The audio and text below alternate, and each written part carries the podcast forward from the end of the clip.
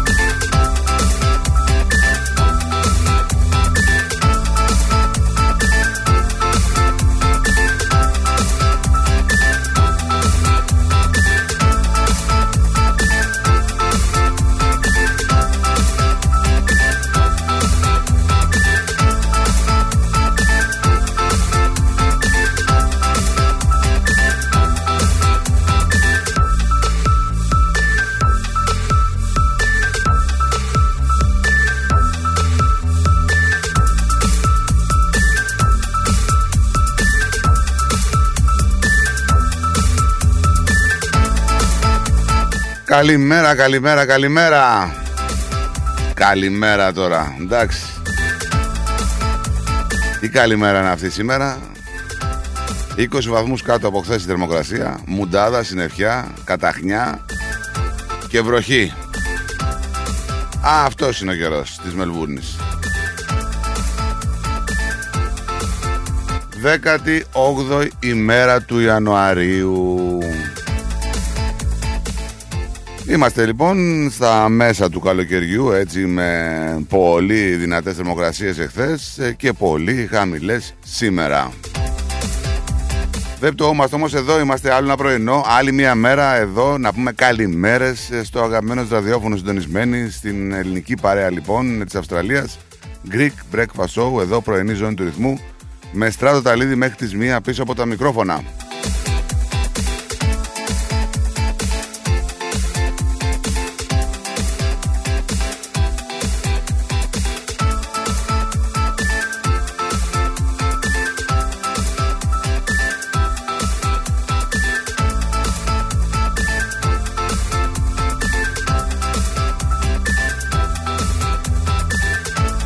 Μελβούνι σήμερα που θα έχει περίπου στους 20 βαθμούς, δεν πρόκειται να πάει παραπάνω, με βροχούλες ε, μέχρι το απόγευμα, έτσι δείχνει προς το παρόν.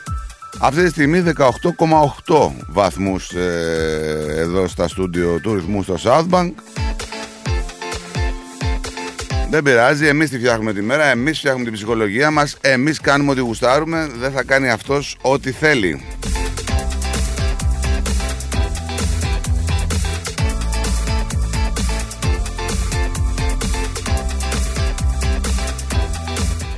Το σκηνικό του καιρού περίεργο σε όλες τις πολιτείες. Η Αδελαίδα θα έχει 24 βαθμούς με πολύ αέρα σήμερα και σύννεφα. 29 βαθμούς στο Brisbane. Καλημέρα. Καλημέρα και στην Καμπέρα με καταιγίδες 31. 13 το πρωί εκεί. Στο Darwin καταιγίδες στους 32. Καλημέρα και στο Χόμπαρ με βροχή και εκεί 23. Στο Perth ήλιος, πολύ ήλιος στους 32 και στο Sydney βροχές και 30. Υγρασία από ό,τι καταλαβαίνετε. Πριν πάμε λοιπόν να ξεφυλίσουμε την επικαιρότητα του τότε και του τώρα, να πούμε μια καλημέρα στον Κυριλία μας, να πάρουμε την ευχή του. Καλημέρα Κυριλία μου. Καλημέρα στράτο μου, καλημέρα, καλημέρα, καλημέρα. Καλημέρα. Πάτε να σου πω καλημέρα για να σε χορτάσω. Όσες θες, Χθες πες. έκανα και ένα... Τι μου έκανες; έκανε ο Γαμπέρ με ένα σοπράι. Σας έχω εδώ στην κουζίνα μου και σας βλέπω και σένα και το... Αλήθεια τον λες; Νίκο μου πήγε και μου έβγαλε φωτογραφίες που είχαμε βγάλει κάποτε στο γραφείο σου. Έλα ρε Ε, κυρία μου, τώρα αυτό που με συγκινείς πραγματικά. Μου τις μεγάλωσε και τις έχω εδώ κοντά μου τώρα και σας βλέπω. Πόσο Να σ' είσαι καλά, αγαπάμε, να είσαι πόσο σ' καλά αγαπάμε. πρόγραμμα. Να είσαι καλά κι εσύ. Περαστικά στο Νικολάκι μας, περαστικά του. Ακούει, Να ακούει. γυρίσει γρήγορα. Ακούει, Γεια θα σου, γυρίσει. Νίκο. Γεια σου Στράτο μου, γεια σου. Γεια σου κύριε Λέα μας. Γεια σου Φιλάκια, αγαπημένη. φιλάκια. Γεια Γεια. σου. Ούτε ο- οι συγγενείς. Αυτό είναι μοναδικός ο κύριε Ηλίας μας. Τι να πεις; Μας συγκινεί κάθε μέρα. Κάθε μέρα να παίρνουμε την ευχή του. Να γινόμαστε καλύτεροι άνθρωποι. Λοιπόν, ε, οι Αντώνιδες γιορτάζανε χθες. Ε, γιορτή λοιπόν ε, μεγάλη και σήμερα μεγάλη γιορτή. Εχθές ξεχάσαμε να πούμε και τις καλημέρες μας και τα χρόνια πολλά στον Αντώνη εδώ που μας στέλνει τα μηνύματα.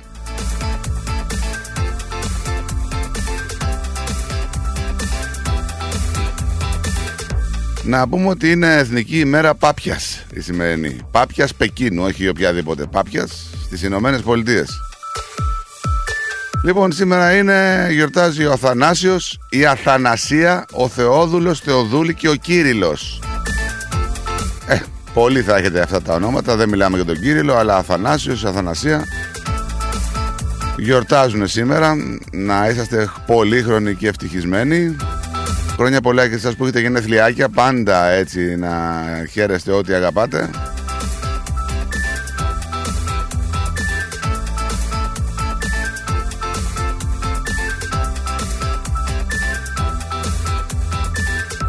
Πολλά τα νέα και σήμερα. Πριν ξεκινήσουμε να δούμε τι έχει γίνει στο Σαν σήμερα, έχουμε και παρικιακά, έχουμε και θέματα που αφορούν ε, τις εκδηλώσεις για την 25η Μαρτίου.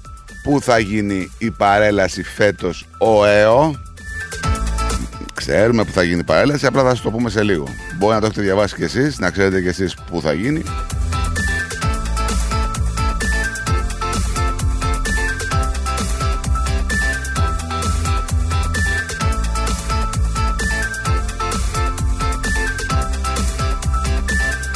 Προσοχή στους δρόμους. Πραγματικά, παιδιά, προσοχή στους δρόμους. Πολλά τα τροχαία. Ρεκόρ έχουμε θανάτων από τα δυστυχήματα στη Βικτόρια. Το πρώτο έτσι 20ήμερο, 18ήμερο του νέου έτους. Πραγματικά να προσέχετε.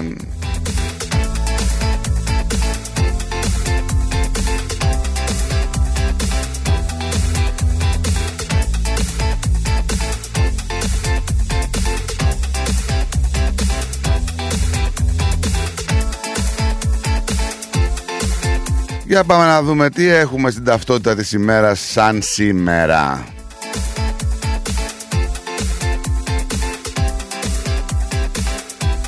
Να ξεκινήσουμε το 1953 όπου οι Ελληνίδες ναι όπως ακούσατε οι Ελληνίδες ψηφίζουν για πρώτη φορά σε βουλευτικές εκλογές στην επαναληπτική εκλογή της Θεσσαλονίκης. Θα πάμε λίγο πιο πίσω στο 532, ο αυτοκράτορας του Βυζαντίου Ιουστιανός ε, καταστέλει τη στάση του Νίκα. Ενώ το 1823 το Ναύπλιο ορίζεται ως έδρα της κυβέρνησης των επαναστημένων- επαναστατημένων Ελλήνων.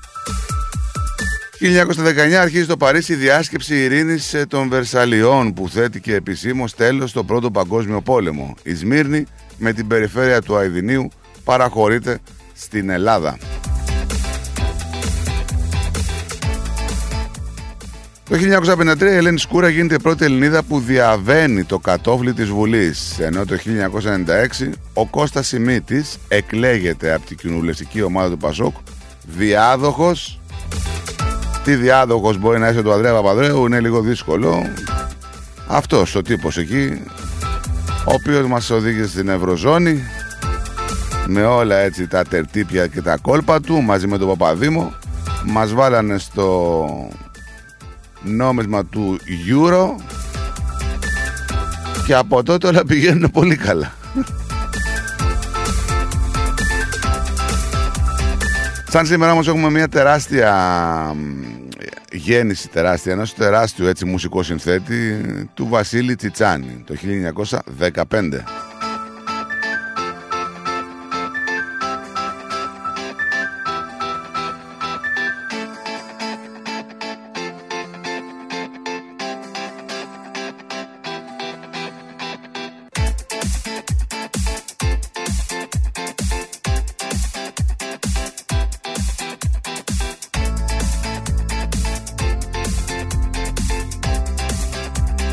Πολλά τα νεάκια και από εδώ, πολλά τα νεάκια και την πατρίδα. Θα τα πούμε όλα σιγά σιγά, μην ε, αγχώνεστε. Εμείς θα σας πούμε πώς θα στείλετε μηνυματάκια. Ξέρετε φυσικά, αλλά πρέπει να πούμε εδώ το πείμα. Έτσι είναι το ραδιοφωνικό πείμα μας. Λοιπόν, ρυθμός.com.au όλα από εκεί μέσα ενημερώνεστε, ακούτε, βλέπετε ραδιόφωνο και φυσικά συμμετέχετε στο chat του ρυθμού. Πολύ εύκολα κάνετε το login με τα social media, με το email σας ή σαν απλός guest με το ονοματεπώνυμό σας. Στέλνετε τα μηνύματα, τα διαβάζουμε κατευθείαν το ίδιο ισχύει για το facebook. Μπορείτε να στείλετε και email στο, στο studio atrithmos.com.au και φυσικά το καρατηλέφωνο μας 83 51 56 54 επαναλαμβάνω 83 51 56 54 ε, δεν θα πάμε τώρα σε break θα πάμε σε λίγο μετά το τραγουδάκι. Θα πάμε. Λοιπόν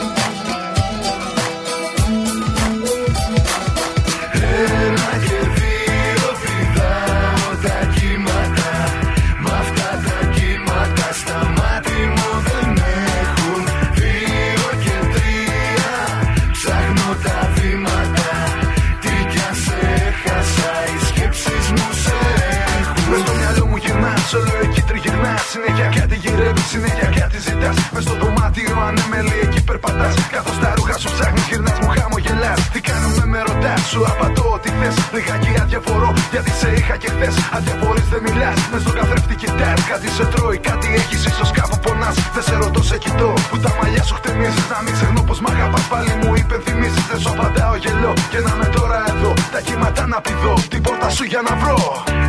Ένα και δύο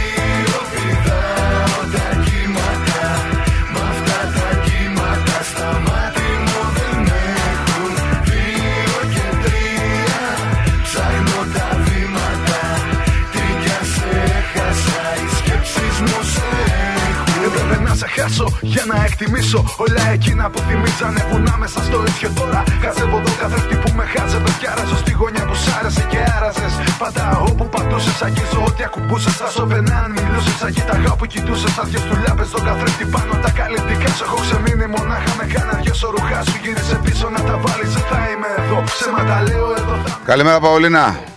Καλημέρα, Στράτο. Καλημέρα. Νίκο. Καλημέρα μόνος, μόνος, μόνος, Μόνος. μόνος, Α, δεν πειράζει. χέρι μου Καμιά φορά καλά είναι και μόνος. Εντάξει Καλά είσαι; Κάνουμε- Από καύσωνα πήγαμε σε μπροχούλες. Ε, εντάξει, τι να κάνουμε. Όλο αυτό λέμε. Εδώ 10 χρόνια έχω βαρεθεί να σχολιάζω τον καιρό κάθε μέρα. Ναι, κάθε μέρα. Τα ίδια και τα ίδια και εγώ. Τα ίδια εχθές- και τα ίδια. Ενώ και εγώ εχθές πήγα στο νεκροταμείο, πω πω ζέστη με έκαψε. Ζέστη χθε Έκαψε. πολύ. Πολύ, χθε είχε Πήγα πολύ ζέστη. Πρωί πρωί όμως πήγα, εννέα και εντάξει. κάτι. Ε, είχε Καλά. ζέστη πολύ εχθές. Ήταν Ε, γιατί υπερβολική. Ήταν τα γενέθλια του άντρα μου και πήγα να του πω χρόνια πολλά. Τι να κάνουμε, Καλό παράδεισο να έχει. τι να κάνουμε στράτο. Έτσι είναι η ζωή. Η ζωή Άλλοι πάντα φεύγουνε είναι η ρουφιάνα πολύ μικροί. σκληρή. Έτσι. Και σήμερα, άμα θα ανοίξει λίγο, θα πάω να περπατήσω. Να όμως. πας, Παολίνα μου, να πας. Τι, ο Νίκος πάλι άρρωστος, ο καημένος. Ε, μωρέ, τον τάκι το παιδί απλά δεν μπορεί να μιλήσει. Ε, Εντάξει, τι να κάνει. Να τον έχω εδώ να τον εβλέπω, να μου κάνει νοήματα.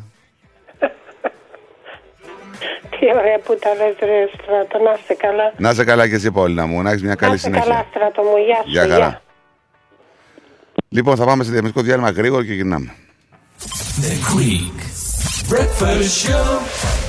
Do you want your child to love Greek school? At Pedia Greek School, we have award winning teachers who encourage children to reach their full potential whilst learning our beautiful language and culture. Our innovative and modern curriculum includes interactive Greek educational learning apps, excursions, incursions, student competitions, modern Greek dancing with Alkis Manassis, and various cultural activities in virtual reality, making Greek school fighting. Enroll now. Call 03 90 28 20 88 or online at pediagreekschool.org.au. Pedia Greek School, 88 Rosebank Avenue, Clayton South. Mention the Rhythmos and you'll receive a 10% discount. Pedia Greek School. Learning Greek the fun way. Η ώρα είναι 10. Η ώρα στην Ελλάδα είναι μία τα ξημερώματα. Ακολούθησέ μας παντού σε Instagram, Facebook και YouTube. Ρυθμός Radio.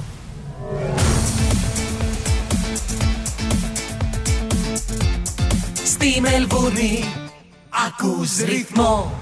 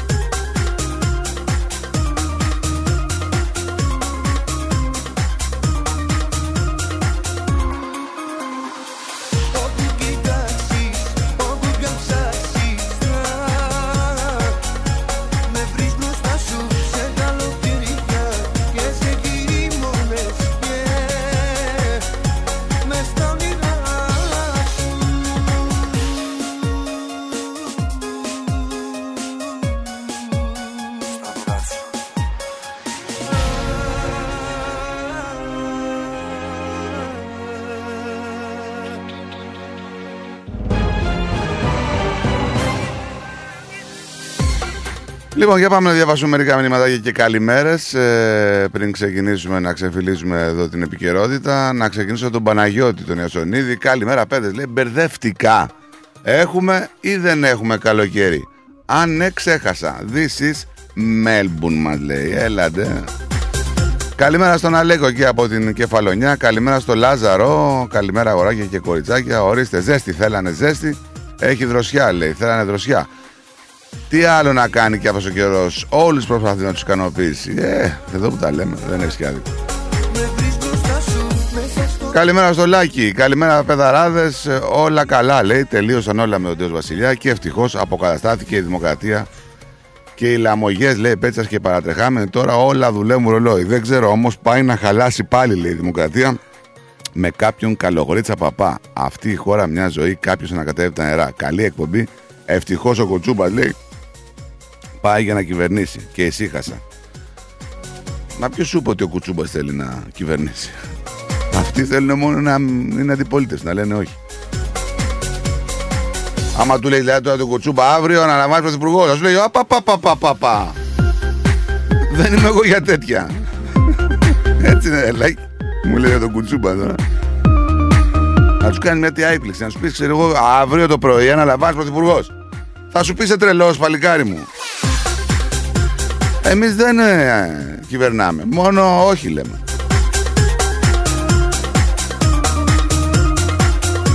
Καλημέρα στον Νικόλα. Τι είναι αυτό ρε Νικόλα εδώ; Τι είναι αυτό το Η σαντουιτσάρα; Παναγία μου και Χριστέ.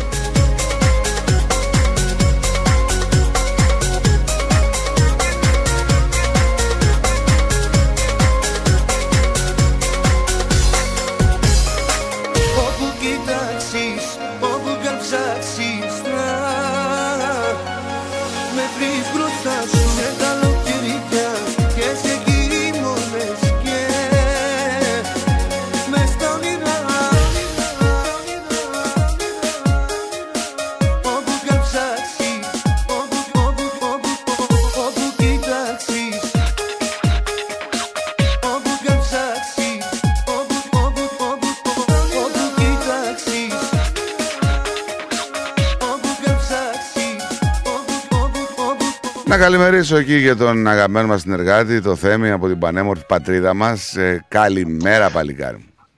Καλημέρα σας κύριε, καλημέρα σας.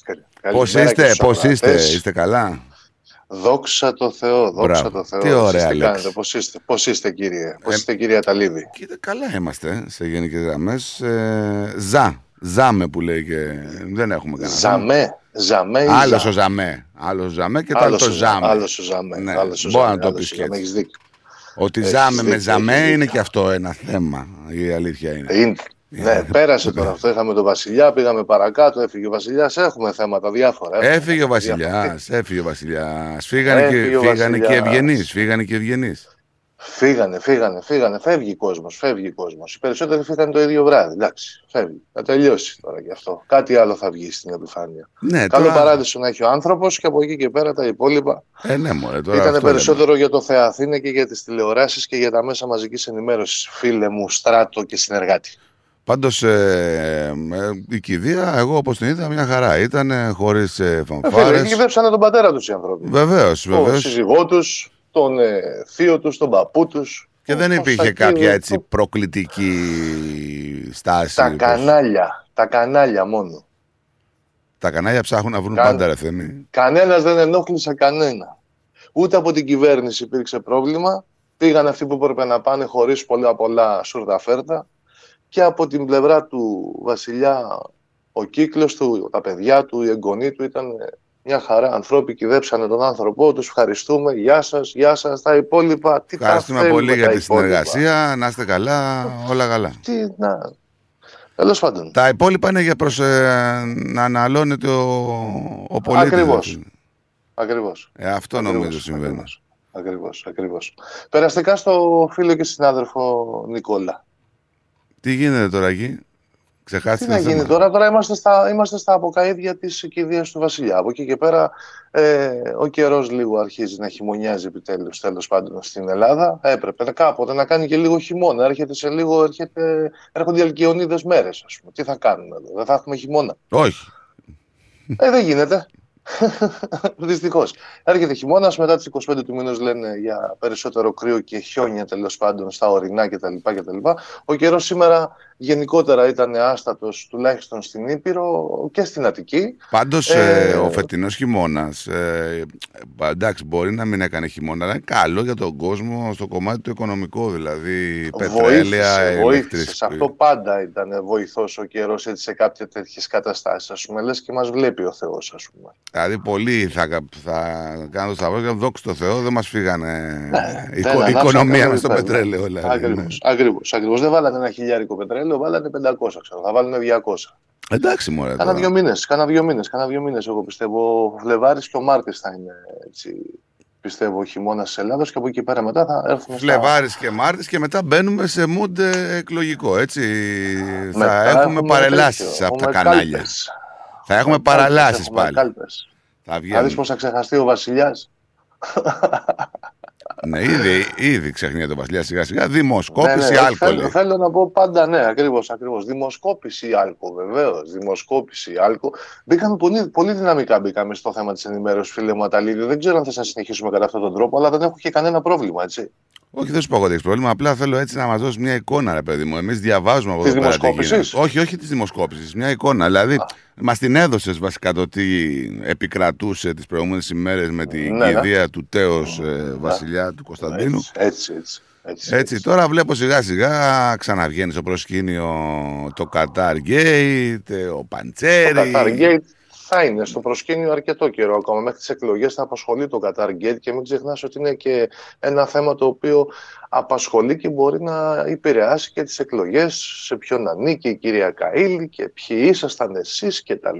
κτλ. Αυτά τα ξέρουμε, θα τα δούμε αυτά δηλαδή, πιστεύω ας πούμε. Αν και η δημοσκόπηση της Άλκο όπως έγινε εχθές αναφέρει για 6,9 μονάδες μέχρι στιγμής στη διαφορά στα δύο κόμματα. Έξε- Ναι, δεν ναι, ήταν ναι, 6,9, ήταν παραπάνω. Βλέπω έτσι Ναι. ελαφρώς πτώση Ναι. της διαφοράς. Ναι, ναι, ναι, ναι. Ε; Υπάρχει. υπάρχει. Υπάρχει μια μικρή πτώση, αλλά ο Πρωθυπουργός μας, ο Κωνσταντίνος Μητσοτάκης, δεν πτωείται με τίποτα. Δεν το είτε. ε; Όχι, θα τις πάρουμε τις εκλογές, λέει. Ωραία, θα τις πάει, θα τις πάει. Το ξέρει, ο- ο- όλοι το ξέρουν ότι θα τις Αυτό πάρει. είναι το θέμα, ότι Ναι. είναι τόσο τυχερός που είναι στανταράκι, καταλάβες δηλαδή. Ναι, Αυτό λέει. Μιλάει εκ του ασφαλούς μάλλον. Ναι. Πρέπει να είναι πολύ εύκολο έργο σαν πρωθυπουργός. Δεν ξέρω, Στρατό. Εγώ προσωπικά για να μην. ε, Γιατί μας ακούει και ο κόσμος, μην νομίζει ότι τα. Πώς τα λένε, τα, τα φρονήματά μας, τα ψήφο, τους ψήφους, ας πούμε, και τα λοιπά, ότι υποστηρίζουμε τη Νέα Δημοκρατία ή οτιδήποτε άλλο. Ναι, καλά, Απλά εντάξει. Είναι, είναι, είναι μια κατάσταση. Δεν θέλει πολύ για να γίνει αυτό, να ξέρεις, φίλες, συνάδελφε. Απλά είναι μια κατάσταση στην οποία πιστεύω ότι και εσύ την αφουγκράζεσαι που είσαι μακριά. Απλά επειδή είσαι στη δημοσιογραφία και επειδή ασχολείσαι με το τι συμβαίνει στην πατρίδα, πιστεύω ότι δεν νομίζω ότι έχεις ξαναδεί, μάλλον θα έχεις ξαναδεί τέτοιες εκλογές, ας πούμε, που θα είσαι σίγουρος ότι άμα θα βγει ο Μητσοτάκης. Εντάξει, οκ. Εντάξει, σπάνια ρε παιδί Δεν μου, νο- ναι, σπάνια. Σπάνια. Δεν νομίζω δηλαδή τώρα. Δεν ξέρω. Δεν υπάρχει, πιστεύω, κατάλληλος άνθρωπος για να. Anyway. Πάμε λίγο Οι στον δημοσκοπήσεις Αντρέα. δίνουν Πα- αυτό; Πάμε και λίγο από στον εκεί και Αντρέα. πέρα- Περίμενε λίγο να πάμε λίγο στον Αντρέα. Πάμε, θα πούμε. πάμε. Καλημέρα στον Πάμε, Αντρέα. πάμε στο- Καλημέρα, παιδε, τι κάνετε; Καλό το παλικάρι Καλώς μας το τον ταλαιπωρημένο. Καλημέρα, κύριε Αντρέα. Τι κάνετε. Καλά είμαι, κύριε Αντρέα. Καλά, καλά. Δόξα τω Θεώ, εσείς. Εδώ, μια ζωή με του δρόμου. Δεν άκουσα το γέρο μου. Να μου αμάθω Είναι και, λίγο το, γράμματα. είναι και το τραγούδι που λέει «Μια ζωή μέσα στους δρόμους». Ε, τι να κάνω. Αυτό αγαπήσαμε, αυτό κάνουμε. Τι έγινε τώρα, το συμπί Είναι λίγο- ακούγεται; Είναι λίγο κακή, είναι λίγο κακή. Το να συμπί, μην- το συμπί ακούγεται. Α, το έζησα, το έζησα για να μην μας ενοχλά. Έτσι, μια καλημέρα εδώ. Και καλά έκανες. Α, ήθελα να Και- σας ρωτήσω ένα, ένα γρήγορο question. Στρατό. Ναι. Α, έστειλα κάτι message εχθές, αλλά πήγανε λάθος και μπήκανε τόσο στο ρυθμό. Που τα έστειλες; Ναι, τα έστειλα, δεν μπορώ να τα σβήσω. Βλέπω εγώ εδώ. Ε, θα σα σβήσω εγώ. Θες να τα σβήσεις; Ε, Ναι, να σβήσεις όλα, όλα τα άλλα, εκτός του Αντριάννα που έχει. Όλα τα υπόλοιπα σβήσεις. Είναι άμα κάποιες φωτογραφίες προφανώς που έχει στείλει. Ναι, κάτι φωτογραφίες και κάτι invoice ήταν. Invoice; Ναι. Ε, μας στέλνεις και Ε, invoice εντάξει. τώρα, θα μιλάμε και θα μας Κάτσε στέλνει, τώρα, δηλαδή θα για- σε για- για- πληρώνουμε. περίμενε, Μισό λεπτάκι, μισό λεπτάκι. Δηλαδή, άμα είναι να τα σβήσουμε, να πληρωθούμε. Να μην τα σβήσουμε και τζάμπα, ότι είναι τόσο σπουδαία έγγραφα. Αυτό ρε Αντρέα, τα σβήσα. Μην αγχώνεσαι, τα έχω σβήσει. Έτσι. Ε, δεν, με- δεν πειράζει να τα δείτε, δεν με πειράζει, δεν έχω πρόβλημα. Θα τα πουλάγαμε, κύριε Ανδρέα, θα τα πουλάγαμε να ξέρεις. Το τσάκ μας πρόλαβες. Το τσάκ. Δηλαδή, δηλαδή σαν, σαν το ελληνικό σύστημα να το κάνουμε. Έτσι, άλλη φορά όποιος μιλάει θα στέλνει invoice όπως ο Αντρέα. Οκ, έγινε. Δεν, δεν πειράζει. Να σε δεν καλά, το να σε λέω καλά. τώρα, Αλλά λέω μην γίνει τίποτα. Τα σβήσα, τα κάνει σβήσα, τα πρόβλημα, σβήσα, τίποτα. τα σβήσα, μην αγχώνεσαι. Ωραία, δεν έγινε. Ν- Να είσαι καλά. Ωραία, καλό σας λόγο. Γεια σου ρε Αντρίκο, να είσαι καλά. Καλημέρα, καλημέρα, καλημέρα. καλημέρα. Ε, ο Νικουλάκης Αλέκο μου δοντάκι. Δοντάκι το παιδί, φρονιμίτη, έβγαλε δοντάκι και θα επανέλθει. Πονάει, Αύριο, πονάει, αύριο θα δούμε. πονάει, πονάει, πονάει. Πες μια καλημέρα στην Έλλη. Έγραψα λέει καλημέρα, δεν ξέρω αν πέρασε. Σε μένα έδειξε ότι έφυγε. Καλό πρόγραμμα, παιδιά. Καλημέρα στην Έλλη. Καλημέρα στην Έλλη. Καλημέρα, καλημέρα. Για να δω, την έχει στείλει πιο πάνω. Μμμ, βεβαίως, βεβαίως.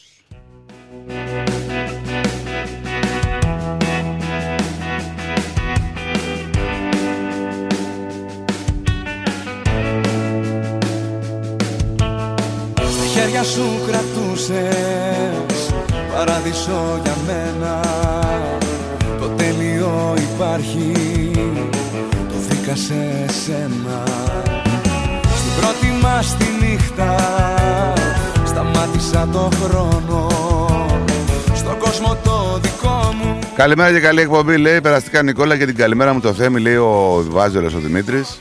Μην ξεχνάμε, λέει και τον Μπογδάνο. Παιδί της ίδιας φάρας είναι κι αυτός. Τι να πω, ρε Δημήτρη. Βγήκε, βγήκε ο Μπογδάνος, βγήκε ο Μπογδάνος, τα είπε ο Μπογδάνος, τα είπε. Τι είπε ο Μπογδάνος, δηλαδή; Όλα καλά και όλα ωραία. Είπα, τι θα εντάξει, πήγα στην κηδεία, αλλά δεν σημαίνει ότι υποστηρίζω και την βασιλική ιστορία, ας πούμε. Επικρατεί η δημοκρατία πλέον στην Ελλάδα. Αυτό τώρα πήγε στην κηδεία, τον ήξερε το Βασιλιά.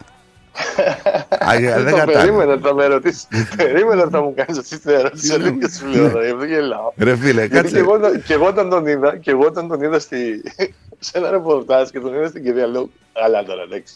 Τι κάνει, λέω. Ναι, ρε παιδί μου, πας σε μια κηδεία κάποιον άνθρωπο που ξέρεις. Οκ. Επειδή δηλαδή έτυχε να γίνεις βουλευτής από τηλεπαρουσιαστής, τώρα μου κάνεις παρελάσεις δηλαδή σε όλα τα μεγάλα event. Εντάξει, ε, φίλε, τώρα είναι δυνατόν, έπρεπε να παραστεί ο άνθρωπος. Αφού ήθελε να πάει, δεν μπορούσε να το απαγορεύσει κανείς. ναι, όχι βέβαια, σε καμία περίπτωση. Δεν, απαγω- δεν μπορεί να απαγορεύσει τον άλλο να πάει σε κάποια κηδεία. Αλλά με, με τι ιδιότητα πήγε, έχει κάποια ιδιότητα Του πολιτικού; βουλευτή. Του βουλευτή. Του απλού βουλευτή δηλαδή πήγε Του στην κηδεία. απλού και μοχθηρού βουλευτή Οκ. των Ελλήνων κτλ. Τίποτα σε θέλω όσο δεν φαντάζεσαι Πάντα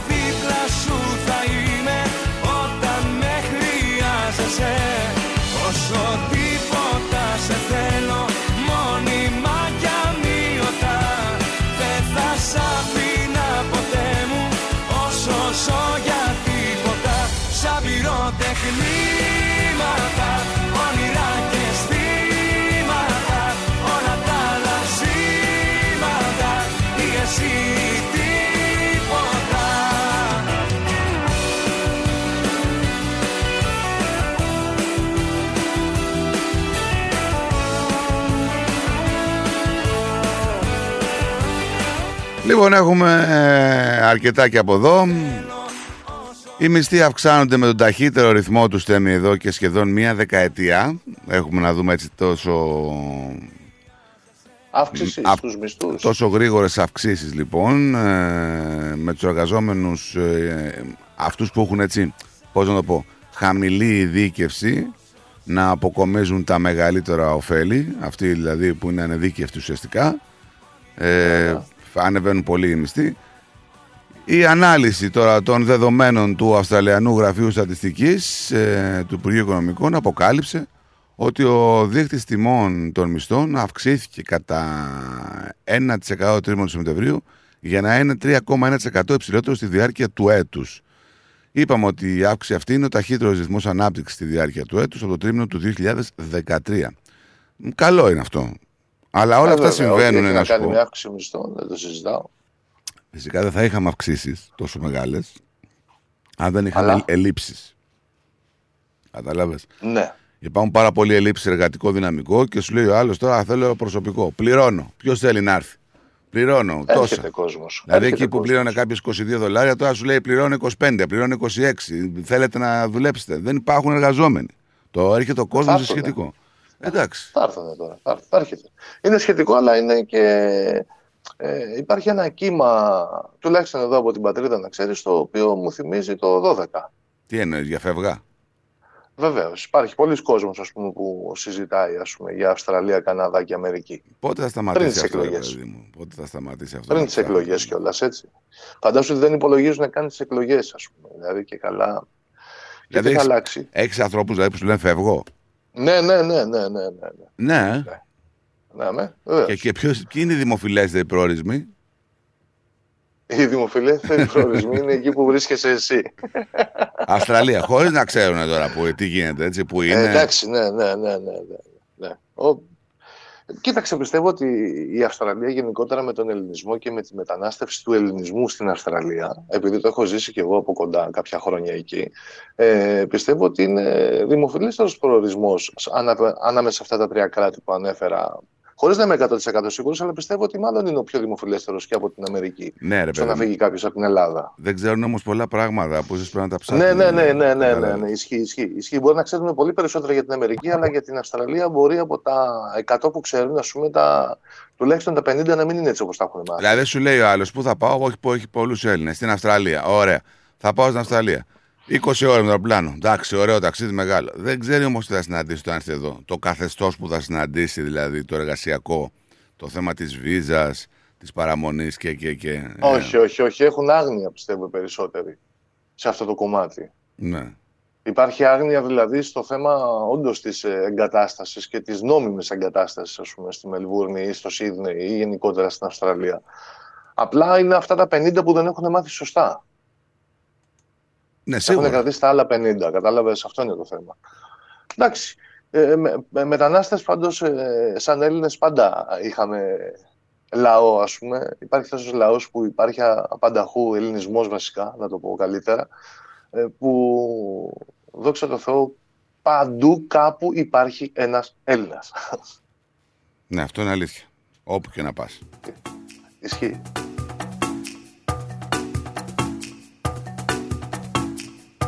Καμιά φορά απογοητεύομαι ξανά Κι όλο ρωτώ γιατί συμβαίνουνε αυτά Γιατί πονώ κι αν κάποιο σχέδιο κρατά Λογαριασμό για πόση μία Τι είπε, Είπες κάτι. Τίποτα. Όχι, αγόρι μου, δεν είπα τίποτα. Μέσα σε μια νύχτα η ζωή που είχα άλλαξε με σένα, ναι Μέσα σε μια νύχτα σκίστηκαν τα πίδια που στο πριν με δένανε Μέσα σε μια νύχτα σαν φωτοπολίδα έσκασε στα μάτια μου Γύρισα σελίδα τη στιγμή που σ' είδα γέμισε στα άδεια μου Ω.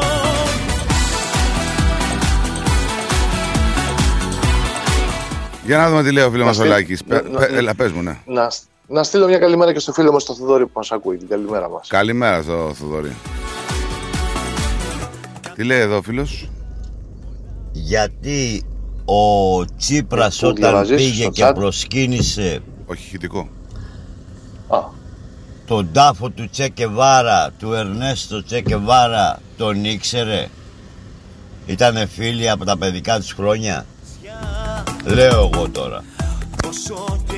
Το άκουσες εσύ; Όχι, εγώ βέβαια δεν ακούω τα ηχητικά μου, το έχεις απαγορεύσει αυτό. Δεν είναι το θέμα δεν άκουσα ηχητικά. Γιατί δεν μπορεί Ναι, να Δεν τα ακούσεις. ακούω, Μου δεν τα κάνει ακούω. Δεν τα ακούω εντύπωση. προφανώς γιατί βγαίνουμε από την ίδια αυτή μάλλον. Ω, δεν έπρεπε να ακούς.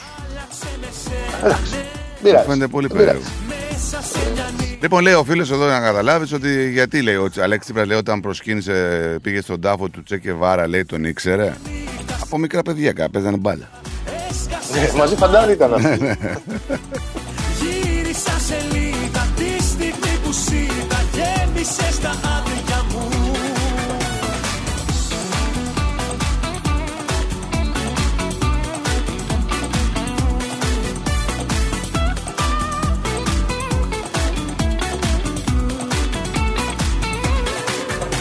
Μέσα σε μια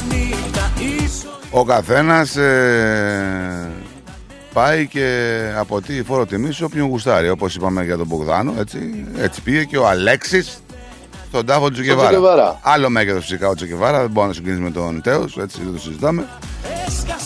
Αλλά ο καθένας, εγώ θέλω, ξέρω εγώ, να πάω να προσκυνήσω στον τάφο του Ντιέγκο. Αρμάντο Μαραντόνα. Τον ξέρω, δεν τον ξέρω. Βεβαίως, βεβαίως. Έτσι δεν είναι.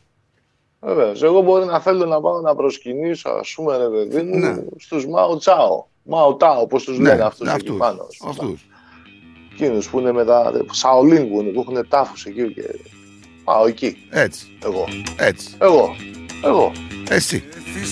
Εγώ. Εγώ μπορεί να θέλω να πάω να προσκυνήσω στη Νέα Φιλαδέλφια. Να πας. Να πας, να πας. Να πας παιδί μου, να πας. Να πας. Μήπως ήταν στις μέρας τη χάση Κι όμως θα πας Καλημέρα στο Μαράκι και στο Χριστάρα. Έχεις ακούσει που στέλνουμε; Στο ρυθμόπεδο. Βεβαίως και έχω ακούσει. Στο Βεβαίως, ρυθμόπεδο. Έχω ακούσει και θέλω και εγώ. Και εγώ να στέλνω καλημέρες. Ας μην τους γνωρίζω. Ναι, περιμένουμε και άλλο ρυθμόπεδο τώρα όμως. Πού εκεί, σε σένα, Το live μαράκι, τώρα; το μαράκι. Περιμένουμε και άλλο ρυθμόπεδο. Αδερφάκι του Χριστάκη. Α, Αμέ. Α, ωραία. Ωραία πράγματα. Ωραία. Με το καλό, με το καλό. Αυτά είναι πράγματα. Αυτοί είναι οι βασιλιάδες τώρα και οι- έτσι. και αλλιώς. Αυτοί είναι οι βασιλιάδες. Τα μωρά. Προσκυνήστε τα μωρά. Να πάρετε τη χάρη τους. Όλα τα μωρά όμως, έτσι. Όλα Έλα, τα ρε, μωρά. Θέμη. Όλα. Όλα τα μωρά. Όλα, Όλα τα Μην το μωρά. χαλάσει. Όχι, Όλα όλα τα μωρά. Προσκυνώ, προσκυνώ, προσκυνώ. Βλέπεις δίπλα σου κάποιο γέλας Με έχεις προβληματίσει τώρα γιατί δεν με ακούει, δεν ακούσε. Και έχω θέμα εδώ πέρα, γιατί δεν ξέρεις. Θέλω να Και βάλω, τι χει- θες να κάνουμε τώρα, θέλω να να το βάλω λύσουμε στον ηχητικά. αέρα, δηλαδή, τώρα πάλι. Θέλω, Γιατί- θέλω να βάλω γιατί- βάλτε ηχητικά. Τα ηχητικά. Δεν πειράζει, βάλτε να παίξουν τα ηχητικά. Όχι, ρε, θέλω παιδί, να βάλω τα ακούω, ηχητικά. Δεν δεν- πειράζει. Όχι, πειράζει, ρε φίλε. Πειράζει. Πώς δεν πειράζει; Λοιπόν, για κάτσε να δω τώρα για να, να μου πεις αν μπορείς ή δεν μπορείς να ακούσεις αυτό. που- Τι είναι αυτό, Πω, πω βγάζει και διαφημίσεις εδώ. Πού μπαίνετε, ρε παιδιά, εσείς, ρε σατανάδες; Πού μπαίνετε και μου βγάζετε και διαφημίσεις εδώ πέρα; Προσοχή, προσοχή, προσοχή, Πού προσοχή. μπαίνετε και μας βγάζετε διαφημίσεις; Είναι δυνατόν. Λοιπόν, μιλήσαμε για προσκυνήματα, μιλήσαμε για κηδείες. Αλλά αυτό που με ξεπερνάει περισσότερο βλέπω τώρα εδώ πέρα στο.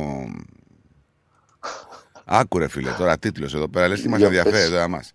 Η Ισπανική βασιλική οικογένεια συμφιλιώθηκε στην Αθήνα. Γράφει η Ελμούντο. Ναι. Στα παλιά μας τα παπούτσια, αν συμφιλιώθηκε δεν συμφιλιώθηκε. Τι μας νοιάζει εμάς, ρε, τι κάνουν αυτοί. Αλήθεια τώρα. Εδώ σήμερα, εδώ σήμερα συζητάγανε, παιδί μου, το ποιος φαινόταν στη γωνία της φωτογραφίας και δεν είχε το χέρι στα βρωτά και το είχε στην τσέπη.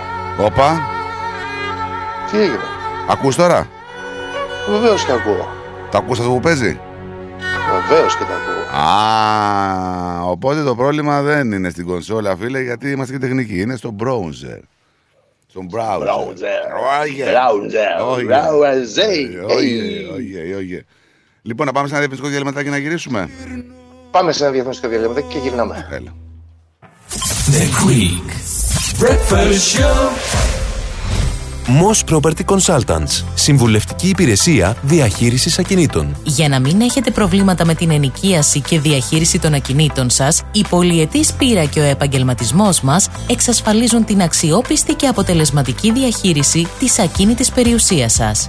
Αναλαμβάνουμε την επίβλεψη των ακινήτων σας, τη σύνταξη μισθωτικών συμβάσεων, την ίσπραξη των ενοικίων. Φροντίζουμε και διαφυλάσσουμε την ακίνητη περιουσία σας, διασφαλίζουμε τα συμφέροντά σας και διεκπεραιώνουμε με απόλυτη ασφάλεια τις συναλλαγές σας. Moss Property Consultants. Αναλαμβάνουμε εργοστάσια, γραφεία, καταστήματα, οικίες. Εξυπηρετούμε όλες τις περιοχές με υπευθυνότητα και επαγγελματισμό. Τηλέφωνο 9429 4800. 429 Bridge Road, Richmond. Moss Property Consultants. Αξιοπιστία Και ασφάλεια. Το σχολείο είναι μια μικρή αλλά πολύ ζωντανή κοινωνία. Γι' αυτό, στο ελληνικό σχολείο ΑΧΕΠΑ, στο Ivanhoe, φροντίζουμε να διαπλάσουμε το χαρακτήρα των παιδιών μας, έτσι ώστε να αντανακλάτε το ήθος τους σε όλες τις πτυχές της ζωής τους. Στο ελληνικό σχολείο ΑΧΕΠΑ παρέχουμε διδασκαλία της ελληνικής γλώσσας, σύγχρονο πρόγραμμα διδασκαλίας, αναγνωρισμένο από το Υπουργείο Παιδείας της Βικτόριας. Τυχιούχους δασκάλους, αφοσιωμένους στο καθήκον. Ένα χαρούμενο και ασφαλές οικογενειακό περιβάλλον με χαμηλά δίδακτρα. Διδασκαλία ελληνικών χωρών και θεάτρου. Τραγούδια και άλλες πολιτιστικές δραστηριότητες. Ελληνικό σχολείο ΑΧΕΠΑ στις εγκαταστάσεις του Ivanhoe Girls Grammar. Για πληροφορίες επικοινωνήστε στο 9527 90 53 ή στο 0425 750 273. Website ahepagreekschool.org Όραμά μας είναι να προσφέρουμε ένα ολοκληρωμένο παιδαγωγικό πρόγραμμα ελληνικών σε ένα θετικό, ασφαλές και πολιτισμένο περιβάλλον για τα παιδιά μας. Οι εγγραφές για το 2023 ξεκίνησαν. Τα μαθήματα ξεκινάνε 30 Ιανουαρίου 2023. Καλούμε έμπειρους δασκάλους ενδιαφερόμενοι να διδάξουν στο σχολείο να επικοινωνήσουν με την κυρία Τασία Μάνος στο 0425 750 273 ή να στείλουν αίτηση στο ahepa greek school at ahepa.org.au Για τις πιο δύσκολες ώρες σας, είμαστε κοντά σας. Με κατανόηση, συνέπεια και επαγγελματισμό. Όπως απαιτούν οι περιστάσεις. Παναγιώτης Τζιότσης. Orthodox Funeral Services. Τηλέφωνο 03 95 68 58 58. Και τώρα επιστρέφουμε στο Greek Breakfast Show με Στράτο και Νικό, το αγαπημένο ελληνικό πρωινό σοου της Αυστραλίας.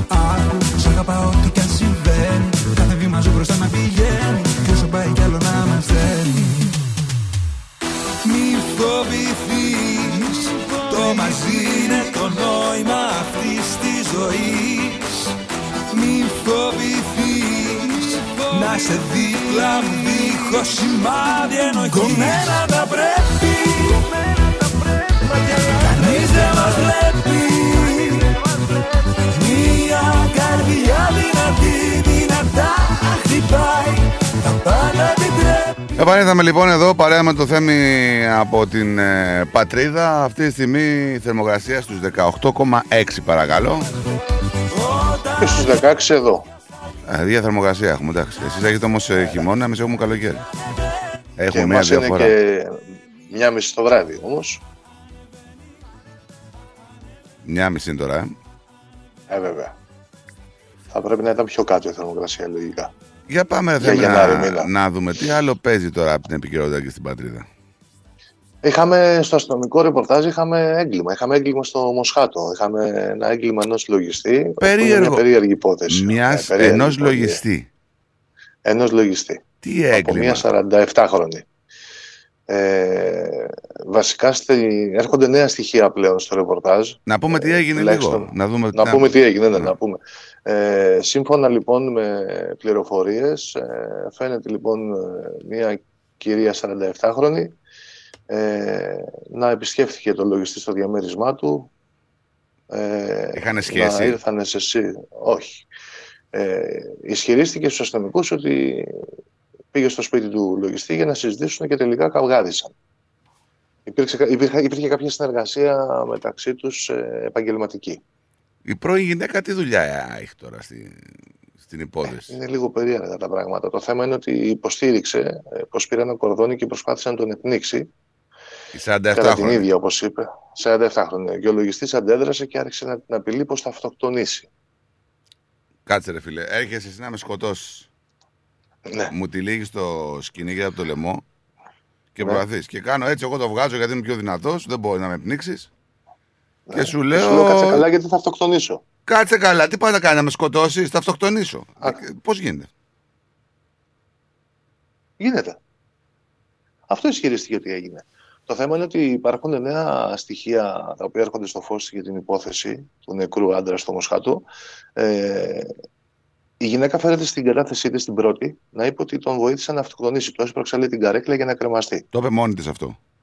Ναι, το είπε μόνη της. Αυτός βρέθηκε κρεμασμένος, δεν παιδί μου, με λίγα λόγια ο άνθρωπος. Αυτός βρέθηκε κρεμασμένος, δεν βρέθηκε κρεμασμένος. Ναι, ναι. Θεός χωρές Ναι, τον. το παραλείψαμε αυτό. Ακριβώς. Ωραία. Και αυτή τώρα Ε, ισχυρίζεται ότι του, του, της χρωστούσε αυτός 200.000 ευρώ. 150.000 ευρώ Ναι, ναι, εντάξει. οι τελευταίες πληροφορίες. 150-200 τέλος πάντων. Υπήρχε μεταξύ τους ε, όντως ε, δοσοληψία και γενικά υπήρχε μια επαγγελματική κατάσταση. Την είχε βάλει σε ένα τρυπάκι να επενδύσει σε κάποια πράγματα με bitcoins και τα λοιπά. Μετά κάποια στιγμή εκεί δεν πήγαιναν καλά τα πράγματα. Της είπε, του είπε να, του, να μου επιστρέψεις τα χρήματα που σου έχω δώσει για την επένδυση. Της είπε δεν τα έχω. Θα μπούμε σε μια διαδικασία να σε βάλω συνέτερο σε μια εταιρεία με αυτοκίνητα. Έμπλεξε λίγο το πράγμα εκεί και κάποια στιγμή προφανώς από ό,τι καταλαβαίνω εγώ, ας πούμε, η κυρία αυτή θα ήθελε πίσω τα χρήματά της και ήρθαν ε, σε επαφή, καυγαδίσανε και έγινε το μοιραίο. Το μοιραίο όμως αυτό. Βέβαια. τώρα. Υπάρχουν πολλά Το μοιραίο. ερωτηματικά για, στο, για το μοιραίο. Ναι, δηλαδή, ναι, υπάρχουν, υπάρχουν, ναι, υπάρχουν πολλά ερωτηματικά. Από εκεί που η υπόθεση αντιμετωπιζόταν ως ε, μια περίεργη κατάσταση που έπρεπε να διευκρινιστεί κτλ. Η υπόθεση αντιμετωπίζεται πλέον στις αρχές ως εγκληματική ενέργεια και η γυναίκα πλέον έχει συλληφθεί. Συγγνώμη λίγο, κάτσε. Λοιπόν, α, ο, ο συγκεκριμένος βρέθηκε ε, κρεμασμένο. Για να το κάνει. Κρεμασμένος, ναι. Για να το, κα- να το καταφέρει αυτό. Ε, ο θάνατός του προήρθε από το. Ναι, Από ναι, αυτό; ναι. Από, από το κορδόνι, δεν ξέρω τι με τι Ωραία. κρεμάστηκε ακριβώς. Και η γυναίκα είπε ότι προφανώς του κλώτσα και την καρέκλα, είπε. Ναι, στην πρώτη κατάθεση αυτά. Α, έχει και δεύτερη κατάθεση. Αυτό λέω ότι έχει παράλληλη τροπή η κατάσταση. Εκεί που ήταν από αμέλεια, μάλλον και καλά, ότι τον βοήθησε να αυτοκτονήσει. Ε, υπάρχει από τις αρχές επίσημη ανακοίνωση πριν τουλάχιστον μία ώρα που έχω εγώ το ρεπορτάζ ως εγκληματική ενέργεια. Ότι τον έπνιξε αυτή μάλλον. Τον κρέμασε αυτή. Τον έπνιξε με το κορδόνι και μετά τον κρέμασε δηλαδή. Για να φανεί σαν Μάλλον. αυτοκτονία. Μπορεί, μπορεί, μπορεί. Δεν υπάρχουν ακόμα τέτοια στοιχεία βέβαια. Προφανώς θα ήθελε Αλλά- βοήθεια για να το κάνει αυτό. Ρε. Πώς μπορείς να. Τι να πω; να Το μια- θέμα είναι ότι, ότι ήταν η πρώτη φορά που πήγαινε στο σπίτι του. Είναι και αυτό ένα ακόμα περίεργο στην κατάσταση, ότι δεν είχαν επαφές στο σπίτι του κτλ. Δηλαδή, σύμφωνα με κάμερες ασφαλείας εκεί της περιοχής, έχουν καταγράψει τη 47χρονη να ρωτάς στην περιοχή για την ακριβή διεύθυνση του 50χρονου. Δεν ήξερε καν που μένει δηλαδή. Ναι, ναι, ναι. ναι. Λέει ότι γνωριζόντουσαν επί 10 χρόνια και είχαν έτσι μια επαγγελματική σχέση, ρε παιδί μου. ναι ακριβώς. Και στο παρελθόν ο συγκεκριμένος το θύμα ε, υπάρχουν πληροφορίες ότι έχει, τον έχουν δει κάποιοι άλλοι επενδυτές που θέλουν τα λεφτά τους. Δηλαδή, πρέπει να είναι άνθρωπος ο Γενικότερα οποίος έχει, ήταν. έχει επαγγελματικές σχέσεις με τέτοιες, με δοσοληψίες, με τέτοια πράγματα από ό,τι καταλαβαίνω εγώ από το ρεπορτάζ. Η 47χρονη πάντω μεταφέρθηκε το απόγευμα στα δικαστήρια της πρώην σχολής Ευελπίδων. Σε βάρος της ασκήθηκε δίωξη για ανθρωποκτονία από πρόθεση και ζήτησε και έλαβε προθεσμία προκειμένου να απολογηθεί την Πέμπτη. Τώρα το τι έγινε μεταξύ τους, Θεός χωρέστο και το θύμα. Το θέμα είναι ότι ο ένας είχε δύο παιδιά, δύο κορίτσια και η άλλη είχε και άλλη, δύο ή τρία, πώ έπεσε. Ακριβώς. Δύο. Τέσσερα παιδιά δηλαδή δεν είναι μόνο αυτοί που φεύγουν, είναι και αυτοί που μένουν πίσω, δυστυχώς. Και είναι και χειρότερα καμιά φορά για αυτούς που μένουν πίσω. Τέλος πάντων, δηλαδή εξακριβώθηκε το πώς έγινε για να έχουν απαγγελθεί κατηγορίες. Προφανώς υπάρχει και ομολογία από την κατηγορούμενη, τη τιμόξενη Κάτι τέτοιο συμβαίνει και προφανώς την Πέμπτη που θα έχει δικαίωμα που ζήτησε να πάρει μέχρι την Πέμπτη αναβολή. Πιστεύω θα έχουν βγει και άλλα πράγματα πλέον στο ρεπορτάζ. Οκ. Πού πάμε τώρα; Πάμε όπου θες. Έχεις Πάμε κάτι. στο- Ναι. Έχω, ε, είναι εκτός, είναι εκτός Ελλάδος, έχει να κάνει με το Qatargate βέβαια. ναι, ναι, ναι, ναι, αυτό εντάξει. ε, ναι. Όπου ο, ο Πανσερή λένε ότι υπέγραψε συμφωνία με τις βελγικές αρχές και τα έδωσε όλα. Τι Και το όλα; τελευταίο φιλαράκι. Δηλαδή; ότι άνοιξε το στόμα του και κατονόμασε ανθρώπους και πράγματα σε όλο αυτό το οικονομικό αλυσβερίσι που είχε στηθεί και ότι υπέγραψε και συμφωνία με τις βελγικές αρχές και ότι είχε δώσει και ονόματα. Δηλαδή υπέγραψε ένα μνημόνιο μεταμέλειας για να πέσει τα πιο μαλακά λογικά. Ε, είναι αυτό που βλέπουμε στις ταινίες. Πες μας αυτά και θα έχεις καλύτερη εξέλιξη στη δίκη. Θα σε φτιάξουμε. Ακριβώς, ακριβώς. Άνοιξε τώρα Ακριβώς. αυτός το στόμα και όποιον πάρει ο χάρος από ό,τι καταλαβαίνω. Τώρα λογικά, λογικά αυτό δείχνουν τα ρεπορτάζ, ότι άνοιξε το στόμα του και όποιον πάρει ο χάρος. Έχουμε ρεπορτάζ που έρχονται ε, από το κομμάτι το ελληνοτουρκικό και μιλάνε για μ, κρυφή διαμεσολάβηση του, της Γερμανίας, του Βερολίνου στα ελληνοτουρκικά. Ε, Να, βο- να βοηθήσουν ποιον οι Γερμανοί, εμάς ή την Τουρκία; κάτι κινείται, λέει, ανάμεσα σε Αθήνα, Άγκυρα και Λευκοσία, με τους Γερμανούς να έχουν μπει στη μέση, αλλά Ναι, πάντα ναι. σε καθεστώς πλήρους μυστικότητας, όπως λένε οι πολιτικοί αναλυτές, και συγκεκριμένα ένας εκεί σχολιαστής ε, στην Deutsche Welle. Υπάρχουν πράγματα λοιπόν για τα οποία μιλάει κανείς δημόσια και άλλα λέει που ανήκουν στη σφαίρα της φαντασίας. Αυτό ισχύει στην καθημερινή μας ζωή όσο και στην πολιτική, λέει ο συγκεκριμένος. Στη σχέση τώρα μεταξύ Ελλάδας και Τουρκίας, η μυστική δημοπλα- ε, δημ- ε, διπλωματία έχει πάντα μια σταθερή θέση. Σε ορισμένες περιπτώσεις βέβαια, το κοινό δεν μαθαίνει καν για γεγονότα που λαμβάνουν χώρα πίσω από κλειστές πόρτες. Καλά, αυτό δεν πρέπει να σε διαβάσουμε ευθύ να το ξέρουμε. Είναι, Ε, εννοείται ναι, αυτό. ναι. δεν. Ε, ναι, ε, ναι. Ε, αυτό. Κοίταξε, Ναι. Έτσι όπως πάει τώρα, ε, ε, ξέρω, έχεις πάρει χαμπάρι ότι θα έχουμε και παράλληλες εκλογές. Ε, άμα, τώρα, χθες διάβαζα ότι ο Μητσοτάκης μιλάει για πρώτη Κυριακή για Μάιο και δεύτερη, Απρίλιο-Μάιο και η δεύτερη μετά από πέντε εβδομάδες. Ναι. 14 Μαου λέει. Γιατί μετά από Στις πέντε 20 εβδομάδε. ή στις 20 μέρες. Δεν ξέρω γιατί τώρα γίνεται, τι σενάρια είναι αυτά που βγαίνουν στη, στη φόρα, ας πούμε. Πάντως, το σενάριο για παράλληλες εκλογές με την Τουρκία είναι πολύ πιθανό, έτσι όπως πάνε τα πράγματα. Δηλαδή, αν... ε, Θα πάμε, ρε παιδί μου, σε Ε, εκλογές. ε, Δεν πρόκειται να βγει η πλειοψηφία από ό,τι φαίνεται. Έτσι, στην, πρώτη, στην πρώτη εκλογική αναμέτρηση. Δύσκολα θα έχει Ναι. αυτοδυναμία η Νέα Δημοκρατία. Σωστά; Δεν νομίζω Σωστά. Να, να έχει αυτοδυναμία. Οπότε θα περιμένουμε να πάρουν εντολή για κυβέρνηση και οι υπόλοιποι, να δούμε τι συνεργασίες μπορεί να γίνουν. Ο ΣΥΡΙΖΑ με το ΠΑΣΟΚ που δεν ξέρω αν θα συνεργαζόντουσαν, δεν ξέρω αν και αυτοί μπορούν να έχουν την πλειοψηφία. Δύσκολο. Και οι δύο μαζί. Ο Οπότε. Κασιδιάρης θέλει να βάλει υποψηφιότητα. Ποιος; Ο Κασιδιάρης. να βάλει πάλι; Ναι. Να βάλει Για σαν, να βάζει σαν, κόμμα. σαν, ε, σαν αρχηγός κόμματος; Ναι, ναι, αλλά δεν τον αφήνει ο, ο Μητσοτάκης. Τι εννοεί, για τη δική ομάδα δεν είναι το καθένα να, κάνει, να βάλει υποψηφιότητα. Θα Ό,τι βγάλουν, θέλεις. νομοσχέ... θα βγάλουν νομοσχέδιο να μην μπορεί να βάλει υποψηφιότητα. Τι νομοσχέδιο Το είπε δηλαδή; στο, το, είπε- το είπε στο Βορύδη. Του είπε του Βορύδη, βγάλε ένα νομοσχέδιο γιατί ο Κασιδιάρης μέσα από τη φυλακή λέει ότι θα κατεβάσει κόμμα. Να μην μπορεί άνθρωπος που έχει δικαστεί για εγκληματική οργάνωση να κάνει κόμμα στην Ελλάδα. Βγάζουμε ένα νόμο. Τέλος πάντων. Μου φαίνεται κάπως γι' αυτό. Δεν έχεις να φοβηθείς κάτι. Δηλαδή, νομίζω ότι είναι και αυτό λίγο.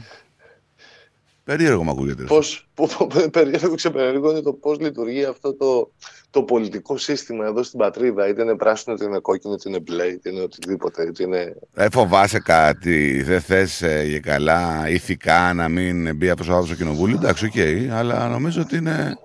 Εφόσον υπάρχει ο νόμος και υπήρχε, θα μου πεις δεν έχεις ξαναδικαστεί κάποιο πολιτικό κόμμα και βουλευτές να μπουν φυλακή ποτέ στην ιστορία. Ακριβώς αυτό.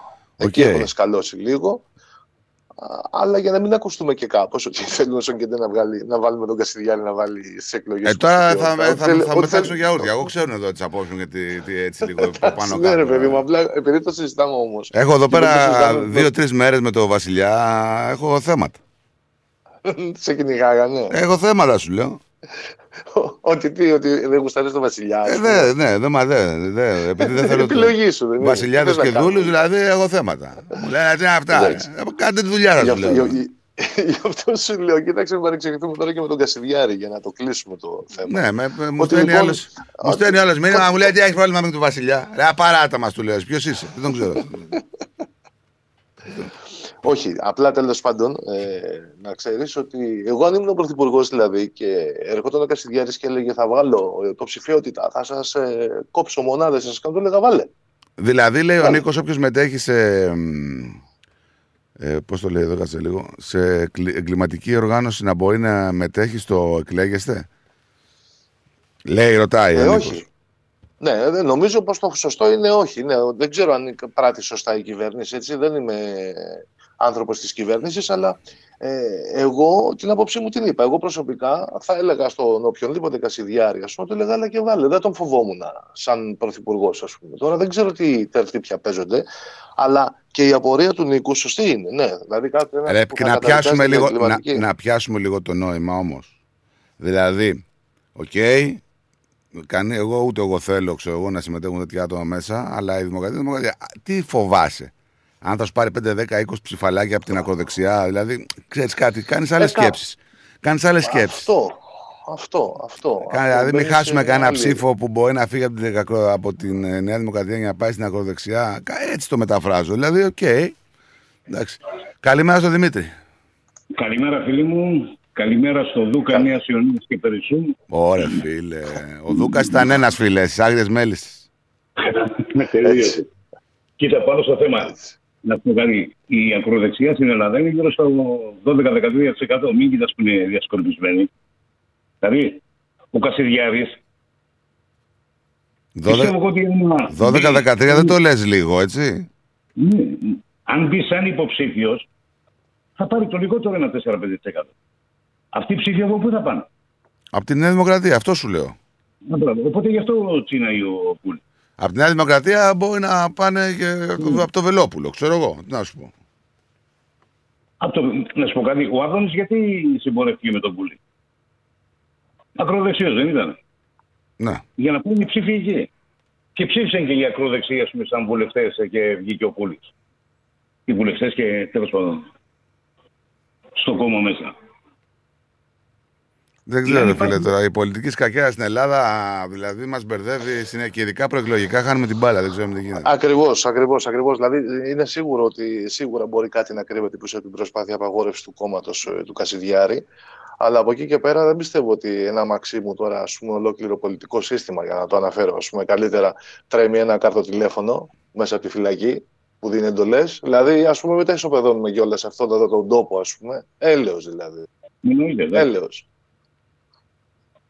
Γιατί άμα κοιτάξουμε... Να γίνουν το εκλογές, Βελόπουλο- να γίνουν εκλογές, να γίνουν όπως πρέπει να γίνουν, να ψηφίσει ο κόσμος, να ψηφίσουν αυτοί που πρέπει να ψηφίσουν, να βάλουν υποψηφιότητα αυτοί που έχουν δικαίωμα υποψηφιότητας νόμιμα από τους νόμους του κράτους μας κτλ. κτλ.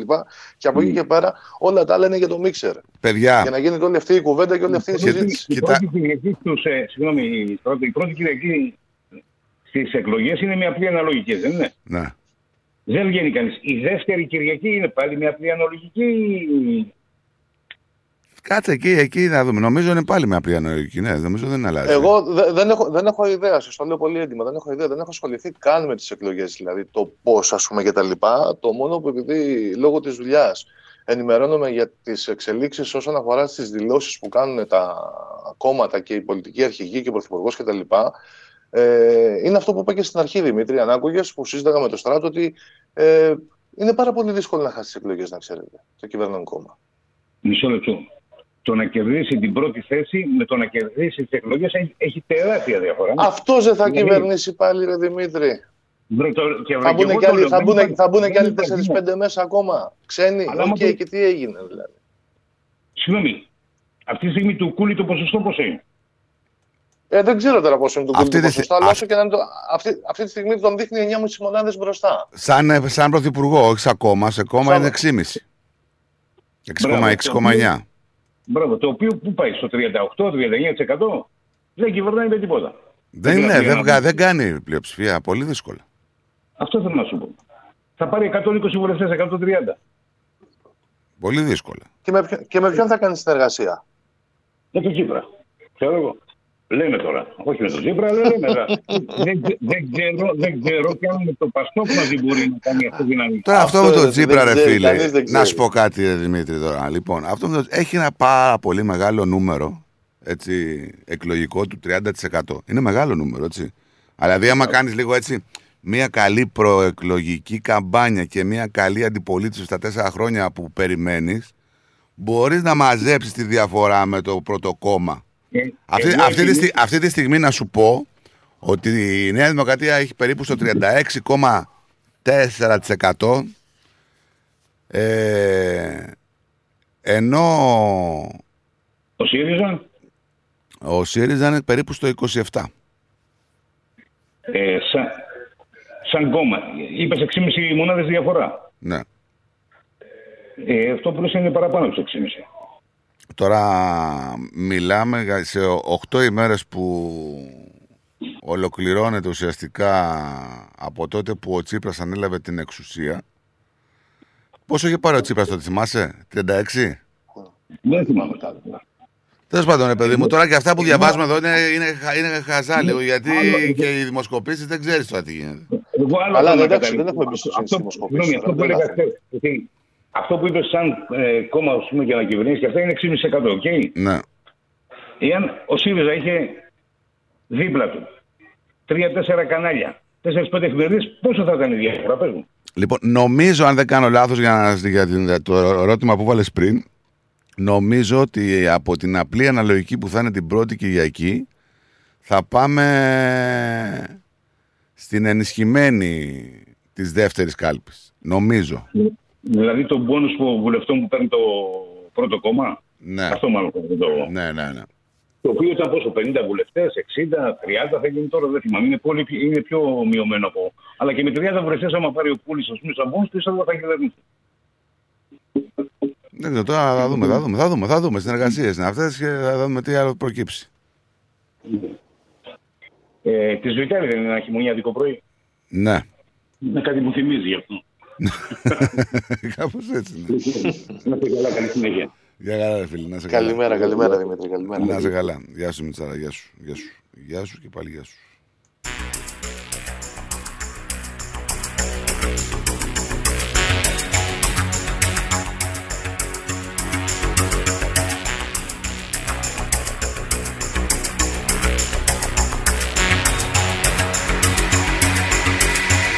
Ακούς τώρα, έτσι. Βεβαίως.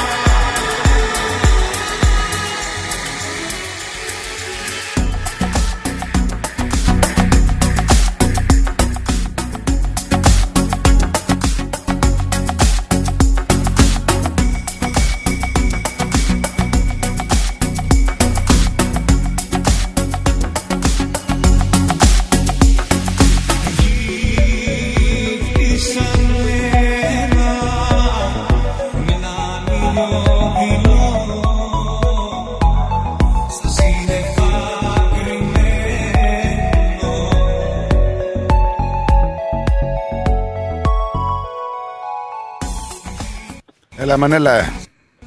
Καλημέρα στα παιδιά. Καλώς το να. Καλώς το να, καλημέρα. Καλά είμαστε. Ε, τε- τελείωσε ο Βασιλιάς, τώρα έχουμε debate στην Αυστραλία. Αν θα θάψουμε Το με Μπέλ. τιμές, ε, ναι. Όχι, δεν θα το Έχουμε θάψουμε. Το πάντα. είπαμε αυτό. Δεν θα το θάψουμε. Το είπαμε, τελείωσε. Πάει και αυτό. Πάει και αυτός. Λοιπόν, πάει και ο Πέλ, πάει και ο Τέος. Πάει και ο Τέος, πάει και ο Μέος. Ναι, Λοιπόν, και θα σου λέει τώρα και τι έμεινε άλλο ο πάει, Μπέος. αλλά η γάρη. Τω- Τώρα έμεινε ο Μπέος. Τώρα έμεινε ο Μπέος. Τώρα πήραμε το. Ο, ο, ναι. Μπέος, ο Μπέος μια χαρά να πάει ο Μπέος. Ο Μπέος είναι κομπλέ. Έτσι, έγινε. Λοιπόν, άκουσα ότι άλλους δύο μήνες λέει καθυστέρηση για την Καΐλη δεν θα βγουν από φυλακή και οι δύο και ο άντρας της κάτι τέτοιο. Κοίτα, αυτή, Ναι, κάθε, ναι, ναι, κα- ναι. αυτή κάθε μήνα έχει δικαίωμα να κάνει έτσι αποφυλάξεις. Ε, Εντάξει, έχουν 12 μήνες ο χρόνος, 12 επίσης. Ναι. Λοιπόν, πάει αυτό. Δεν παι- παιδιά, με τι πολιτική, με τι αντιπολίτευση θα κατέβει ο ΣΥΡΙΖΑ στις εκλογές και του δίνουν, πόσο του δίνουν, 26% με, τη, με την πολιτική του Μπαξεβάνη; Δεν ξέρω με την πολιτική. Υπάρχει όμως Αυτή. ένα σταθερό. Αυτός που έχει. Ε, Αυτός, αυτός που έχει. Έχει μια σταθερή δεξαμενή ψηφοφόρων στη ΡΙΖΑ. Αυτή είναι αλήθεια. Εντάξει, εντάξει. Λοιπόν, τώρα πάμε στο άκρο αντίθετο του Κασιδιάρη. Άκουσα πάλι ότι το πρωί ο ίδιος ο Τσίπρας, ο ίδιος ο Τσίπρας σύστησε ή επέβαλε, δηλαδή ζήτησε από το Μητσοτάκι να μην κατέβει ο Κασιδιάρης η Χρυσή Αυγή να μην υπάρξει στις εκλογές. Ο ίδιος ο Τσίπρας το ζήτησε. Σήμερα το πρωί το άκουσα. Δεν ξέρω βέβαια αν αληθεύει ή όχι. Ούτε Καταθέσανε, έχει ακούσει. καταθέσανε, καταθέσανε δική τους νομοθετική πρόταση. Ναι, ναι, κάτι τέτοιο. Γιατί το φοβούνται τόσο πολύ; Ε, πρώτα πρώτα δεν έχει δικαστεί ο Κασιδιάρης. Και αν δεν έχει δικαστεί μέχρι τώρα, θεωρείται αθώος. Μέχρι το αποδείξεις του εναντίου. Γιατί κρατούν τόσο πολύ. Είδες που καμιά φορά γυρίζουν μπούμεραν οι καταστάσεις. Έπρεπε να τον έχουν δικάσει. Δεν έπρεπε, είναι δύο-τρία χρόνια στη φυλακή. Ναι, είναι. Λοιπόν, λοιπόν ε, ε, κοροϊδεύουμε κοροϊδεύουμε και κρίνουμε και κατακρίνουμε τον Ερντογάν ότι απέκλεισε τον δήμαρχο της Κωνσταντινούπολης στις εκλογές. Τα ίδια κάνει, τα ίδια κάνει και η ελληνική κυβέρνηση. Ακριβώς το Εντάξει, ο ίδιο. δήμαρχος, Δεν είναι- της, ο δήμαρχος, ο δήμαρχος όμως της Κωνσταντινούπολης δεν, ήταν, φυλ- δεν είναι φυλακή. Ε, Ναι, αλλά θα πάει. Και όταν, όταν τον κατηγορούν... Άλλο θα πάει πήραν- και άλλο τι είναι. Και δύο χρόνια μέσα ένας άνθρωπος ας πούμε. Έχει Ναι, διαφορά. Αλλά τι, τι, τι γίνεται, Θέμη, τον παίρνουν κατευθείαν το, τα πολιτικά του δικαιώματα. Δηλαδή δεν μπορεί να κατέβει στις εκλογές και είναι ο μόνος, ας πούμε, εσύ το ξέρουμε όλοι, είναι ο μόνος αντιπολίτευση του Ερντογάν εκεί πέρα. Εντάξει. Οπότε Δηλαδή, εσείς, περίπου- οπότε εσείς συμφωνείτε δηλαδή να, να επιτραπεί ας πούμε στον κύριο Κασιδιάρη να κατεβάσει ε, κόμμα στις εκλογές; Από τη στιγμή που δεν είναι καταδικασμένος, ναι. Λοιπόν, το βαθύτερο νόημα της δημοκρατίας δεν είναι δικασμένος, είναι κατηγορούμενος, αλλά δεν είναι δικασμένος. Δηλαδή, σε, αυτή την περίπτωση, σε αυτή την περίπτωση μπορούμε να πούμε το ίδιο και για το ΣΥΡΙΖΑ, ότι είναι εγκληματική οργάνωση, διότι όταν, το, όταν ο ελληνικός λαός του έδωσε 80% όχι, το έκανε ναι. Ήταν έγκλημα. Για μένα. Ο Κωνσταντιάρης δεν λέμε ότι είναι προφυλακισμένος, είναι. Ε, βεβαίως, αλλά προφυλακισμένος, δεν αλλά- έχει δικαστεί. Δεν έχει δικαστεί. Έχει πάρει αναβολή, νομίζω. Ε. Όχι, Ναι. δεν έχει. τε- Ματαιώθηκε η διοριστεί. δίκη, ματαιώθηκε, κάτι έγινε. αναβάλλεται η δίκη όπως έχει αναβαλθεί και η δίκη του, ε, πώς του λένε, του τραγουδιστή του πες τον, Ποιον Σφακιανάκη, τραγουδιστή; επαόριστον, για του λένε, πρόσεξε, δεν τρώμε κοτόχορτο, παιδιά. Και τον, και τον Σφακιανάκη, του λένε, μίλησε στο στόμα σου, άνοιξες κανένα δυο φορές, θα ξανανοίξουμε τη δίκη σου. Λοιπόν, κατά τέτοιο τρόπο λειτουργεί το ελληνικό, το ελληνικό δίκαιο. Αν υπάρχει βέβαια. Εγώ έτσι πιστεύω. Τώρα και ένα άλλο πράγμα ακόμα, ότι μπορεί με την απλή αναλογική ε, ποσοστό των, ε, των εδρών πηγαίνουν κατευθείαν στο πρώτο κόμμα. Άρα το συμφέρει το, συμφέρει το Μητσοτάκη από την άλλη μεριά να αφήσει τον Κασιδιάρη να κατέβει στι εκλογές. Πιστεύω εγώ. Γιατί αν θα πάρει 10 βουλευτές, οι 3 ή 4 του θα, πάνε, θα, πάνε με, τη- θα τους πάρει ο- η κυβέρνηση του Μητσοτάκη, δηλαδή το κόμμα του Μητσοτάκη. Δεν μας ξεπερνάει, εμένα με ξεπερνάει λίγο με αυτό, ρε παιδιά. Εντάξει, δεν είναι, δεν είναι ούτε τον Κασιδιάρη που στηρίζω, ούτε τον ΣΥΡΙΖΑ, ούτε τον Μητσοτάκη. Εντάξει, τώρα Απλώς, ε, μιλάμε ναι, τώρα το για παιδιά- κάποια άτομα τα οποία, ρε φίλε, έχουν κάνει κακό σε ανθρώπους. δεν ξέρω τώρα κατά πόσον αυτοί οι άνθρωποι πρέπει να είναι στο κοινοβούλιο μας. Δεν είναι το θέμα ότι αν έχει κάνει. Δηλαδή κακό και, άλλοι η- έχουν και η κάνει. συζήτηση δηλαδή αυτή λίγο είναι, ξέρεις, ε, είναι λίγο ηρωνική μεταξύ μας, δηλαδή κοροϊδευόμαστε. Ναι, όχι, θα πω και ένα άλλο πράγμα. Ακούγεται, ακούγεται ότι η... μπορεί να είναι και ψέματα και μπορεί να είναι και αλήθεια. Ότι οι... στις δημοσκοπήσεις που γίνονται, ότι αυτοί που θα ψηφίσουν Χρυσή Αυγή δεν μιλάνε. Το παίζουν ανεξάρτητοι. Και στην τελευταία στιγμή θα, θα σκάσει η βόμβα. Ακούγεται. Αλλά βέβαια δεν θα μπορέσει, όπως βλέπουμε, άλλαξε το νομοσχέδιο ο, ο Μητσοτάκης, η κυβέρνηση, για να μην του δώσουν το δικαίωμα αυτού. Δεν το έχει Και ένα αλλάξει άλλο ακόμα. πράγμα. Καλά, δεν το έχει αλλάξει ακόμα. Δεν το έχει αλλάξει ακόμα. Ναι, Έχει και γίνει ένα άλλο πρόταση. πράγμα, παιδιά. Η ακροδεξιά δεν θα υπάρξει ποτέ σε όλο τον κόσμο γιατί αυξάνεται. Τι εννοείς; αυξάνεται. Δυστυχώς. Δεν θα υπάρξει, υπάρχει ήδη σε κάποιες χώρες. Υπά... Δεν θα την αφήσουν να μεγαλώσει σε όλη την Ευρώπη γιατί είναι εντολές. Εντολές, ο κόσμος όταν πεθαίνει και πη- πηγαίνει προς την πείνα είναι, είναι, είναι αποδεδειγμένο από τον πρώτο και τον δεύτερο παγκόσμιο πόλεμο ότι όταν αρχίσει ο κόσμος και πεινάει πάει προς την ακροδεξιά. Και το έχουμε δει στην Ιταλία βγήκε και σε άλλα κράτη της Ευρώπης, στη γειτονιά μας, πηγαίνει προς την ακροδεξιά. Και αυτό δεν το θέλουν γιατί δεν τους συμφέρουν οι κυβερνήσεις. Οι κυβερνήσεις καρότα. Πάντως στις δημοσκοπήσεις δεν υπάρχει η Χρυσή Αυγή πουθενά στο χάρτη, έτσι. Ναι, ναι. Ο Βελόπουλος Είναι ο πόλεμος. δείχνει ότι έχει πάνε, μπαίνει στο κοινοβούλιο πάλι. Θα μπει αλλά πολύ, πολύ μειωμένα. Πάρα πολύ μειωμένα και ο Βελόπουλος ήταν αυτός που έριξε τη Χρυσή Αυγή. Κάποιος τον περιμένει στη γωνία, δεν ξέρω. Έτσι νομίζω εγώ. Αλλά οι εντολές δεν έρχονται. κατε- Καταρχήν οι εντολές στην, στην Ελλάδα, ειδικά και σε άλλα κράτη, δεν έρχονται από την, από την Ελλάδα. Δεν βγαίνουν. Βγαίνουν από το Ισραήλ, έρχονται κάπου από αλλού. Από, τη, από το λόμπι των ε, Αβ- ε, Αμερικανοεβραϊκό λόμπι της Αμερικής. Καλά, εντάξει τώρα, τώρα, το- τώρα, το- τώρα αυτά, Μενέλα, ε, τα λέμε για να κάνουμε, με- να τα λέμε απλά, έτσι. Όχι, ούτε δεν έχουμε, τα λέμε, δεν- ούτε όχι, έχουμε όχι, αποδείξεις παιδιά, από πού παιδιά. έρχονται, βγαίνουμε στον Όχι, αέρα και γιατί- λέμε ότι να είναι το. Εντάξει, οκ. Ε, ε, υπο- νομίζουμε δηλαδή ότι όλα αυτά που διαβάζουμε είναι αλήθεια. Δεν είναι όλα αλήθεια.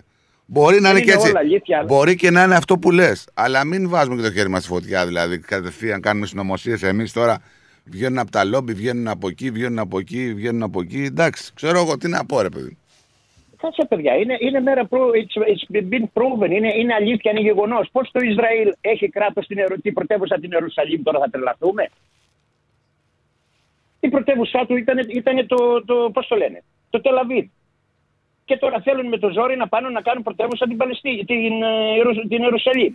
Είναι η ιερή Και του τι, πόλη σχέ- νέα, όπως και είναι τι η Μόχα. σχέση έχει αυτό; Τι σχέση έχει αυτό με τις εκλογές στην Αυτό θέλω Ελλάδα; να πω, Θέμη, ένα λεπτό να καταλήξω ότι ο προηγούμενος Ότι; πρωθυπουργός της Αμερικής, ο πώς το λέγανε, ο Τραμπ, Ναι, το ναι. πρώτο πράγμα που έκανε, αναγνώρισε, αναγνώρισε την Ιερουσαλήμ πρωτεύουσα του Ισραήλ. Ναι. Ωραία, και Και μετά, αυτό τι και, σημαίνει; με- και Και μετά αυτό τι τι έγινε; σημαίνει για τις εκλογές; Στις εκλογές, ξέρεις πολύ Τι καλά. σημαίνει ξέρουμε αυτό για ότι τις ο- εκλογές στην, στην Αμε- Ελλάδα; Στην Αμερική, ε, Ναι. τα κόμματα δεν, δεν παίρνουν budget από το κράτος, απλώς είναι Ναι, ναι. sponsors. OK. Το ίδιο Ναι. πράγμα περίπου γίνεται και μες στην Ελλάδα. Ποιος θα βοηθήσει, ποιον θα πας, Ναι. με ποιο μέρος θα πας. Τα παίρνουν μόνοι τους αυτοί, δεν έχουν πρόβλημα. Έχουμε άλλο τρόπο εμείς εδώ. Τα παίρνουν Βαγγέλη, μόνοι μην τους, δεν ανησυχείς. θέλουν sponsors. εντάξει, ωραία, εντάξει, και αυτό, ναι. Λοιπόν, και είναι sponsors. Ποιος θα σε κάνει sponsor. Για να το, να το δείξεις εσύ το ευχαριστώ μετά. Εγώ έτσι πιστεύω, παιδιά. Δεν ξέρω αν είμαι λάθος, πάντως έτσι πιστεύω. Τέλος πάντων. Όχι, απλά Την μωρέ, άποψή να- σας, την άποψή σας, την άποψή σας, την Α, άποψή σας. Ναι, κύριε ναι, Μενέλα. σοβαρά. Δεν, θέλω, δεν παίρνω μεριές από κανέναν, αλλά βλέπουμε κάτι πράγματα, ας πούμε, που. Και, και βλέπεις τώρα ότι, παράδειγμα, να, πω, να, να στερεώσω και αυτό που λέω σε αυτό, ότι βλέπεις τώρα ο Ερντογάν που, που έφτιανε τους, τους Εβραίους, το, εκείνο το γέρο που πέθανε τον Πρωθυπουργό, όπως το λέγανε, τον, έβ, τον έβρισε, τον έκανε κουρέλι μέσα στον ΟΗΕ κάτι χρόνια πριν και τώρα πάει και γλύφει τους Εβραίους πάλι, γιατί τους χρειάζεται. Συγγνώμη, Ο ίδιος ε- εγώ ο να σου Ερντογάν. κάνω μια ερώτηση. Ο, ο, ο Τραμπ αναγνώρισε την ε, πρωτεύουσα Ισραήλ. Ο Biden, Τα ίδια. Αλλά ο προηγούμενος τι ο τα ίδια. Μαύρος, ο- Τι τα, όπως το πες μου, πες λέγανε, μου, τι τα ίδια; Το ίδιο. Ε, Δεν ξέρω αν έχει κάνει το ίδιο. Την, Α, α- ο την Biden αναγνωρίζει. ακόμα δεν- Την αναγνωρίζει. Ναι. Ε, ωραία. Η- Ακόμα- Η Αυστραλία που είμαστε εμείς την αναγνώρισε και μόλις βγήκε ο Αλμπανίτη δεν την αναγνώρισε. Δηλαδή τι θα κάνουμε Ε, τώρα εμείς, θα κάνουμε δηλαδή ότι ότι θα πηγαίνουμε με αυτόν τα, όπου- ό,τι θέλουν. Μα το ίδιο Παρέα. κάνουμε και εμείς στην Ελλάδα. Ο ένας την αναγνωρίζει, ο άλλος δεν την αναγνωρίζει. Όπως είπες τώρα, αν ο Αλμπανέζε πήρε πίσω αυτό την αναγνώριση που κάνανε οι προηγούμενοι, οπότε πάει να πει ότι κάτι γίνεται εδώ. Ξέρετε Δεν τι μου έχουμε θυμίζει τώρα σταθερή αυτό, μου πολιτική. θυμίζει αυτόν τον πρόεδρο του Σαϊκού. Ήρθαν αυτοί να παίξουν, αλλά τελικά θα γίνει το παιχνίδι. Αλλά δεν θα γίνει τελικά το παιχνίδι. Αυτοί μας είπαν ότι θα γίνει το παιχνίδι. Κατά- Ναι, αλλά ρε παιδιά μας δουλεύουν όμως. Στην τελική μέρα δουλευόμαστε. Ε, Αυτό σου λέω, ρε Μενέλα. με, με τελείωσες, με τελείωσες, με τελείωσες, με τελείωσες. με τε- Μενέλα, να σε καλά, φίλε μου, Αγόρι, να σε καλά. Μενέλα, να σε εμείς καλά, είμαστε να σε καλά, αγόρι μου. Είμαστε καλά εμείς. Είμαστε καλά εμείς. Βάλε λίγο πρόεδρο, σε παρακαλώ. Τώρα λίγο ό,τι και να πρόεδρο, πούμε, θέλω να ακούσω. ό,τι είναι θα γίνει. Άστο, μην το ψάχνεις. Ένα, ένα άλλο πράγμα. Ναι. Δεν είμαστε καλά κι εμείς εδώ. Δεν στην είμαστε, Αυστραλία. όχι, όχι. Όχι, δεν είμαστε καλά, Μενέλα, και εμείς, και εμείς, να ξέρεις, μαζί σου είμαστε. Δεν είμαστε Δεν ούτε εμείς υπάρχει, καλά, Μενέλα. ε. παιδιά, δεν υπάρχει φαγητό, σοβαρά τώρα. Δεν υπάρχει Ούτε υπάρχει νερό. έλλειψη αλυσίδας φαγητών. Εννοείσαι προϊόντα λόγω. Προϊόντα, ναι. Ναι, Είμα- είναι εμείς αλήθεια. είμαστε σταθερά μέσα και τα βλέπουμε. Δεν υπάρχουν μία μέρα πατάτες, δεν υπάρχουν την άλλη κολοκύθια, δεν υπάρχουν την άλλη μαρούλια. Μαρούλια, Έχουμε φαγητές κρεμμύδια. τροφοδοσίας- Δεν υπάρχουν, όχι. Τροφοδοσίας φαγητών. Σοβαρά θέμη, δεν κάνουμε πλάκα. Έχουμε έλλειψη. Δηλαδή πρέπει, πρέπει να το προσέξουμε και αυτό το θέμα. Εντάξει, ένα άλλο θέμα αυτό, εκτός από την πολιτική βέβαια, αλλά εντάξει, δεν πάμε κι εμείς καλά. Πολύ καλά δηλαδή. Τα λέμε, τα λέμε και για τα Δεν μαρούλια. πάει να κανείς μιλήσουμε, καλά. Για την πολιτική να μιλήσουμε. για Δεν όλα, πάμε για εμείς όλα, καλά για όλα. εδώ. Πάμε με μα για καλά, να πηγαίνουμε καλά. Δεν πάμε. Άμα ήμασταν καλά, δεν θα ήμασταν τώρα εδώ στον αέρα, να ξέρεις. Ε, έγινε. Γεια σου, ρε Μενέλα. Γεια σου, γεια σου, Μενέλε, γεια σου, γεια σου. Δεν είμαστε καλά. Ρε τι Με γίνεται, τίποτα. ρε τι γίνεται στον κόσμο. Δεν είμαστε, όχι. Υπάρχει πρόβλημα, παιδιά. Πάμε να το δούμε.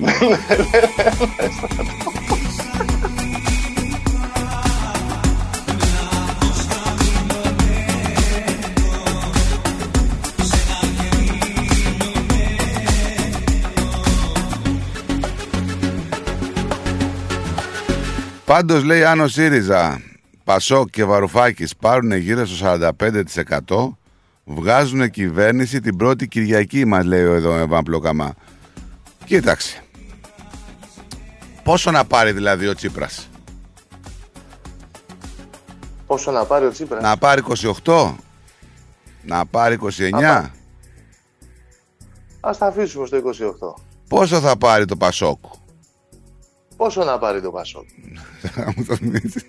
Ε, μα τι μου Έτσι, λες άμα το το λες, θείο. θα- Δηλαδή γι' αυτό ειλικρινά θα σε πήγαινα μέχρι Ναι. τέρμα θα σε πήγαινα. Δηλαδή. Ό,τι θα μου έλεγες θα σου απάντα. Μας δίνουν δηλαδή Παναγία, ρε, 24% παίρνει ο ΣΥΡΙΖΑ. Το Πασόκ παίρνει 14.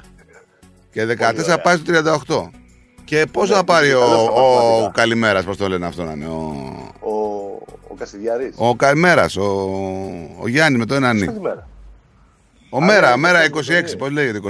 Ο ποιος μέρα, είναι; μέρα, μέρα, μέρα, μέρα 45. Αυτός, αυτός πόσο να πάρει. Να πάρει για αυτός ένα π- μεγάλο του, π- να μπει δεν μπαίνω 2,9 με 3,1. Γιατί εκεί παίζει, δεν παίζει και παραπάνω.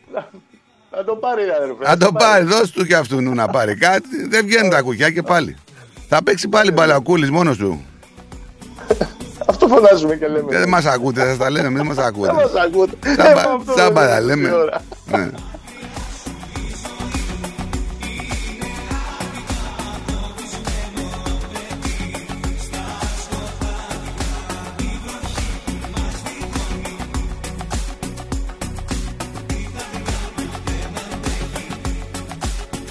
Αλλά το παιδί με τα μπιρμπιλωμάτικα μάτια ο Κούλης Ναι. θα κατέβει υποψήφιος λέει για έτσι για λόγους ε, πώς το είπε ε, πώς το είπε ρε φίλε Ε, θα είμαι λέει υποψήφιος στον Εύρο για συμβολικούς λόγους Θα βάλει υποψηφιότητα στον Εύρο, δηλαδή. Ο ναι, ναι, Μητσοτάκης. ναι. Θα είμαι λέει υποψήφιος στον Εύρο, λέει, στον Εύρο για συμβολικούς ε, λόγους έτσι ξέρεις λόγω των ε, λειτουργικών Και καλά ήρθα, ήρθα κοντά σας. Εγώ θα έρθω μέρα. Εσείς θέλετε να έρθετε νύχτα και τέτοια. Ο άλλος παίρνει τηλέφωνο τώρα εδώ. Μιλάμε για εκλογές, μιλάμε για πολιτικά. Θα μου, Ναι, ανα, ναι. θα μου ανατινάξει το κεφάλι τώρα. Άκου. Για, για, για, για, για. Βγάλε, βγάλε. σε παρακαλώ. Έπεσε και κάτω. Καλημέρα. Καλημέρα. Ναι, καλημέρα. Καλημέρα. Ακούς το θέμα και νομίζω ότι πήρες λάθος, ε; Ναι, μάλλον. Ποιος είστε, κύριε; Καλημέρα, παιδιά. Καλημέρα. Έλα, ρε, έλα, ρε, Κιθωμά. Ακούγομαι, παιδιά. Εγώ σας ακούω πολύ σιγανά. Σιγανά, Τι γιατί; γίνεται; Μας ακούς σιγανά από τα μάγια είμαστε γι' αυτό. Τι κάνετε από την Ελλάδα, καλό παιδί. Εσύ, Καλά, εσύ- καλά είναι, καλά είναι. Εσύ καλά λες- είναι, κύριε Θωμά. Κύριε Θωμά, εσύ μιλ- μιλάς τώρα να πάμε πρώτη ε, α- απλή αναλογική την πρώτη Κυριακή και δεύτερη ενισχυμένη. Μη με κάψεις, μη με κάψεις, σε παρακαλώ. Τι να πω, Στράτο; Τι να πεις. Είσαι ο καλύτερος και εσύ και ο ξέρω, μου. Θέμης. Ε, ναι, εντάξει, και κάποια αναλογική, ρε φίλε. Έτσι, Εδώ α. μιλάει για ταλέντα ο άνθρωπος. Βλέπει μπροστά, είναι μάνατζερ. Βλέπει μπροστά, έχει δύο ταλέντα. Και σου λέει, Είναι εσύ και ο μπροστά. Θέμης είστε ταλέντα. Ναι. Ε, κύριε Θωμά, Πήρε χρόνια μπροστά προχωράει. Πάλι εντάξει. έτσι. Τα Ε, πάντα τώρα. Τι σε ακούει μένα τώρα. Χωρίς ραδιόφωνο, χωρίς τηλεόραση, χωρίς ενημέρωση καμία. Ξέρει το τι γίνεται. Τα πάντα. Έτσι. Τα πάντα. Σαν τον τα Τζακ πάντα. Νόρις είσαι. Σαν τον Τζακ Νόρις. Τι έγινε, όλα καλά; Λοιπόν, μια χαρά, να σας πω. Για να, για ένα στίχο, γιατί Ωραία. και εσύ είπαμε να τραγουδήσω. Καήκαμε. Είπες Ναι, όχι. Ε, είπες ναι, αλλά εγώ είπα όχι γιατί δεν είσαι τόσο... Να τραγουδήσει ή θα πει στίχο. Τι σου είπε τώρα. Στίχο θα πει. Περίμενε, περίμενε. θα τραγουδήσεις τώρα ή θα μας πεις τείχο για να ξέρουμε και τι θα κάνουμε εδώ πέρα; Θα τραγουδήσω, θα προσπαθήσω. Δεν ξέρουμε πού να, πού, θα πού να γύρουμε. θα τραγουδήσεις, έτσι; Εντάξει, τραγουδήσει, θα τραγουδήσεις, ό,τι γουστάρει. Πάμε. Περίμενε, περίμενε, μην ε, ξεκινάς ακόμα Α, να πρέπει να ετοιμαστώ. Τον- Πρέπει να τον φτιάξεις. Ε, ναι, να ετοιμαστώ, να μην ε, ετοιμαστώ εδώ πέρα. Γιατί δεν είναι. Πάντα βάζουμε και άλλα πράγματα όταν είναι, το φτιάχνουμε, το στολίζουμε Εντάξει. το, το έργο. Δώστε το OK, εσύ πότε να ξεκινήσει τον ανθρώπου όμως. Ξεκίνα. Περιμένει. Ξεκινάω. Ένα, δύο, τρία. Κύριε τραγούδια, έγραψα για σένα μ' αγαπάω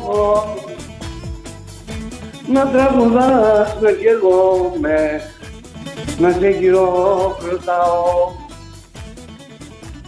Είσαι η γυναίκα που λάτρεψα πολύ. Εσύ μου δίνεις δύναμη στο νου και στην ψυχή. Θα το κοντά σου να σε βρω.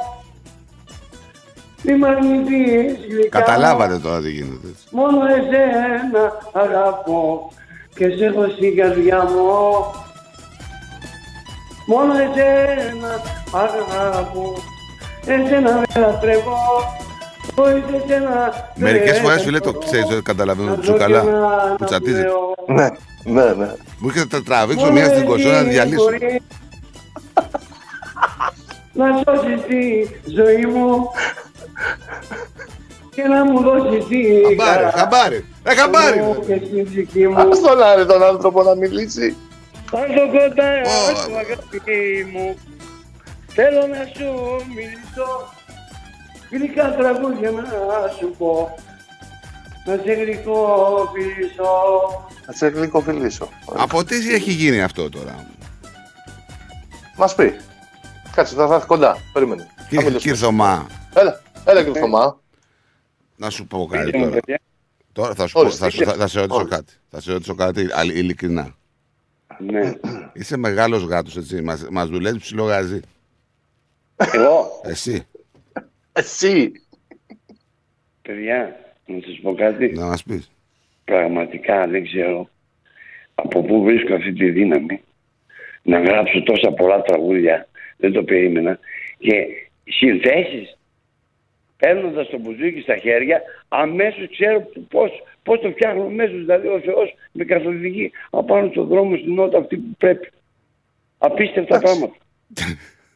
Είναι, είναι, είναι, Δεν είναι ξέρω. όμως, είναι, είναι κάτι αυτό. Είναι κάτι δείχνει αυτό όμως κύριε Θωμά. Κάτι δείχνει αυτό. Ναι, κάτι δείχνει. Από τι Καλά το λέει, σκέφτεσαι. από τι συμβαίνει αυτό μου λένε τώρα. Από γυναίκα μου λένε έχει γίνει αυτό; Μπορεί. Αυτό το ταλέντο που σου έρχεται από γυναίκα είναι αυτή η πηγή έμπνευση.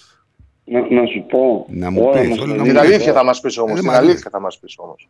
Ο, Θε, ο, ο Θεός μας δίνει την έμπνευση, ο Θεός μας δίνει τα τραγούδια, τα λόγια που θα πούμε, ο Θεός μας δίνει και τη γυναίκα. Ο Θεός μας τα δίνει, νομίζω εγώ. Δεν ξέρω παιδιά. Τι λέτε εσείς; Δεν ξέρω, να πω το Κοίταξε, χάσουμε στην εντάξει, ε, με ρώτησε, κάποιος ρώτησε τώρα αν είναι η έμπνευση από γυναίκα. Τώρα εσύ το είπες μέσω λαμίας, είπες ότι είναι ο Θεός μπροστά και μετά η γυναίκα, ας πούμε. Τώρα κάποιος σε ρωτάει ευθέως όμως και σου λέει, ας πούμε, γιατί οι περισσότεροι καλλιτέχνες που Ναι. έχουν έτσι αυτό το, αυτό το αίσθημα που βγάζεις εσύ, ε, σε συνεντεύξεις που έχουν δώσει όσον αφορά σε αυτά που έχω δει εγώ κύριε Θωμά, Τώρα, λένε ότι πάντα, ναι. επηρε- πάντα επηρεαστήκαν από, μία, από Ναι, έναν ναι, έρωτα. από μουσα, από κάποια μουσα. Ναι, Μουσα. ναι, μπράβο. Από μουσα. Ισχύει, ισχύει αυτό σε σένα ή πιστεύεις ότι είναι μόνο ο Θεός Ισχύει που ότι καθοδηγεί; επηρεάστηκες από μουσα ή ισχύει ότι επηρεάζεις από τον αθάνατο; Πρέπει να τα ξεχωρίσουμε αυτά τα δύο για να καταλάβουμε τι γίνεται στο μυαλό μας και εμείς να μπορούμε να ξέρουμε εδώ πώς θα το κάνουμε το θέμα. Ακριβώς, Ω, ακριβώς. Δώσε μας μια απάντηση. Ο άνθρωπος που ερωτεύεται μπορεί να γράψει τα πάντα. Που ερωτεύεται αληθινά, που αγαπάει αληθινά. Έτσι νομίζω εγώ. Οπότε Ενώ είναι η πιο γυναίκα μετά στη δεν- μέση. κύριε Έγραφα, Θωμά. αλλά δεν μπορούσα να γράψω τόσα πολλά. Πα- Τώρα, παλιά, Ναι, και παλιά, Θωμά. παλιά. ε. ναι, αν πω στον εαυτό μου πάω να γράψω το τραγούδι, καθίσω μισή ώρα το έχω γράψει. Πόσα Παλιότερα τραγούδια μπορείς να έγραφα γράψεις να- μισή ώρα; Πόσο είσαι στη, πόσα χρόνια είσαι στην ε, Αυστραλία, κύριε Θωμά. Πάνω από 30 χρόνια. Πάνω από Γιατί 30, ήταν έτσι. Ήταν μικρός. 19 μου μείνανε. Ακριβώς, αυτό φίλε πρόσεχε. Εντάξει. Mm, γι' αυτό. Γι' αυτό σας λέω παιδιά, Και δες και- όταν, όταν γράφουμε ένα τραγούδι που λέει Ήταν θέλημα Θεό, Να τα πάλι. εσένα να γνωρίσω. Ήταν θέλημα Θεό. Θα τα σπάσω τώρα εδώ. δηλαδή. σαν Αυτό, να αυτό, μ' σ' άρεσε, αυτό μ' αρέσει. αγαπήσω. Κάτσε λίγο, ήταν θέλημα Θεού. Ήταν θέλημα Θεού. Ήταν θέλημα Θεού. Τι ήταν Κατάλαβα. θέλημα Θεού; Και τώρα δεν πολλά ζητάς. Να σε γνωρίσω, είπε. Ήταν θέλημα Θεού να σε γνωρίσω ή να σε Ε, ε, αγαπήσω. Ε, κλέβει όμως από το γονίδι. Να σε ρωτήσω. Είναι, είναι, γονιδια... είναι λίγο γονιδιακός νομίζω. Κλέβει, κλέβει. Όχι, Εντάξει. όχι, παιδιά. Απλούστατα είναι ότι εγώ μπορώ να πω και ρεμπέτικα, μπορώ να πω και λαϊκά, μπορώ να πω και βαριά τραγούδια. Εντάξει. Δεν είναι, η φωνή μου είναι μπάσα, δεν είναι πρίμα όπως ο γονείς. Γεια σου, κύριε Θωμά. Να είσαι καλά. Σε ευχαριστούμε πολύ. Τσάου. Κύριε Μπέλα. bye. Θωμά, σε ευχαριστούμε πάρα πολύ. Ναι, καλή σου μέρα. Καλή μέρα να έχεις. Και εγώ σας ευχαριστώ την αγάπη μου στην Ελλάδα, τα φιλιά μου, σε όλο Να τον σε κόσμο, καλά, σε κύριε όλο τον Θωμά. κόσμο. Να σε καλά. Να- Να σε καλά. Γεια. Καλή συνέχεια. Γεια σου και Θωμά. Γεια σου, γεια σου κύριε Θωμά, γεια σου κύριε Θωμά. Πάμε σε Γιατί διάλειμμα. το, αποκλεί, Τι το θε- αποκλείεις Ποιο; εσύ, το αποκλείεις εσύ δηλαδή να υπάρχει έτσι μια φλέβα καλλιτεχνική μέσα στον κύριο Θωμά ο οποίος να επηρεάζεται ξεκάθαρα από το Θεό μόνο. Δεν έχει και εικόνα τώρα. Ε, Δεν θα έχει. κάνεις break τώρα, θα, θα κάνεις. Όχι. Ναι, θα πάμε. Τι ναι. θα κάνεις; Θα πάμε σε break. Ναι, ναι, γεια, γεια, γεια. The Greek Breakfast Show.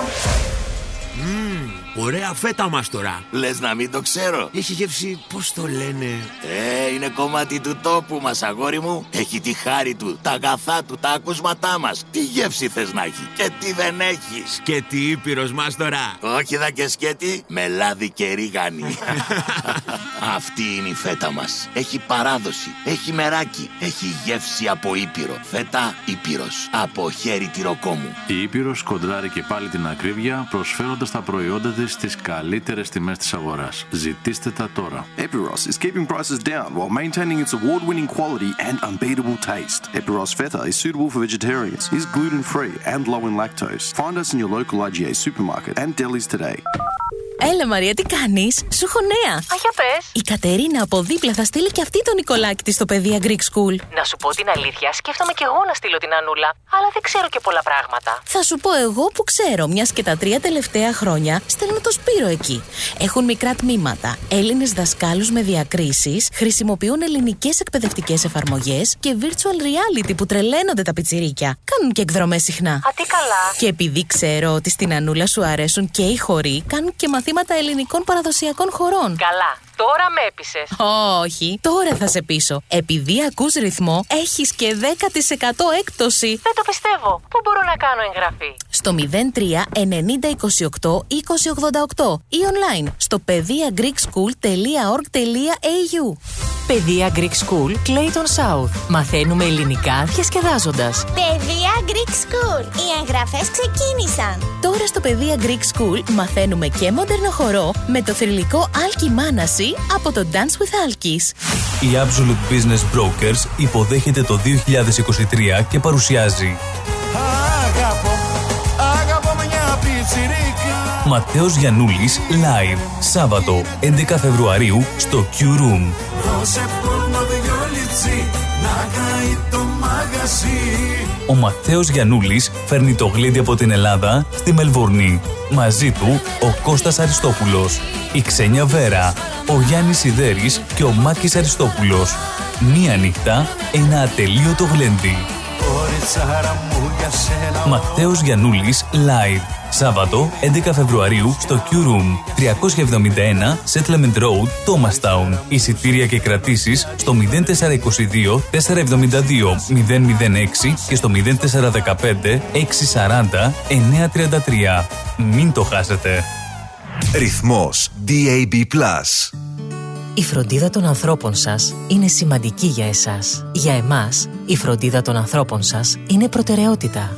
Grace of Mary and St. Andrews Aged Care. Όλοι οι χώροι μας συνθέτουν ένα εξαιρετικά ευχάριστο περιβάλλον, κατάλληλα διαμορφωμένο, ώστε οι αγαπημένοι σας να αισθάνονται σαν στο σπίτι τους. Το έμπειρο προσωπικό μας ασχολείται καθημερινά και υπεύθυνα με την καθημερινή φροντίδα των ενίκων σε ατομικές ανάγκες, ιατρική περίθαλψη, όσο και την φροντίδα των προσωπικών τους χώρων. Φροντίζουμε να γινόμαστε καλύτεροι μέσα από την καθημερινή μας επαφή με τους αγαπημένους σας, μέσα σε ένα ζεστό και οικογενειακό περιβάλλον, διατηρώντας παράλληλα την ελληνική κουλτούρα και παράδοση. Grace of Mary and St. Andrews Aged Care. Για περισσότερες πληροφορίες επισκεφτείτε το northerncypriotagedcare.com.au ή καλέστε μας στο 9408 8169.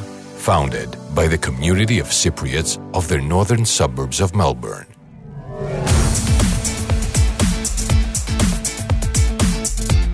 Στη Μελβούνι ακούς ρυθμό.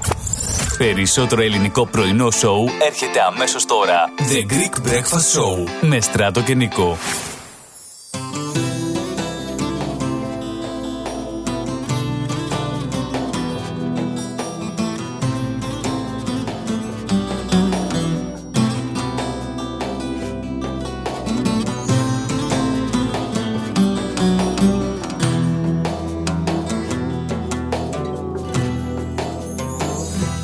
Πονάει ο χωρισμός.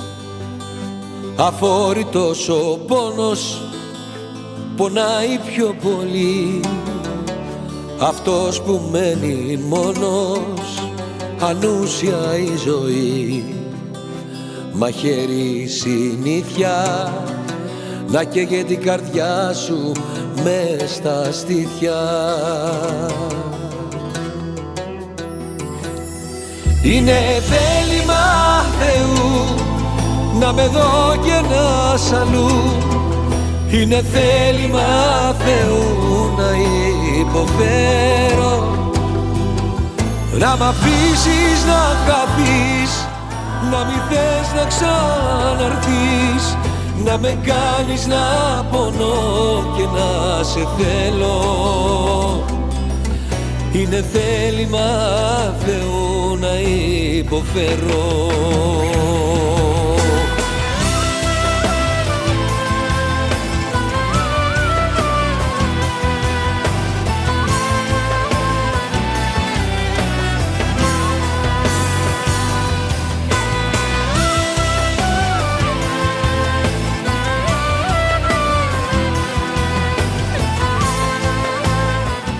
Λίγο λεπτά μετά τι 11, πολλές πολλέ καλημέρες. Εδώ είμαστε λοιπόν, 18η μέρα του Ιανουαρίου. Ο καιρός ο ίδιος, στου 17 έπεσε η θερμοκρασία. Κατάλαβες τι γίνεται, Θεμάκο, έπεσε η θερμοκρασία. Πα... Φοβερό. Το κλίμα, το κλίμα εκεί τώρα της Μελβούρνης είναι άστο. Δεν υπάρχει συναγωνισμός για κανένα άλλο κλίμα στον κόσμο πιστεύω. Πάμε στην Αθανασία μας. Καλημέρα στα Πάμε, καλά πάμε. παιδιά. Καλώς την, Α- την Καλημέρα. Αθανασία με την ωραία φωνή. Καλημέρα. Τι κάνετε; Προσπαθούμε να είμαστε καλά. Από ό,τι καταλαβαίνεις και εσύ, δόξα τω Θεώ. μια Πάντα, χαρά. πάντα, πάντα καλά, πάντα καλά. Να είστε καλά με τις οικογένειές σας. Και εσύ με τη δικιά σου ε, καλή μας. Thank you, thank you. Σήμερα θα, σήμερα θα με πάνε έξω. Πού θα σε πάνε, Α, σε ρέστορα, δεν ξέρω. Για φα- φαγητό το βράδυ, επειδή είναι, είναι εκεί η γιορτή μου και τα μπερντάι μου. Α, ναι, καλέ, τώρα το ξεχάσαμε να σου Ναι, πει καλέ, χρόνια καλά πολλά. γιορτάζει, ε, κα- Καλέ, καλά, καλέ, ρε, Αταλή, καλέ, καλέ. έλεγε ο Λέω και εγώ ήμουν Ε, αφηρημένος. έχω- καλέ, ε, μα, ναι. Χρόνια σας πολλά, ό,τι επιθυμείτε, να είστε πάντα καλά και τα λοιπά. Και χίλια συγγνώμη δηλαδή που μας ξέφυγε τελείως από το κεφάλι. Έτσι, δηλαδή. Σωράκι, Αλλά μας αφήνει οκ. μυαλό και δεν μας αφήνει μυαλό και ο Θωμάς, βλέπετε, με τα τραγούδια του. Ο, ο Θωμάς είναι πολύ καλό παιδί. Είναι. Ε, ότι είναι, Χρόνια είναι. πολλά, χρόνια πολλά. Χρόνια πολλά, Ναι, να είστε ναι. καλά. Ευχαριστώ πά- πάρα πολύ. Ε, Πρέπει- Πήγα και γεννήθηκα ανήμερα του Αθανασιού. Και τα έχω και τα δύο μαζί. Και έχεις και γενέθλια εννοείς; Και γενέθλια, γε- και γενέθλια. Γενέθλια και γιορτή. Ναι, μαζί. Γενέθλια και γιορτή μαζί; Συγγνώμη λίγο. Τα, τα, τα δώρα διπλά ή μόνο ένα Δεν δώρο; ξέρω, δεν ξέρω. Η, η, η, Διπλά, η διπλά νύφη μου, πρέπει. η Πρέπει νύφη μου διπλά, με θα έστειλε να, απαιτείς μου, να μου διπλά. κάνουν τα νύχια μου. Δεν τα είχα κάνει ποτέ. Να σου κάνω νύχια και τώρα γύρισα. Μας ακούει κανείς από αυτούς που θα σε βγάλει έξω το βράδυ; Α, δεν ξέρω, ο γιος μου μας θα κάνει. με Για τον άντρα κανονίστε εκεί διπλά δώρα στην κυρία Θανασία μας. Όχι μόνο να τη βγάλετε επειδή είναι άτυχη και γιορτάζει σε μία μέρα και τα δύο. Έτσι πρέπει. Έτσι πρέπει. Έτσι πρέπει. Να είσαι Ναι. πάντα γερή και ευτυχισμένη, να χαίρεσαι όλη τη φαμίλια, Θανασία. μου. Ευχαριστώ πάρα πολύ. Και εσείς να έχετε η αγάπη, να περάσετε καλά με τις οικογένειές σας και όλος ο κόσμος. Και στην κυρία Αντριάννα, τη γλυκιά γυναίκα που είναι η κυρία. Είναι, είναι, είναι. Να πω ότι Πολύ, δεν είναι. πολύ. Απίθανη. Να, είσαστε, να είναι όλοι, όλος ο κόσμος να είναι καλά. Ναι, μωρέ, εδώ Γιατί ευχές. Όλος ο δεν κόσμος, χάσω όλος ο κανέναν. κόσμος, όλος. Ναι. Να έχετε καλή μέρα σας εύχομαι. Γεια σου, Αθανασία. Καλημέρα, Γεια. καλημέρα και χρόνια σας Να πολλά. είσαι καλά. Καλημέρα. Γεια σου, γεια σου, ευχαριστώ γεια σου, πολύ. Γεια, γεια σου, γεια. γεια σου. Γεια σου. Λοιπόν, ε, αφού τελειώσαμε τα τηλεφωνάκια, πήγαμε εκεί. Πάμε να σε πάω. Λοιπόν, άκου να δεις τώρα εδώ τι γίνεται. Είχαμε, θυμάσαι που είχε έρθει αυτός ο βαρεμένος. Όχι, δεν είναι τον βρίζω, έτσι λέει το όνομά του. Έτσι, Ο βαρεμένος ο... Ο βαρεμένος. πολιτικός, Αυτός, ο βουλευτής, βαρεμένος. Ο βουλευτής, βαρεμένος. ναι. Ναι, ο βαρεμένος όνομα και πράγμα. Δεν είναι ότι. Λοιπόν, είχε έρθει εδώ πέρα τότε που γινόταν αυτό με το μακεδονικό. Έφαγε τη γιούχα του, πέσαν και κάνα δύο μπουκάλια εκεί στο, Ναι. στο σημείο που είχα. είναι σημείο Ωραία. τιμής για τους πεσόντες της ε, Βικτόριας και μας έκανε την τιμή η Βικτωριανή κυβέρνηση και ο Δήμος Μελβούνη να κάνουμε αυτή την παρέλαση κάθε χρόνο που μόνο εμείς την κάναμε στο συγκεκριμένο σημείο. Αλλά μετά από αυτό που είχε γίνει ήρθε εδώ και έφερε την καταστροφή ο τύπος. Ε, μας, το αφαιρέσαν το Αφήστε- δικαίωμα, μας το αφαιρέσαν το δικαίωμα αυτό. Πού πάρε, πού πάρε, βλέπεις ότι σε έχουν όλοι στο στόχαστρο με αυτό που γίνει και μου κάνεις τώρα επίσκεψη στην Αυστραλία να μας πεις τι μετά από αυτό που γίνεται στις πρέσπες. Τι είσαι τρελός, παλικάρι μου. Αλλά δεν βρέθηκε να το πει ένας με τα λόγια. Απλά είχε μπινελίκι και εκτός από τον μπινελίκι. Που Είχε γιαούρτι. Φύγανε κανένα δύο μπουκαλάκια τα οποία δεν τον πετύχανε. Γκαζόζα, γκαζόζα. Γκαζόζα, ναι, αλλά λένε εδώ πέρα οι Αυστραλοί, ξέρετε κάτι, μάγκες. Αυτά δεν είναι ωραία πράγματα και δίκιο έχουν φυσικά. Έτσι. Σας το δίνουμε εμείς, σαν, να- σαν να δώσουμε τώρα εμείς τον άγνωστο στρατιώτη εκεί να κάνουν ε, οι Αυστραλοί Να κάνει παρέλαση. κάποιος, ναι, ναι, η να παρέλαση παίξουνε και έρθουν οι γκαζόζες. Αυστραλοί και πετάνε γκαζόζες. Στον ε, τύπο των βαρεμένων αυτόν. ε. Το... Ναι. Λοιπόν, και μετά από εκεί και πέρα δεν ε, ε, μεσολάβησε και η πανδημία και δεν είχαμε παρέλαση. Ευτυχώς Τώρα βρέθηκε, όμως- βρέθηκε μια λύση. Βρέθηκε. Βρέθηκε μια λύση, να σου πω. Η παρέλαση, από ό,τι λέει το ρεπορτάζ, ε, μετά από τρία χρόνια απουσίας και της πανδημίας και των περιορισμών που είχαμε, των εγκλισμών, ε, θα γίνει στο γήπεδο του Χέλας, Μια χαρά. στο South Melbourne, εδώ δίπλα στο σταθμό που είναι, ξέρεις, στο Albert Park. Ναι, ναι, ναι, ναι, ναι, ναι, ναι. Αυτή τη φορά όμως λέει θα είναι και λίγο διαφορετική. Τώρα προσπαθούν να μας χρυσώσουν το γάπι, ξέρεις, μετά από όλο αυτό που γίνεται και τη χάσαμε και θα πάμε εκεί να την κάνουμε. Θα μπορούν λέει και οι ίδιοι μαθητές να την παρακολουθήσουν την παρέλαση γιατί θα είναι παρεταγμένοι μέσα στο γήπεδο, ξέρεις, και θα βλέπουν την παρέλαση. Ενώ άλλες χρονιές ήταν στην σειρά και δεν μπορούσαν οι μαθητές να δουν την παρέλαση. Τώρα. Εντάξει, έτσι γίνεται παντού όμως. Ναι, ρε παιδί μου, έτσι γίνεται. Η παρέλαση να πούμε που επιστρέφει μετά από τρία χρόνια έχει αποφασιστεί να γίνει την Κυριακή 19 Μαρτίου. Μία ώρα το μεσημέρι εκεί στο Lakeside Stadium, στο προάστιο του Albert Park. Ωραία. Ωραία. Την παρέλαση θα τιμήσει με την παρουσία του και ο Αρχιεπίσκοπος Αυστραλίας, ο κ. Μακάριος. Ενώ θα, Ωραία. προκληθεί, θα προσκληθεί τόσο η πολιτιακή όσο και η ομοσπονδιακή κυβέρνηση. Αν και, Βεβαίως. αν και υπήρχαν λέει επιλογές άλλων δύο χώρων για τη διεξαγωγή της παρέλαση, προτιμήσαν το συγκεκριμένο στάδιο, καθώ στηρεί όλες τις προδιαγραφές για μια ασφαλή και επιτυχημένη παρέλαση και έχει και τη στήριξη όλων των ημερήσεων κολεγίων και απογευμα- απογευματινών σχολείων της παροικία. Ε, ο Προεδρεύων τώρα της Επιτροπής, ο κύριος ε, Τσουρα- Τσουδαλάκης, που μπορεί να τον έχουμε και σε λίγο μαζί να μας πει, ενημέρωσε την Ολομέλεια για τον τρόπο που θα διεξαχθεί η παρέλαση, παρουσιάζοντας αναλυτικά τις λεπτομέρειες και τα διαδικαστικά. Θα πούμε και στη συνέχεια κάποια πράγματα εδώ, παρέα με το Θέμη. Άμα μπορέσω και βρω και στο τηλέφωνο τον ε, Αντώνη, να του πούμε και χρόνια πολλά για χθες. Καλημέρα, κυρία Αντριάννα. Καλημέρα, παιδιά. Καλημέρα σε όλο τον κόσμο. Καλημέρα, Θέμη. Καλημέρα, κυρία στην Αντριάννα. πατρίδα. Καλημέρα.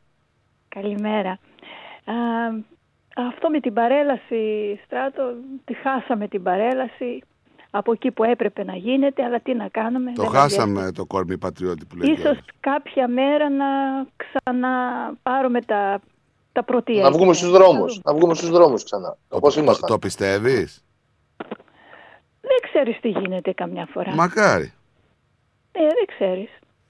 Τέλος Εάν πάντων, δείξουμε παιδιά, καλή να μην- διαγωγή στο γήπεδο, μπορεί να μας βγάλουν ξανά. Να μας δώσουν πάλι πίσω τη- Το γήπεδο. το Ε, σημείο. μπορεί. Το, σι- το σημείο που κάναμε, ας πούμε.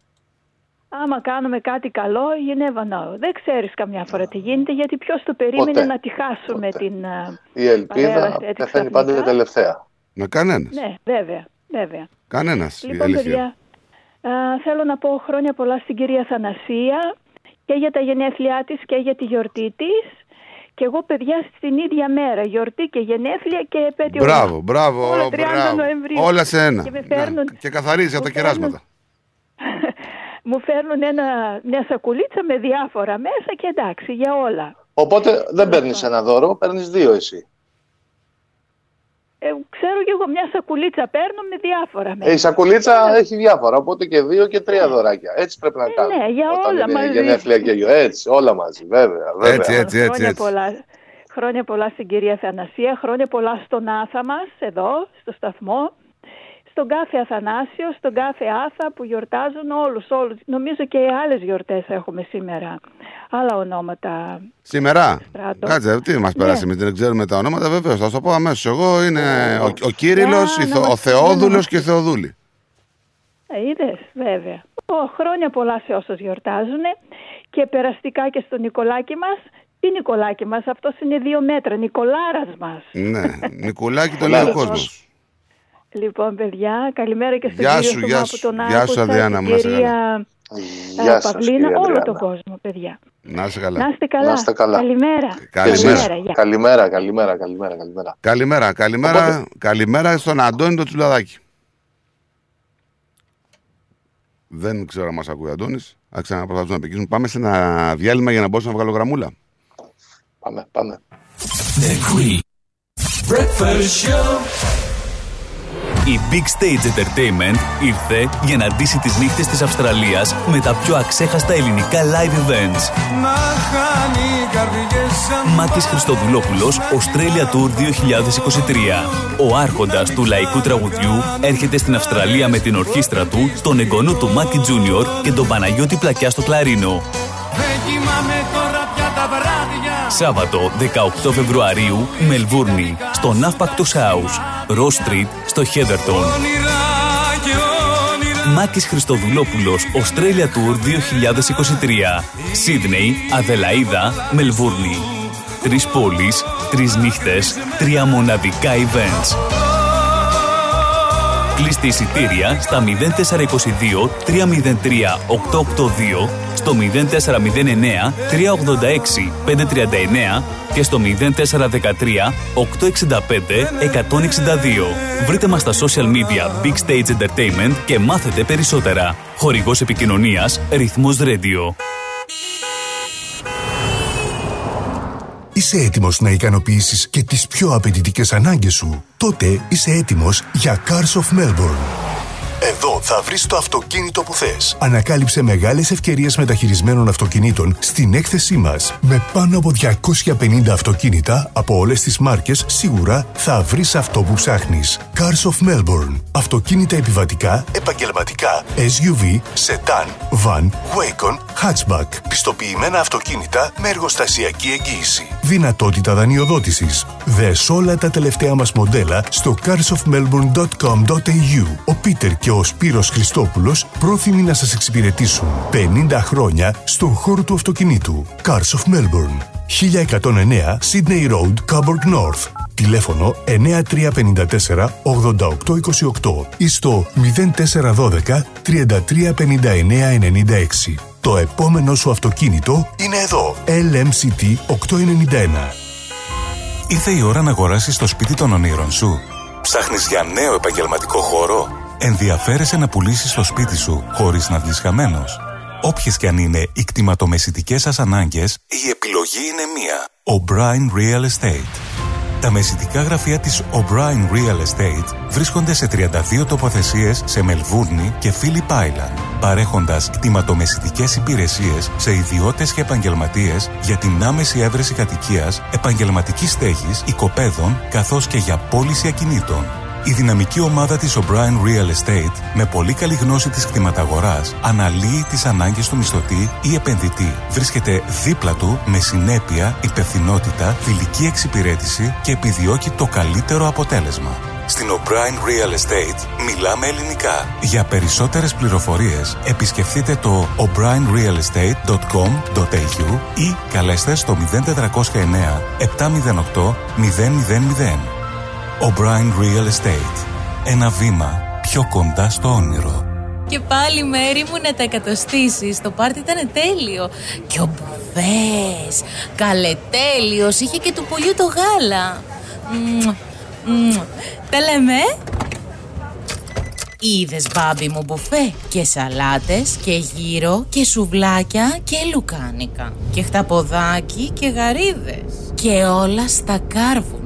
Μπάμπι μου. Τα είδα γυναίκα, πήρα κάρτα. Barbecue Brothers Catering. Θα τους φωνάξω για το πάρτι στο εργοστάσιο. Αμάν ρε μπάμπι με το εργοστάσιο Καλέ να μας κανονίσουν το catering για τους αραβώνες της Τζενούλας Και μην ξεχνάς θέλουμε και για τη βάπτιση της μπουμπούς Για catering που γίνεται θέμα συζήτησης, Barbecue Brothers Catering αναλαμβάνουμε κάθε είδους εκδήλωσης. Με πλούσιο μενού, ανάλογα με τις προτιμήσεις σας. Και επειδή η ζωή έχει και δύσκολες στιγμές Αναλαμβάνουμε το φαγητό για κηδείες και μνημόσυνα Στο χώρο επιλογής σας Barbecue Brothers Catering. Δείτε τα πακέτα προσφορών και τις τιμές στο site μας www.barbecuebrothers.com.au ή τηλεφωνήστε στον Ανδρέα στο 0412 445 929. Και τώρα επιστρέφουμε στο Greek Breakfast Show με Στράτο και Νικό, το αγαπημένο ελληνικό πρωινό σοου της Αυστραλίας.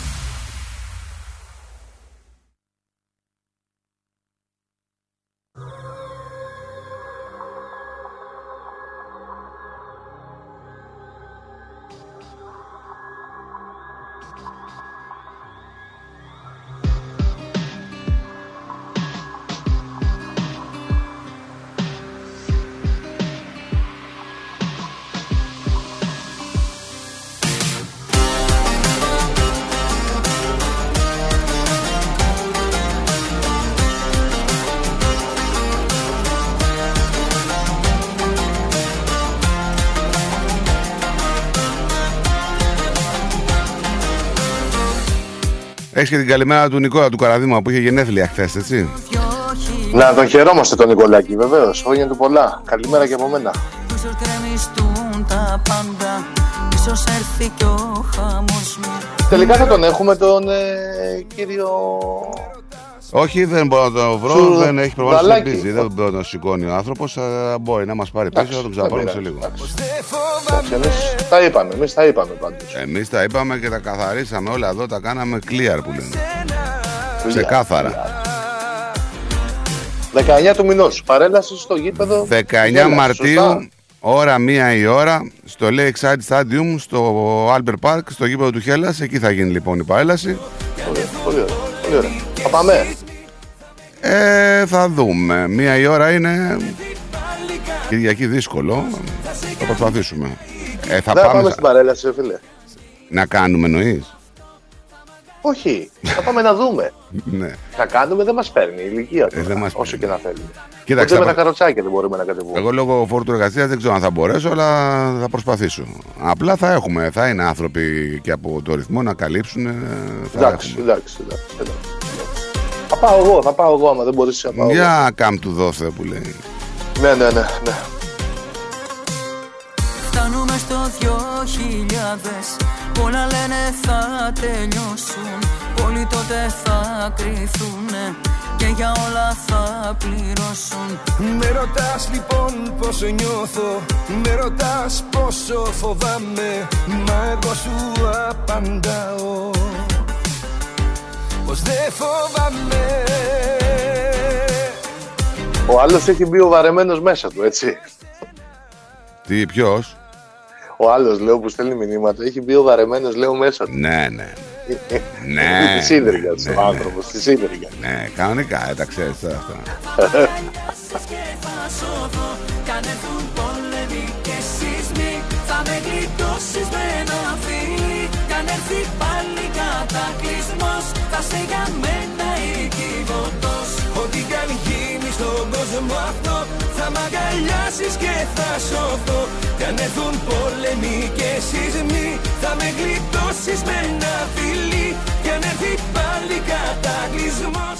Το δέντρο που κάνει καρπούς Πετροβουλάνε, Νικουλάκι μου. Ναι, ναι, ναι, ναι, ναι, ναι. Έτσι δεν λες. Δεν μπορεί να, δεν μπορεί να μιλήσει τώρα. Τους έχει πάθει το χειρότερο, έτσι. Ναι, ναι. Το χειρότερο του. Το, Το χειρότερο του. Το χειρότερο του. Φανταστείτε Γι' αυτό τον γράφει Νίκο. αγκατάπαυστα. αγκατάπαυστα Φανταστείτε γράφει. τον Νίκο που ότι δεν μπορεί να μιλήσει να γράφει μηνύματα. Ναι, ναι, και να το διαβάζουμε εμείς. Κάντε το, κα- κάντε το εικόνα δηλαδή. Κι αν έρθει πάλι κατακλυσμός Το χειρότερό του, έτσι. Βέβαια, βέβαια, βέβαια. Αυτό κυμέρι. Άμα τους πει δηλαδή δεν θα μιλήσεις 5 λεπτά, τελείωσε. Κατάθλιψη. Κι αν έρθουν πόλεμοι και σεισμοί Θα με γλιτώσεις με ένα φιλί Δεν θέλουμε να πάμε στο Όκλι να κάνουμε παρέλαση. Τι δεν καταλαβαίνεις; Ναι, φίλε. Με το ζόρι δηλαδή. Επιμένει. Δεν θέλουμε. Είναι το επόμενο στάδιο. Λέει. Δεν Ότι θέλουμε. Αν φύγουμε. Να, να μην πάμε λέει, στο στάδιο, να πάμε στο Όκλι λέει, να κάνουμε παρέλαση. Στο Όκλι που θα μπορούσε να γίνει παρέλαση, πάνω στον πεζόδρομο. Όχι, στο δρόμο. Αλήθεια τώρα, Στην εκεί 2.000-3.000 άτομα, πού θα, τα- πού θα κάνουν παρέλαση; Στην Άθερτον. Στην Άθερτον, Να ξεκινήσουν από προς τα πάνω, προς πάνω τα κάτω. ή προς τα κάτω. Αφού είναι διπλής. Όχι, λες να κάνουμε στο... Για πες μας που θα κάνουμε παρέλαση. Έλατε, Ε, έλατε. το λες στο στόμα εσύ. μου το Για πήγες πες τώρα. μας. Ωραία, μας το, να, μας το Ναι. λες τόση ώρα. Στο Ναι. Όκλι. Πες μας πού. Πού, στο πάρκι να πάμε να κάνουμε παρέλαση. Και γιατί να μην κάνουμε στο Northcote δηλαδή για να κάνουμε στο Όκλι. Δεν κατάλαβα. Ακριβώς. Που έχει και περισσότερους Έλληνες από εκεί πάνω. Σ' αγαπάω σου φώναξα και κοιταχτήκαμε Και βρίζει κιόλας, έτσι. Ναι, ναι, δεν μιλάει όμορφα. Στο γήπεδο του Όκλι, όχι, εκεί δεν είναι καλή αυτή. Εκεί που έχουν την κατίνα είναι, δεν είναι καλή. Θα υπάρχει πρόβλημα εκεί. Θα πετάνε γκαζόζες αυτοί.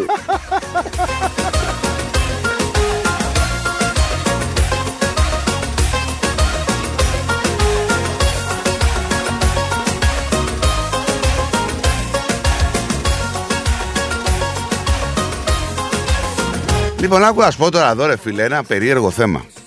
Γιατί οι γαλαζοαίματοι, Ναι. αυτοί που έχουν μπλε αίμα, οι μαφιόζοι, οι rappers Ναι. και οι νάρκισοι, Νάρκηση. οι νάρκισοι αυτοί που Ναι, είναι, ε, λένε ότι είμαι πολύ, πολύ ωραίος. Τι ωραίος που είμαι. Κοιτάει τη βιτρίνα, κοιτάει τη- τα τζάμια, να δει πώς είναι. Αυτοί φορούν δαχτυλίδι στο μικρό δάχτυλο. Εδώ σας θέλω τώρα. Μην το κάνετε Google. Μην το κάνετε Google, το βρείτε. Το έχω το Τώρα, θέμα. τώρα, μπαμ, μπαμ, μπαμ, μπαμ. Έτσι. Όποιος είναι να το γράψει τώρα. Όχι να το κάνουμε Google. Ναι, δεν κατάλαβα. Γιατί το φοράνε; Το Pinky Ring. Έτσι λέγεται. Pinky Ring. Pinky Ring. Εκεί στο μικρό δαχτυλάκι. Γιατί το φοράνε έτσι, α; γιατί υπάρχει αυτή η παράδοση αυτού του φετίχ; Που χρονολογείται λέει από την εποχή της βασίλισσας Βικτορίας. Καλή ώρα εδώ εμείς τώρα έτσι. Γιατί το φορούσαν, ε; Πείτε μας. Πείτε Γιατί- μας, πείτε μας, όχι Google τώρα για κατευθείαν. Τώρα μπαμ μπουμ, μπορείτε να μας απαντήσετε να, και ό,τι θέλετε πέστε, να το, θα το διαβάσουμε. Όχι, μην μπερδέψετε τα δάχτυλα. Στο μικρό είπαμε, έτσι. Το μικρό, το δαχτυλάκι, το δαχτυλάκι, το μικρό. Δαχτυλάκι, δαχτυλάκι, μικρό δαχτυλάκι. Ναι, ναι. Θα τις αφήσω λίγο έτσι. Να δω.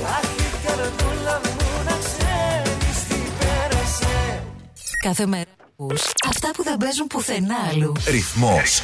DAB+.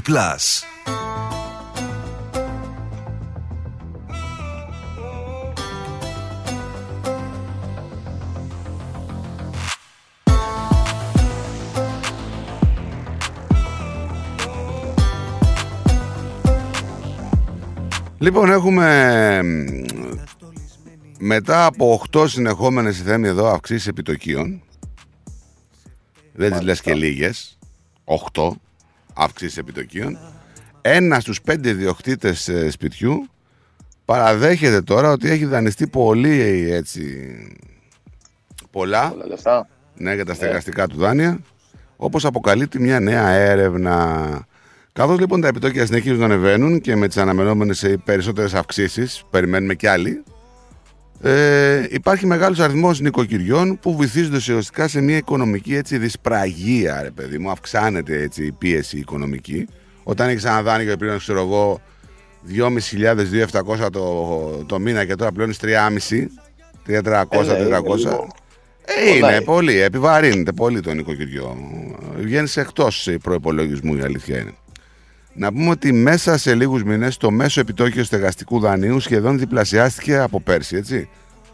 Από 3,40 από 3,45% που ήταν το Απρίλιο σε 6,1% που 6,15% το Νοέμβριο, όπως δείχνει η έρευνα.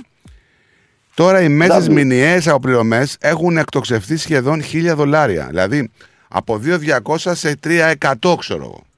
Με βάση ένα στεγαστικό δάνειο των 500.000. Είναι πολλά τα λεφτά. Πολλοί ιδιοκτήτες κατοικιών τώρα να πούμε ότι φαίνεται και αρχίζουν και ξέρεις, τα πόδια τους δεν βαστάνε, ρε παιδί μου. Φαντάσου ότι κρατάνε αυτό το βάρος το οικονομικό, το χρέος που έχουν και σιγά σιγά φαντάσου ότι αρχίζουν και λυγίζουν στις πληρωμές που έχουν εκτιναχθεί από τα 26 ξέρω εγώ, χιλιάδες το... που πληρώνουν, τώρα πληρώνουν 37. Υπάρχει Είναι θέμα. μεγάλη διαφορά. Βάμα βάλεις και κάποιες αυξήσεις ε, λογαριασμών ενέργειας, ε, τιμές της βενζίνης, το κόστος στο, το- στα τρόφιμα που έχει αυξηθεί όχι μόνο στην Αυστραλία, παντού. Είναι παγκόσμιο το Ναι, φαινόμενο. ναι, ναι, ναι, ναι, ναι. Λοιπόν, ε, η έρευνα δείχνει, έγινε μια έρευνα σε 310 κατόχους στεγαστικών δανείων και διαπίστωσε ένα ποσοστό 21% των ιδιοκτητών ε, ότι έχουν υπερβολικά μεγάλο χρέος για αυτό που μπορεί να αντέξει η τσέπη τους ουσιαστικά. Να πούμε ότι οι νεότεροι αγοραστές είναι αυτοί που επλήγησαν περισσότερο από τη δείχνει η έρευνα με ένα στους τέσσερις να λέει ότι έχει δανειστεί πάρα πολλά. Πολλοί Αυστραλοί αγόρασαν ακίνητα σε ένα περιβάλλον που υπήρχε ουσιαστικά ρεκόρ χαμηλών επιτοκίων. Γιατί είχαμε πολύ χαμηλό επιτόκιο και δεν υπολόγιζαν ότι θα πήγαινε σε τέτοιο σημείο από την αποθεματική τράπεζα σε τέτοιο ύψος το, ο τόκος. Η κυβέρνηση τι κάνει σε όλο αυτό το κομμάτι, ρε παιδί μου; Δεν υπάρχει κάποια ενίσχυση για αυτό το κομμάτι το, των επιτοκίων. σε- ας σε- πούμε. των επιτοκίων, Πάνε, δεν για, πάνε για αύξηση ξανά. Δεν λένε Ε, στις δεν μπορεί. τραπέζες εκεί λίγο κάλμα, κάτι. Τι θα, μα η- δεν είναι. Η αποθεματική τράπεζα της Αυστραλίας είναι αυτή που βγάζει τους τόκου. Κατάλαβες; Και από εκεί και πέρα ακολουθούν. Δηλαδή, αν φαντάσου ότι όταν ε, η αποθεματική είχε 0,15% τον τόκο, ε, οι τράπεζες Ναι. πουλούσαν με 3,5%. Τώρα που Ναι. πήγε στο 2,75%, οι τράπεζες πουλάνε με Ανεβάσαν 7. και 8, ε, βέβαια, δεν είναι. Α, α, Θα πουλήσουν όσο αγοράζουν, είναι δυνατόν. Δεν γίνεται αυτό. Όχι, όχι, όχι. Καλημέρα στον Άθα. Καλημέρα, παιδιά. Καλημέρα, Θέμη. Καλημέρα. Καλημέρα, καλημέρα. Χρόνια πολλά. Γιορτάζεις, έτσι; Ναι, ναι, ναι. Ρε, γιορτάζει και αυτός. Τι είναι Χρόνια, αυτό, χρόνια ρε, πολλά, το χρόνια ξεχάσαμε. πολλά, χρόνια πολλά, χρόνια πολλά. Έχει αντίλαλο, κλείσε ραδιόφωνο, κάτι κάνει, δεν ξέρω τι γίνεται. Έχει επιστροφή. Εντάξει, λίγο να σταματήσει το talk σε Bluetooth. Δώσε λίγο μισό λεπτό. Ναι, σου δίνουμε. Είσαι και στο. Σου δίνουμε, σου δίνουμε, σου δίνουμε, σου δίνουμε τα λεπτάκια σου. Και καλά, καλά. Δεν υπάρχει πρόβλημα. Φτιάξε μας λίγο τον ήχο όμως, ναι, να σε ακούμε καθαρά για να μην Έλα, τώρα. κουράζουμε και αυτούς που μας ακούνε. Καμπάνα, καμπάνα. Τώρα εντάξει. Όχι, για Κύριος. το θέμα του... Χρόνια σου πολλά, φίλε. Χρόνια σου πολλά καταρχήν. Ευχαριστώ πάρα πολύ. Πολύ χρόνος. Καλά, Θέμη μου. Ευχαριστώ, ρε στρατό. Για τα επιτόκια. Ναι. Ο γνωστός μου πλήρωνε 4 χιλιάρικα, τώρα πληρώνει 7.500. Κάτσε ρε φίλε, 4 χιλιάρικα πλήρωνε το μήνα δάνειο; Ναι, ναι. 4 Ναι, χιλιάρικα ναι. δάνειο και- και τώρα πάει 7,5. 7,5. 7,450 για την ακρίβεια.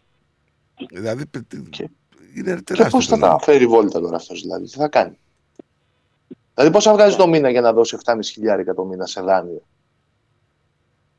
Βγάζει ο άνθρωπος, αλλά εντάξει. Δηλαδή το αν το σπίτι Ε, φτωχός, βγάζει. δίνει Άμα τα δίνει λεφτά. 7,5 χιλιάρικα το μήνα άθα μου, πρέπει να βγάζει τουλάχιστον 15-20 χιλιάρικα το μήνα. Ναι, ναι, ως, ε, σε είπα ότι το ένα το σπίτι ευτυχώς δίνει το μισό το δάνειο. Δηλαδή μη- νίκιο. Διαφορετικά Μάλιστα. ήταν εντάξει. Ήταν τελείως διαφορετικά τα πράγματα. Και δεύτερον, για τους γαλοζοέματου. Ναι. Από πού βγήκε το όνομα γαλοζοέματο. Δεν ξέρω. Ούτε εγώ; Όταν οι Κοσκανδόρε είχαν πάει στην ε, Ποιες; Αμερική, όταν Α, πρωτοανακαλύψαν θα, την α, θα Αμερική. τρελάσου τώρα. Για θα με... Ποιες; Και; Ποιες είπες; είναι- είναι- ε, για τους ε, Ισπανούς που Πο- πήγαν στην Πώς το Αμερική. είπες το προηγούμενο; Α, ε, ε, Κοσκανδόρες; Κοσκανδό. Ναι. Μας τρελάνεις τελείως. έτσι. Δεν Δεν το ξέρω, εγώ δεν. Οι Ισπανοί που πήγαν στην Αμερική, οι Ιταγινείς, επειδή δεν ήταν λευκοί, βλέπαν τις, βλέ, ε, τις ε, φλέβες τους, νομίζω ότι είχαν μπλε αίμα. Ναι. Γι' αυτό βγήκαν γαλαζοαίματοι. Ακόμα το πιστεύουν αυτοί. Νομίζω ότι έχουν μπλέμα. Ναι, ναι. Και τρίτον για τη σφραγίδα είναι ευγενής. Είναι όταν ο Βασιλιάς έβαζε τη σφραγίδα του, ήταν στο μικρό του δαχτυλάκι. Είχε το έμβλημά του.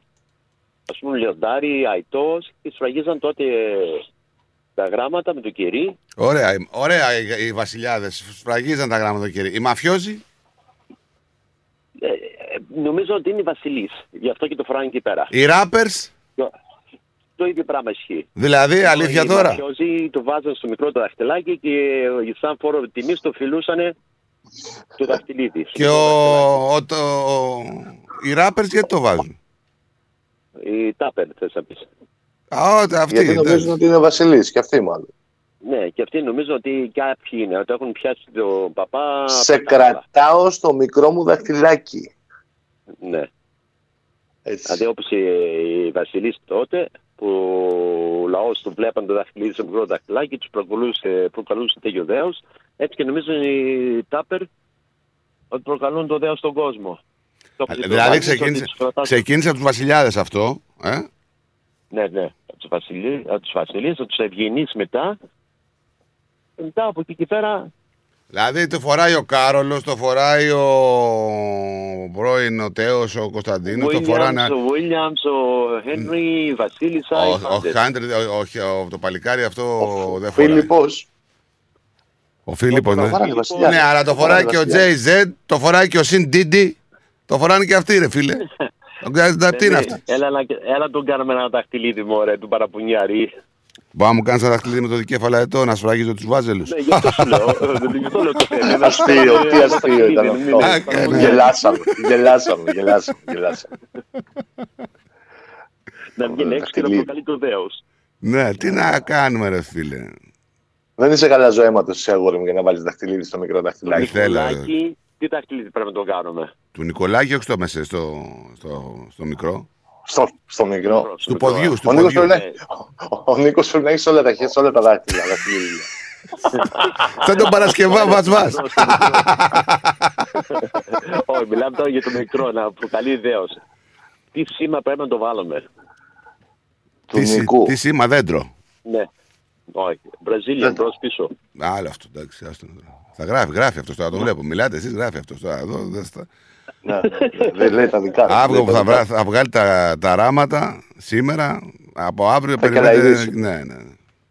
Σου κάτσε λαϊκή από αύριο, έχεις αρρωστήσει τώρα. Από αύριο θα έρθει και θα τα έχει μαζεμένα. Θα έχει μιλήσει τρεις μέρες, φαντάζεσαι τι θα γίνει. άμα έρθει. Φαντάσου, ε. Πάρει παναντόλ, πάρει οτιδήποτε, πάρει έκσταση μαζί σου. Όλα αύριο, θα γιατί πάτε, Δεν θα σε πάτε. βλέπω καλά. Θα πάτε. Να είσαι καλά, ρε.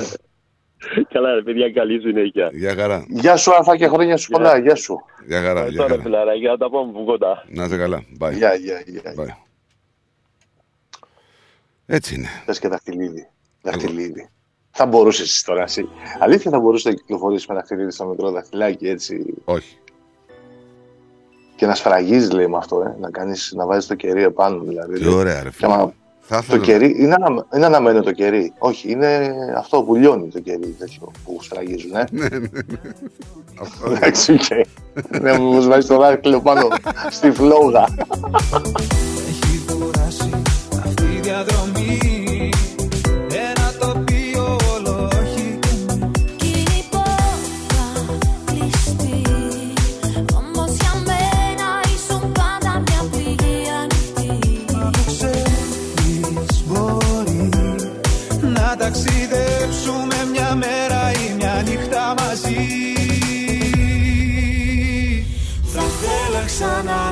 Θες. Θα θέλα αέρας να γίνεις Να περνάω τις νύχτες που καίες Το πουκάμισό μου να ανοίγεις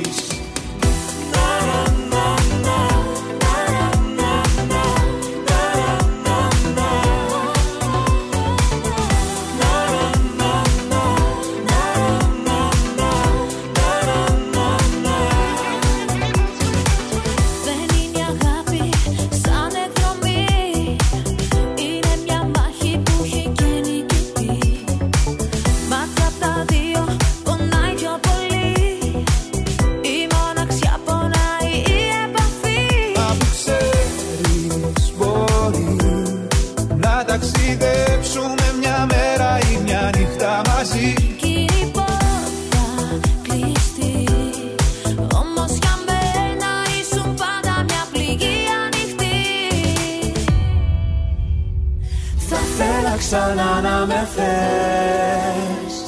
Θα θέλα αέρας να γίνεις Να περνάω τις νύχτες που κλαις. Το πουκάμισό μου να ανοίγεις Να με φάντασμα στη σιωπή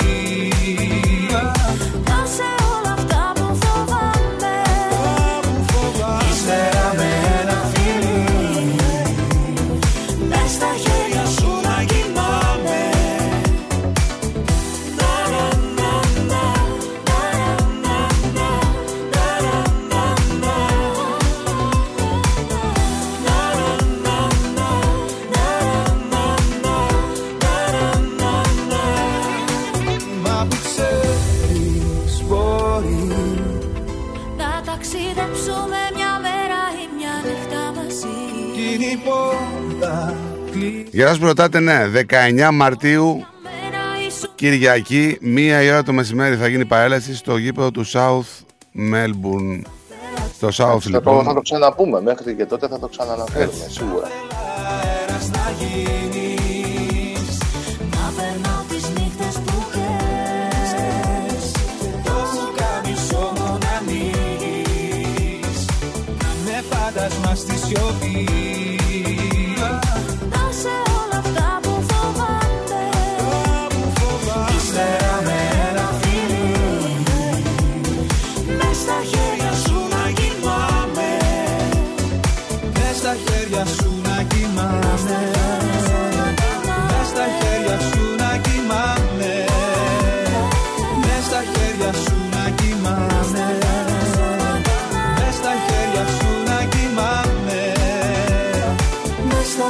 χέρια σου να κοιμάμαι Έχεις κάτι άλλο από την πατρίδα, Θεμάκο; Φίλε μου καλέ, όχι, δεν έχω κάτι άλλο από την πατρίδα. Ωραία. Ε, ας αφήσω να συνεχίσεις. Μια ωρίτσα δεν σου μείνει ακόμα; Μια ωρίτσα. Μια ωρίτσα. Θα τη βρεις στην άκρη τώρα.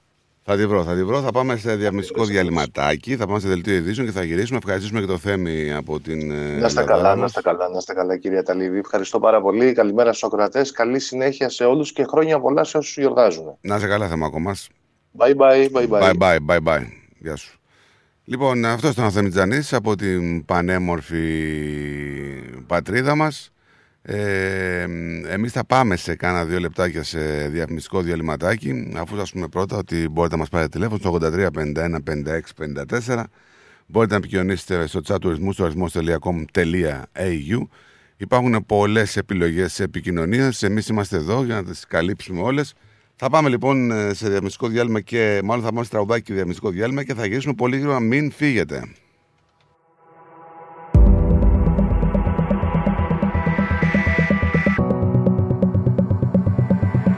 Προχωράμε στα τυφλά.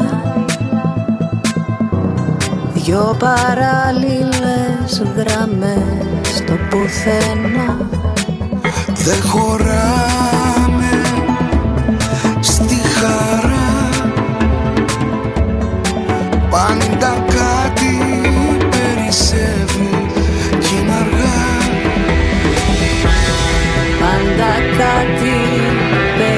περισσεύει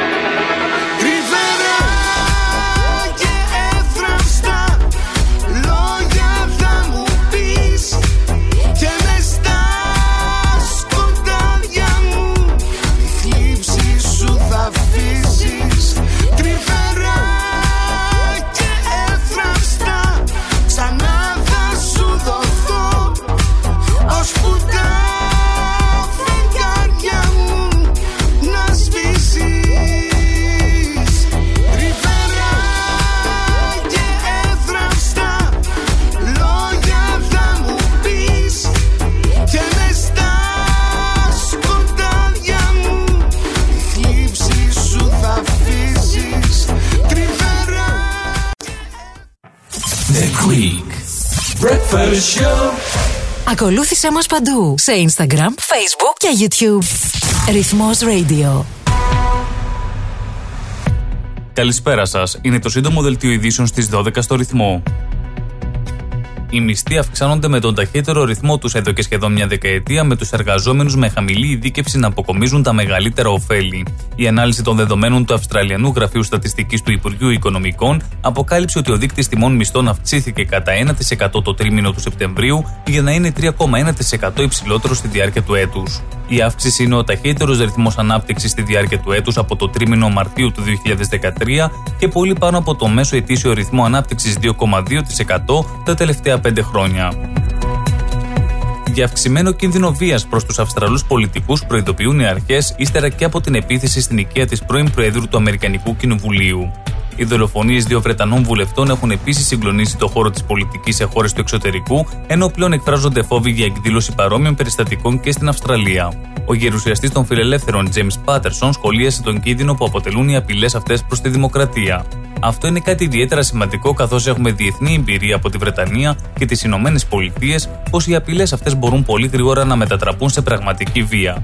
Και αυτό είναι το τελευταίο πράγμα που θέλουμε να δούμε στην Αυστραλία, τόνισε ο κ. Πάτερσον. Αντιδράσεις προκαλεί η αλλαγή της νομοθεσίας για τη μέθη σε δημόσιο χώρο, η οποία σε λίγους μήνες δεν θα θεωρείται ως αδίκημα στη Βικτόρια. Η πολιτιακή κυβέρνηση αποφάσισε να μην δώσει περαιτέρω εξουσίες στις αρχές, κάτι που σημαίνει πως η αστυνομία δεν θα μπορεί να παρέμβει αν κάποιος είναι μεθυσμένος σε δημόσιο χώρο παρά μόνο εάν προχωρήσει σε κάποιο άλλο αδίκημα. Δύο άνθρωποι έχασαν τη ζωή τους και έξι άνθρωποι τραυματίστηκαν σε διαφορετικά δυστυχήματα στη Βικτόρια το πρωί της Τρίτης. Μια γυναίκα πέθανε και ένας άντρα δίνει μάχη για τη ζωή του μετά από ατύχημα τριών αυτοκινήτων στη διασταύρωση των οδών Queens Road και Binnock Road στα ανατολικά της Μελβούρνης περίπου στις 8 παρα 10 το πρωί. Λίγο μετά τις 6 το πρωί, μια γυναίκα σκοτώθηκε και δύο άνθρωποι τραυματίστηκαν σε τροχαίο ατύχημα με τρία αυτοκίνητα στη διασταύρωση του αυτοκινητόδρομου Midland και της οδού Μακλίουτ στο Meredith στα δυτικά της Βικτόρια το μήνυμα ότι η Ελλάδα έχει θωρακίσει τα σύνορά της και θα συνεχίσει να το κάνει με την επέκταση του φράχτη στον Εύρο, έστειλε ο Πρωθυπουργός Κυριάκος Μητσοτάκης στην εκδήλωση με θέμα Τρία χρόνια Υπουργείο Μετανάστευσης και Ασύλου, τρία χρόνια αποτελεσματική διαχείριση της μεταναστευτικής κρίσης, που διεξήχθη το πρωί της Τρίτης στο Ζάπιο Μεγαρό. Ο Πρωθυπουργός παράλληλα επέκρινε την Τουρκία για τη στάση της στο μεταναστευτικό, κατηγορώντας την για παιχνίδια με τον ανθρώπινο πόνο για εθνικούς και πολιτικούς λόγους, ενώ παράλληλα ζήτησε να υπάρξει καλύτερη εφαρμογή της κοινή δήλωσης που υπέγραψε η Άγκυρα με την Ευρωπαϊκή Ένωση το 2016. Στην ανακοίνωση που του δόθηκε η νότα, επί τη βάση της οποίας ο Αγίος Μαρίνος δεσμεύτηκε ότι θα ψηφίσει υπέρ της Ελλάδας στην προσπάθεια της χώρας να εκλεγεί μέλος του Συμβουλίου Ασφαλείας των Ηνωμένων Εθνών την περίοδο 2025 με 2026, προέβη ο Υπουργός Εξωτερικών της Ελλάδας Νίκος Δένδιας σε δήλωσή του μετά από το πέρας της επίσκεψής του στη Βενετία και στον Άγιο Μαρίνο. Αναφερθεί στη σημασία της επίσκεψής του στον Άγιο Μαρίνο, ο Νίκος Δένδιας υπογράμμισε πως ήταν η πρώτη επίσκεψη Έλληνα Υπουργού Εξωτερικών στην ιστορία της χώρας. Οι Ηνωμένες Πολιτείες Αμερικής θα πρέπει να φροντίσουν να διατηρήσουν ισορροπία στις σχέσεις τους με την Τουρκία και την Ελλάδα, δήλωσε ο Υπουργός Εξωτερικών της Τουρκίας. Οι Ηνωμένες Πολιτείες Αμερικής είχαν μια ισορροπημένη πολιτική. Ένα σύμμαχος όπως οι Ηνωμένες Πολιτείες Αμερικής πρέπει να δώσει προσοχή σε αυτές τις ισορροπίες, είπε ο Μευλού Τσαβούσογλου, αναφερόμενος σε δημοσιεύματα για πιθανή πώληση F-35 στην Αθήνα. Μιλώντας σε κοινή συνέντευξη τύπου με την ομόλογό του της Βοσνίας Αρζεγοβίνης, Μπισέρα Τούρκοβιτς, στην πρωτεύουσα Άγκυρα, ο Τσαβούσογλου υποστήριξε ότι αυτή η ισορροπία είχε αρχίσει να λιώνεται, όπως και αυτή μεταξύ Τουρκοκυπρίων και Ελληνοκυπρίων στην Κύπρο. Θλιβερό είναι ο απολογισμός του πολέμου που διεξάγει η Ρωσία στην Ουκρανία, όπως δείχνουν τα στοιχεία για τους αμάχους αλλά και τα εγκλήματα που έχουν διαπραχθεί από τον περασμένο Φεβρουάριο. Ο Αντρίι Γερμάκ, επικεφαλής του γραφείου του Ουκρανού Προέδρου, δήλωσε στο Παγκόσμιο Οικονομικό Φόρουμ που διεξάγεται στο Νταβός στην Ελβετία ότι κατά τη διάρκεια του πολέμου σκοτώθηκαν πάνω από 9.000 άμαχοι, ανάμεσα τους και 453 παιδιά η Υπουργός Εξωτερικών Αναλένα Μπέρμποκ προειδοποίησε την τουρκική πρεσβεία στο Βερολίνο για το ενδεχόμενο να υπάρξουν συνέπειες εάν οι Τούρκοι πολιτικοί παραβαίνουν τους κανόνες στο πλαίσιο της προεκλογικής εκστρατείας τους στη Γερμανία. Αφορμή υπήρξε εμφάνιση βουλευτή του κυβερνώντος AKP σε τζαμί των Γκρίζων Λύκων, όπου μιλούσε για εξόντωση Κούρδων και γκιουλενιστών. Ο πληθυσμός της Κίνας, τη πολυπληθέστερη χώρα του κόσμου, συρρυκνώθηκε το 2022, ανακοίνωσε επίσημος θεσμός, εξέλιξη που αποτελεί ιστορική πρώτη από τις αρχές των χρόνων του 1960. Την περασμένη χρονιά καταγράφηκαν 9,56 εκατομμύρια γεννήσεις που δεν αναπλήρωσαν τους 10,41 εκατομμύρια θανάτους, διευκρίνησε η Εθνική Υπηρεσία Στατιστικής της Κίνας σε έκθεσή της. Ο κινέζικος πληθυσμός κατά συνέπεια μίκρινε κατά περίπου 850.000 ανθρώπους το 2022. Να πάμε και στον καιρό της Μελβούρνης, όπου σήμερα θα είναι απαραίτητη η ομπρέλα, με τη θερμοκρασία να κυμαίνεται από 19 έως 23 βαθμούς Κελσίου. Ήταν το σύντομο δελτίο ειδήσεων στις 12 στο ρυθμό. Για περισσότερες ειδήσεις και νέα από όλο τον κόσμο, επισκεφτείτε το www.rythmos.com.au. Καλό υπόλοιπο ημέρας. Καλά νέα. Έχουμε. Νέα της παροικίας. Έχουμε. Συνεντεύξεις. Έχουμε. Έχουμε. Αφιερώματα. Και από αυτό έχουμε. Συν της άλλης. Ευάγγελος Πλοκαμάκης, Μάθιο Ιγκλέζος και Χαρά Κογιόνι στην παρέα σου κάθε Πέμπτη στις 7 το απόγευμα. Θα πούμε πολλά συν της άλλης. Συντονιστείτε. Moss Property Consultants. Συμβουλευτική υπηρεσία διαχείρισης ακινήτων. Για να μην έχετε προβλήματα με την ενοικίαση και διαχείριση των ακινήτων σας, η πολυετής πείρα και ο επαγγελματισμός μας εξασφαλίζουν την αξιόπιστη και αποτελεσματική διαχείριση της ακίνητης περιουσίας σας. Αναλαμβάνουμε την επίβλεψη των ακινήτων σας, τη σύνταξη μισθωτικών συμβάσεων, την ίσπραξη των ενοικίων. Φροντίζουμε και διαφυλάσσουμε την ακίνητη περιουσία σας, διασφαλίζουμε τα συμφέροντά σας και διεκπεραιώνουμε με απόλυτη ασφάλεια τις συναλλαγές σας. Moss Property Consultants. Αναλαμβάνουμε εργοστάσια, γραφεία, καταστήματα, οικίες. Εξυπηρετούμε όλες τις περιοχές με υπευθυνότητα και επαγγελματισμό. Τηλέφωνο 9429 4800. 429 Bridge Road, Richmond. Moss Property Consultants. Αξιοπιστία Και ασφάλεια. Γιαγιά, θα μου πεις ένα παραμύθι. Μια φορά και ένα καιρό ήταν ένα κοριτσάκι που δεν ήθελε να μάθει ελληνικά. Νόμιζε ότι το ελληνικό σχολείο θα ήταν δύσκολο και μ, βαρετό. Ε, φαίνεται δεν θα ήξερε για τα σχολεία ελληνικών της κοινότητας Μελβούρνη. Σχολεία ελληνικών; Συγγνώμη, συγγνώμη, εγώ θέλω να το πω. Σχολεία γλώσσας και πολιτισμού της ελληνικής κοινότητας Μελβούρνης. Απογραφές τηλεφωνήστε στο 966 22 7 22 ή greatcommunity.com.au Τα πλούσια χρώματα της Ελλάδας. Η πλούσια ιστορία της. Ο φυσικός πλούτος της. Όλη η ελληνική έμπνευση αποτυπωμένη στα πιο stylish κοσμήματα. Γκρέτζιο. Η ελληνική μάρκα ρολογιών και κοσμημάτων Γκρέτζιο που ξεχωρίζει στην ελληνική αλλά και τη διεθνή αγορά ήρθε τώρα και στην Αυστραλία με σχέδια κοσμημάτων από χρυσό, ασίμι καθώς και ρολόγια εξαιρετικής κατασκευής από ανοξίδωτο ατσάλι. Οι συνδυασμοί που μπορείτε να πραγματοποιήσετε φορώντας τα κοσμήματα Γκρέτζιο θα σας συνοδεύσουν σε κάθε περίσταση, δημιουργώντας ένα μοναδικό στυλ που θα συναρπάσει. Γκρέτζιο. 51 Portman Street, Oakley. Τηλέφωνο 03 95 63 33 08. Instagram Γκρέτζιο Australia. Ανακαλύψτε φέτος τα πιο stylish γυναικεία κοσμήματα της σεζόν από την Γκρέτζιο.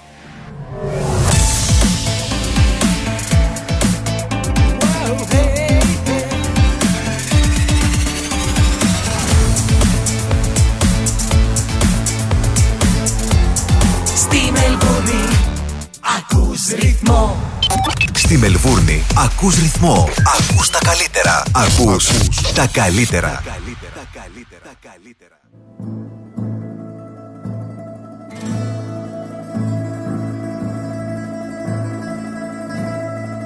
Σε συζητάν δίχως γιατί και όχι άδικα Όπως κοιμάσαι στα στενά παλιά λαδάδικα. Έγινες φήμη και γι' αυτό δεν φυλακίζεσαι. Ζεις στο σκοτάδι παστρίκα μα δεν ορκίζεσαι Λάμπει στα κόκκινα σατέν που σε τυλίγουνε. Άσπρη και σερτική καπνή σε καταπίνουνε.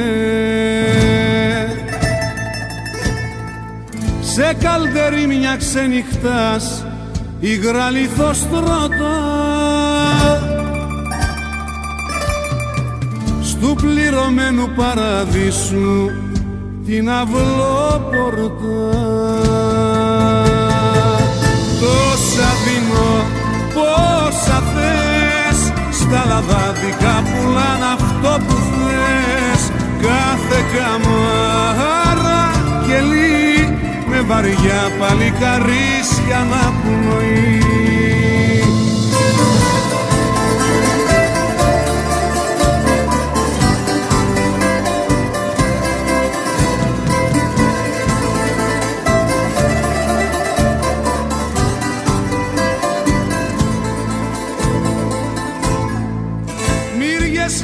χαμένες μοναξιές με σένα σμιγάνε. Φεύγαν καράβια μα πριν φύγουν σους σφυρίζανε Πόσα παιδιά ήρθαν να βρουν το αντριλίκι τους. Και σου ακουμπήσανε δειλά το χαρτζιλίκι τους Τόσα δίνω, πόσα θες στα λαδάδικα πουλάν αυτό που θες κάθε καμάρα κελί με βαριά παλικαρίσια να πνοεί Εδώ είμαστε λοιπόν λίγο μετά τις ε, 12, μ, 12 λεπτά για την ακρίβεια. Εδώ συντονισμένοι πάντα στην αγαπημένη σας συντροφιά. Πολλές πολλές καλησπέρες. Ε, καλό μεσημέρι σε κάποιους. Βροχούλα έξω, η θερμοκρασία πέφτει, δεν ανεβαίνει. 17 βαθμούς αυτή τη στιγμή το θερμόμετρο. Δεν ξέρω πώς θα εξελιχθεί και πώς θα πάει, αλλά εκεί μην περιμένετε να περάσει τους 19 με 20 βαθμούς. Αυτή θα είναι η θερμοκρασία σήμερα, έτσι βροχερός και μουντός ο καιρός. Και πάμε σε ένα θέμα το οποίο έχει προκαλέσει αρκετές ε, αντιδράσεις θα έλεγα και έχει να κάνει με μια καινούρια, με μια αλλαγή νομοθεσίας η οποία με τι έχει να κάνει. Η καινούργια λοιπόν η αλλαγή νομοθεσίας έχει να κάνει με τις αντιδράσεις ε, πριν πάω στο θέμα να πάω λίγο στη γραμμή γιατί τον ψάχναμε, τον ευρήκαμε. Καλημέρα Αντώνη, χρόνια πολλά για χθες. Σε ευχαριστώ πάρα πολύ, Στάθο μου. Συγγνώμη,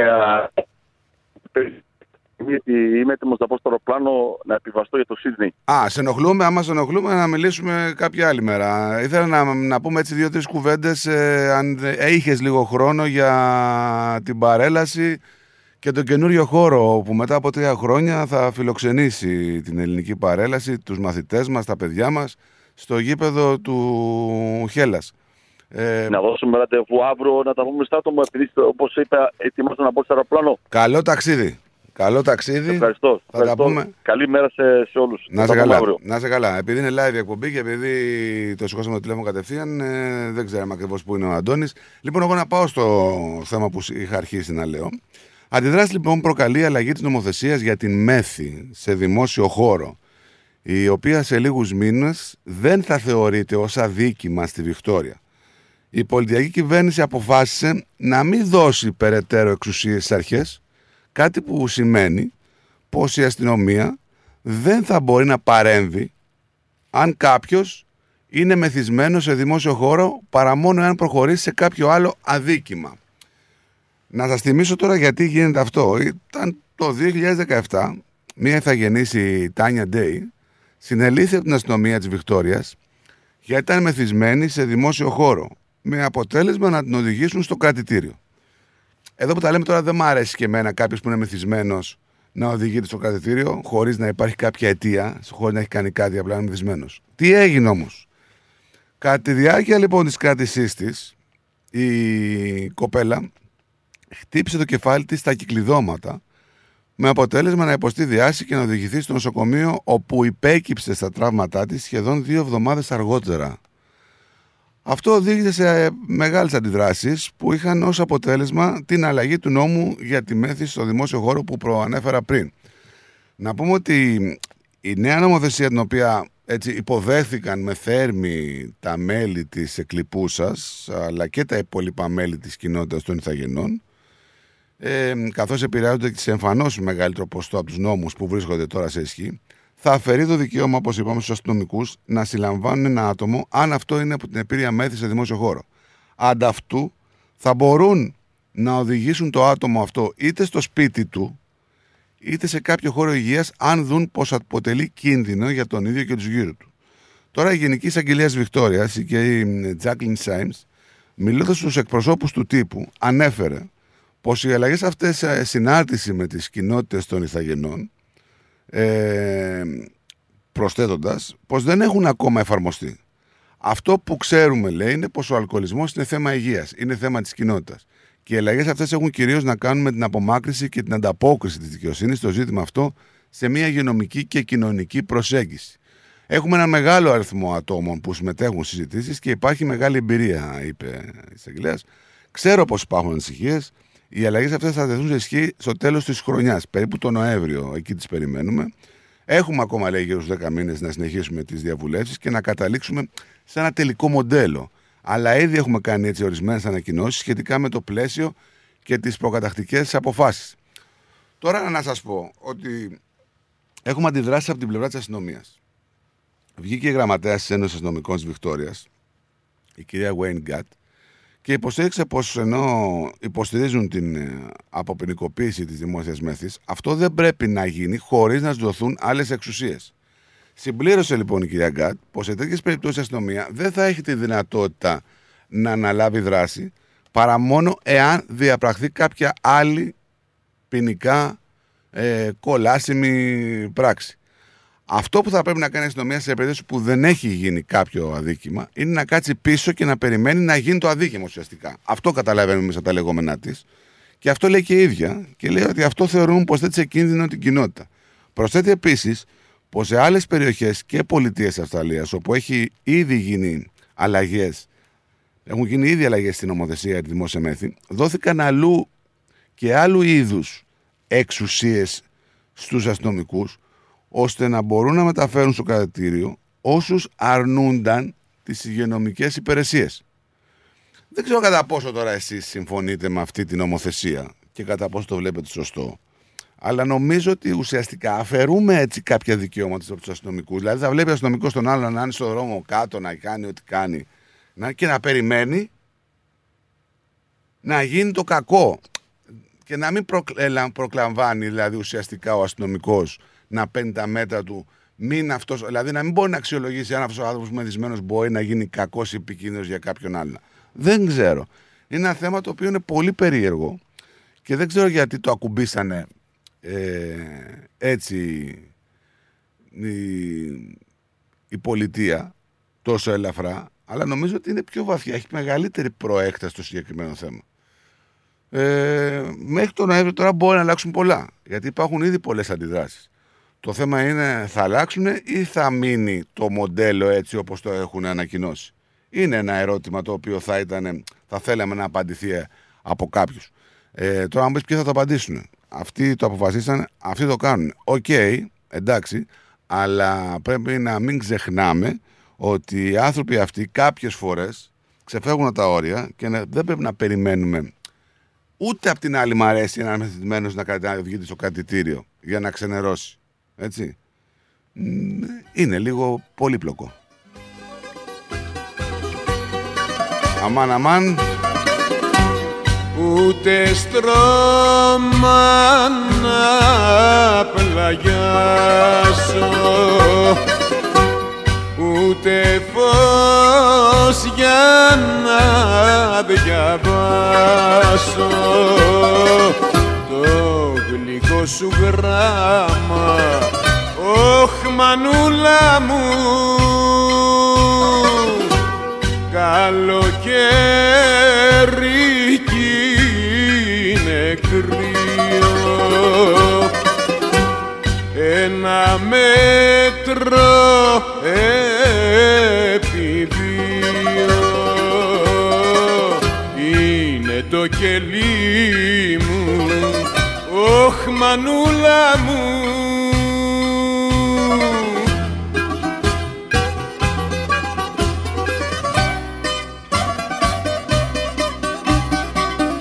Μα εγώ δεν ζω γονατιστός Είμαι της Γερακίνας γιος Είμαι της Γερακίνας γιος Τι κι αν μ' ανοίγουνε πληγές Εγώ αντέχω τις φωτιές Εγώ αντέχω τις φωτιές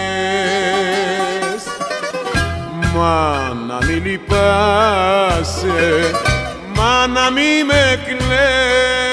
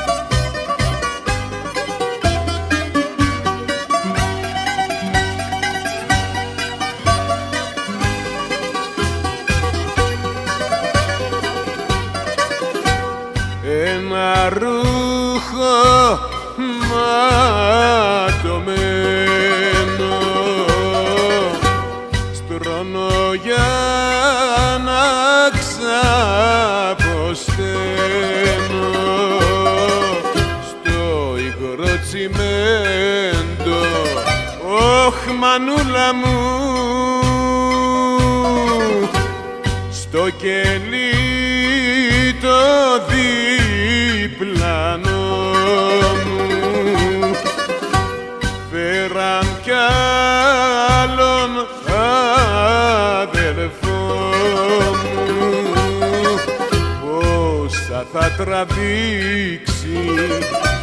Όχ μανούλα μου.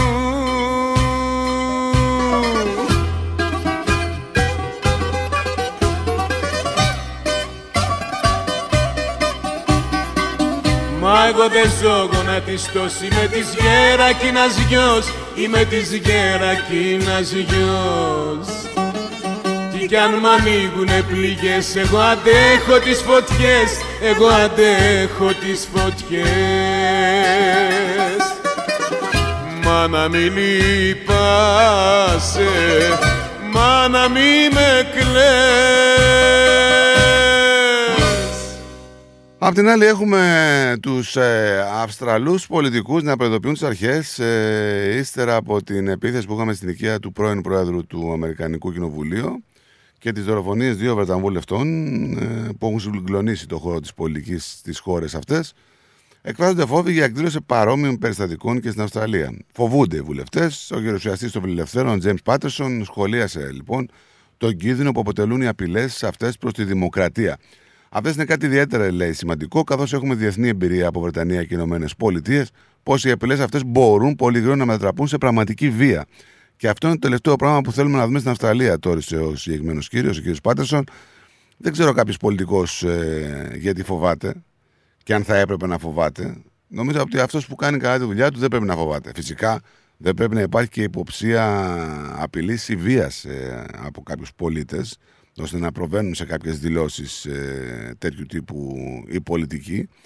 Καθώς ε, από ό,τι φαίνεται σε άλλες χώρες ε, υπάρχουν κάποιοι πολίτες που έχουν ε, πραγματικά τον νόμο στα χέρια τους και αποφασίζουν αν η δουλειά του πολιτικού είναι καλή ή όχι και αυτομάτως πράττουν. Όχι, δεν μπορούμε να μπούμε σε αυτή τη- την λογική, γιατί αυτή η λογική είναι λογική που δεν διακρίνει τον άνθρωπο σαν όν πολιτισμένο που θέλουμε να πιστεύουμε. Αυτό ισχύει φυσικά να σας αλλάξω και θέμα και στο κομμάτι της οδικής συμπεριφοράς μας, έτσι. Καθώς ε, τις ε, τελευταίες μέρες και ειδικά εχθές είχαμε δύο ανθρώπους ε, να χάνουν τη ζωή τους και άλλους έξι ανθρώπους να τραυματίζονται σοβαρά σε διαφορετικά δυστυχήματα στη Βικτόρια και ε, γενικότερα στην επαρχιακή Βικτόρια. Είχαμε μια γυναίκα λοιπόν να, να χάνει τη ζωή της και ανάδα να δίνει μάχη πραγματικά μετά από ένα τύχημα τριών αυτοκινήτων στη διασταύρωση του των οδών Queen ε, Road και Binnock Road ε, στα ανατολικά της Μελβούρνης περίπου εχθές στις 7.30 με 8 η ώρα το πρωί ενώ λίγο μετά τις 6 το πρωί μια γυναίκα έχασε τη ζωή της και άλλοι δύο άνθρωποι τραυματίστηκαν πάλι σε τροχαίο με τρία αυτοκίνητα στη διασταύρωση του αυτοκινητόδρομου Midland ε, εκεί στο Μέρεντιθ, στα δυτικά της Βικτόριας αυτή τη φορά. Και ειδικά έτσι όπως είναι ο καιρός ε, σήμερα ε, και όχι μόνο σήμερα, πρέπει να έχουμε το νου μας. Ε, δηλαδή δεν ξέρω πού οφείλονται η αστυνομία, δεν έχει δώσει επαρκείς εξηγήσεις για το πού οφείλονται τα ατυχήματα, τα δυστυχήματα μάλλον. Ε, είναι σε έρευνα και τα δύο δυστυχήματα, αλλά συνήθως ε, είναι τρεις οι αιτίες που οδηγούν σε τέτοιου είδους περιστατικά. Η μία είναι η απροσεξία, η άλλη είναι η μέθη, τα ναρκωτικά και φυσικά το ρημαδιασμένο κινητό τηλέφωνο. Που δεν ευθύνεται, ευθύνεται μόνο για τα τροχιά, έτσι, ευθύνεται και για άλλα κακά που μπορεί να πάθει κάποιος άνθρωπος. Στη σημερινή εποχή, λέω.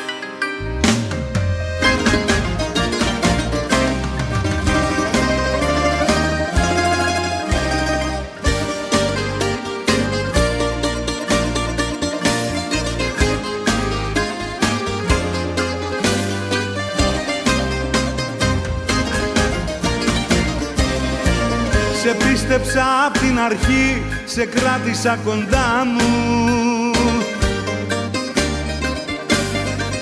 Σου δείξα δρόμο μυστικό να μπει στα όνειρά μου. Μα δεν κατάλαβα ο τρελός τα τόσα ψέματά σου. Κάνεις απλά το κέφι σου, δεν δίνεις την καρδιά σου Ασυγχωρητό μου παραστράτημα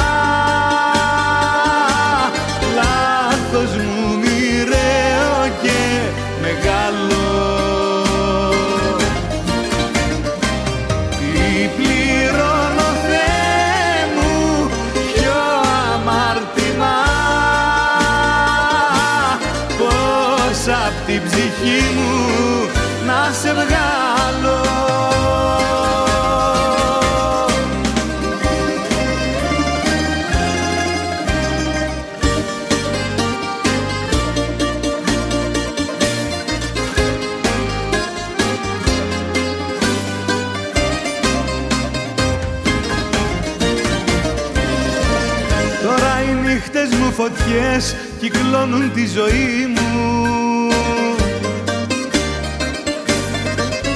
Ένα ατέλειωτο γιατί ματώνει τη σιωπή μου. Και ξημερώνω με σκιές στο άδειο μου κρεβάτι. Πώς να ξεχάσω πόσο φταίς που έσβησε η αγάπη Ασυγχωρητό μου παραστράτημα. Λάθος μου μοιραίο και μεγάλο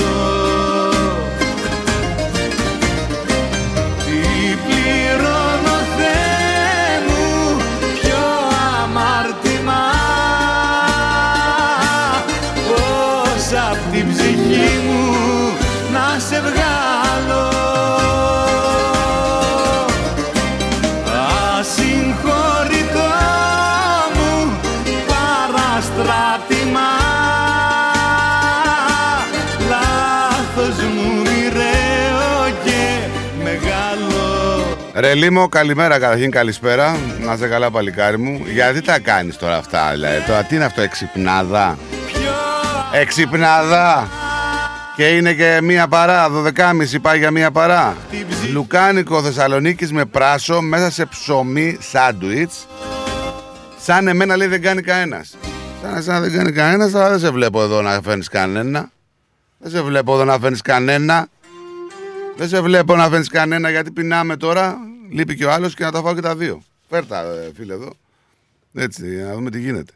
Λοιπόν, πάμε λίγο στις ΗΠΑ. Ακούστε τώρα να δείτε τι έγινε εκεί, ρε παιδιά. Είναι απίστευτο το σκηνικό. Για μένα. Για κάποιους μπορεί να θεωρείται φυσιολογικό, έτσι. Σ' άλλο έχει προκαλέσει στις ΗΠΑ η συμπεριφορά ανδρών ασφαλείας σε ένα εμπορικό κέντρο. Τι κάνανε τώρα αυτοί εκεί οι security; Πήγε ένας τύπος να μπει μέσα με μία μπλούζα που έγραφε στην πλάτη Τσίζους. Ιησούς. Ο Ιησούς σώζει έγραφε. Έτσι. Στην μπλούζα του. Ε, πήγε να περάσει ο άνθρωπος μέσα. Όπ, του λέει ο security, για γίνα να δω. Δεν μπαίνεις, του λέει μέσα. Βρε χρυσέ μου, γιατί να μην πω μέσα. Δεν μπαίνεις μέσα, του λέει. Γιατί δεν μπαίνω μέσα, πες μας, του λέει. Να τη βγάλεις, του λέει αυτή την μπλούζα. Αν δεν να ψωνίσεις, του λέει ο security, γιατί αυτή η μπλούζα που φοράς σχετίζεται με τη θρησκεία και προσβάλλεις τους ανθρώπους.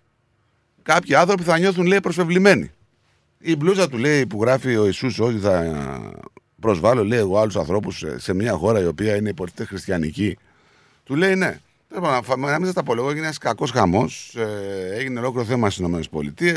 Είχαμε διαμαρτυρίες έξω από το συγκεκριμένο εμπορικό κέντρο. Είχαμε μ, εκπροσώπους διάφορων οργανώσεων να βγαίνουν και να μιλάνε στα τηλεοπτικά κανάλια. Τελικά στον άντρα επετράπη ε, να, η είσοδος μετά από παρέμβαση να μπορεί να μείνει φορώντας την μπλούζα του. Δηλαδή τι είναι αυτό τώρα, καινούριο; Μήπως είναι κάποιο προμήνυμα, ακόμα και για μας, όπως είναι ρε παιδί μου λέω εγώ τα Χριστούγεννα που γράφουμε χαρούμενες διακοπές και δεν γράφουμε ξέρω εγώ Merry Christmas ή ό,τι άλλο συνεπάγεται για το για το Χριστουγέννων επειδή είμαστε πολυπολιτισμικοί. Λέτε να σιγά σιγά να ξεκινάει από κάπου και κάπου να πηγαίνει. Είναι λίγο περίεργο το γεγονός. Πάρε ρε Παναγιώτη τηλέφωνο, γιατί το κλείνεις. Λοιπόν, είναι λίγο περίεργο το γεγονός. Δεν ξέρω. Πραγματικά είναι ένα πράγμα το οποίο μου το έβαλα στα θέμα γιατί μου κέντρισε λίγο το ενδιαφέρον. Μπορεί να είναι για κάποιους μια λεπτομέρεια, αλλά για κάποιους οι οποίοι πιστεύουν και θεωρούν ότι η χώρα που ανήκουν, ζουν, αναπνέουν, είναι χριστιανική, αυτή ξαφνικά να μετατραπεί σε ουδέτερη. Να μην μπορείς εσύ να πεις, εγώ, ξέρω εγώ, χαρούμενα Χριστούγεννα. Να έχουμε καλό Πάσχα. Όχι κύριε, απαγορεύεται. Προσβάλλεις όλους τους ανθρώπους θα σου πούνε. Έλα Παναγιώτη. Καλημέρα στα βαλικάρια. Μάλλον καλησπέρα τώρα. Καλησπέρα. Πέρα, το πάρω το πούμε Αυστραλίασκα, μην το πούμε ελληνικά. Ε, θα σου κάνω μια παρατήρηση. Ναι, βέβαιως. Είπε στο Λίμο να φέρει δύο σάρτε να τα φας μόνος σου γιατί δεν είναι ο άλλος εκεί; Ναι, ναι, τώρα ευκαιρία είναι. Γιατί θα μου τα φάει και τα δύο, κατάλαβες; Αφού είναι σε δίαιτα, δεν τρώει. Ο άλλος; Ναι. Κάτσε ρε φίλε, αυτός είναι σε δίαιτα τη μέρα που γεννήθηκε. Τι πάει να πει ότι μας είναι σε δίαιτα; Τώρα ή αυτός μας κοροϊδεύει ή εσύ από τα δύο, διάλεξε. Όχι, όχι, όχι. Αυτός δεν ξέρω. Πα- Είναι σε δίαιτα αυτός υποτίθεται, υποτίθεται. Πάντα εδώ, εδώ όσο καιρό κάνει με εκπομπή σε δίαιτα. Είναι, αλλά δεν τον έχω βρει- χάσει να δει να Δεν κάτσει. λέω, να ρε βρει. παιδί, και τώρα κάπως μου ήρθε να μιλώ. Πώς θα μπορέσει να τα φάει και τα δύο στράτο μόνο του; Άνετα, είναι πολύ καλά. Τα βλέπω πολύ δυνατά. Τα έχει κάνει ο φίλος.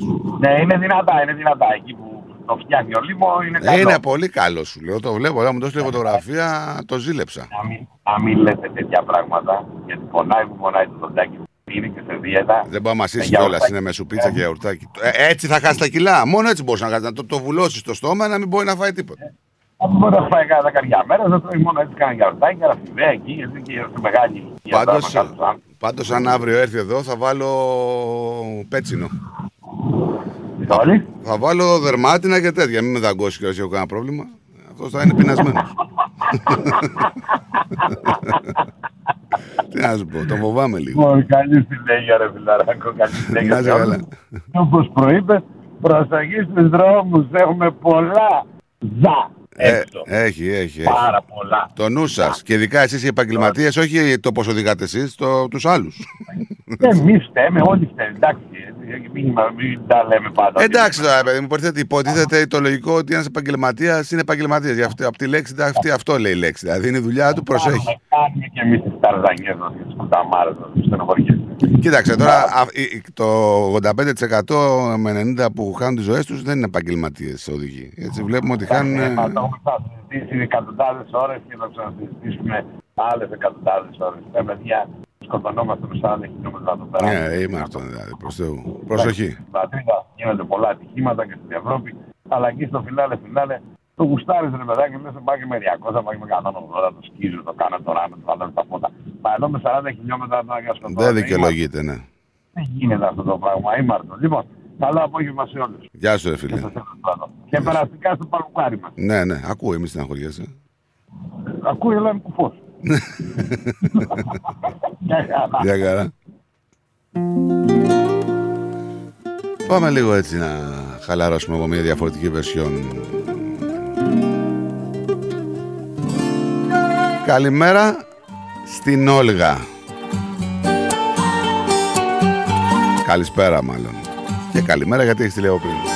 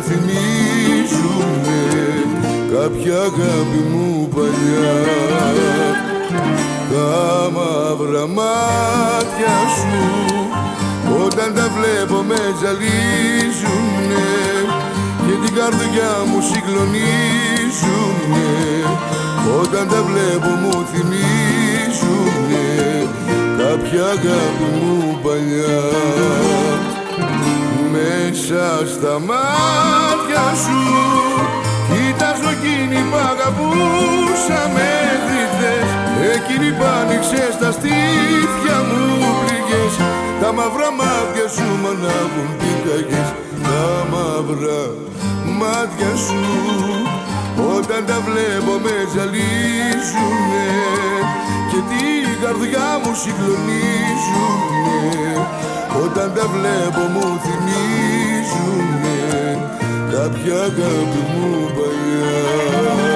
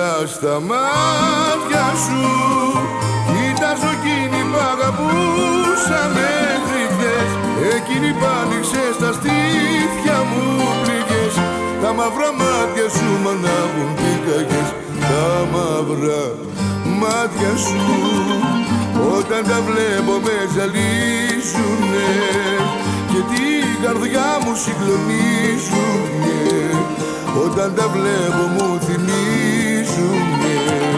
Κάποια αγάπη μου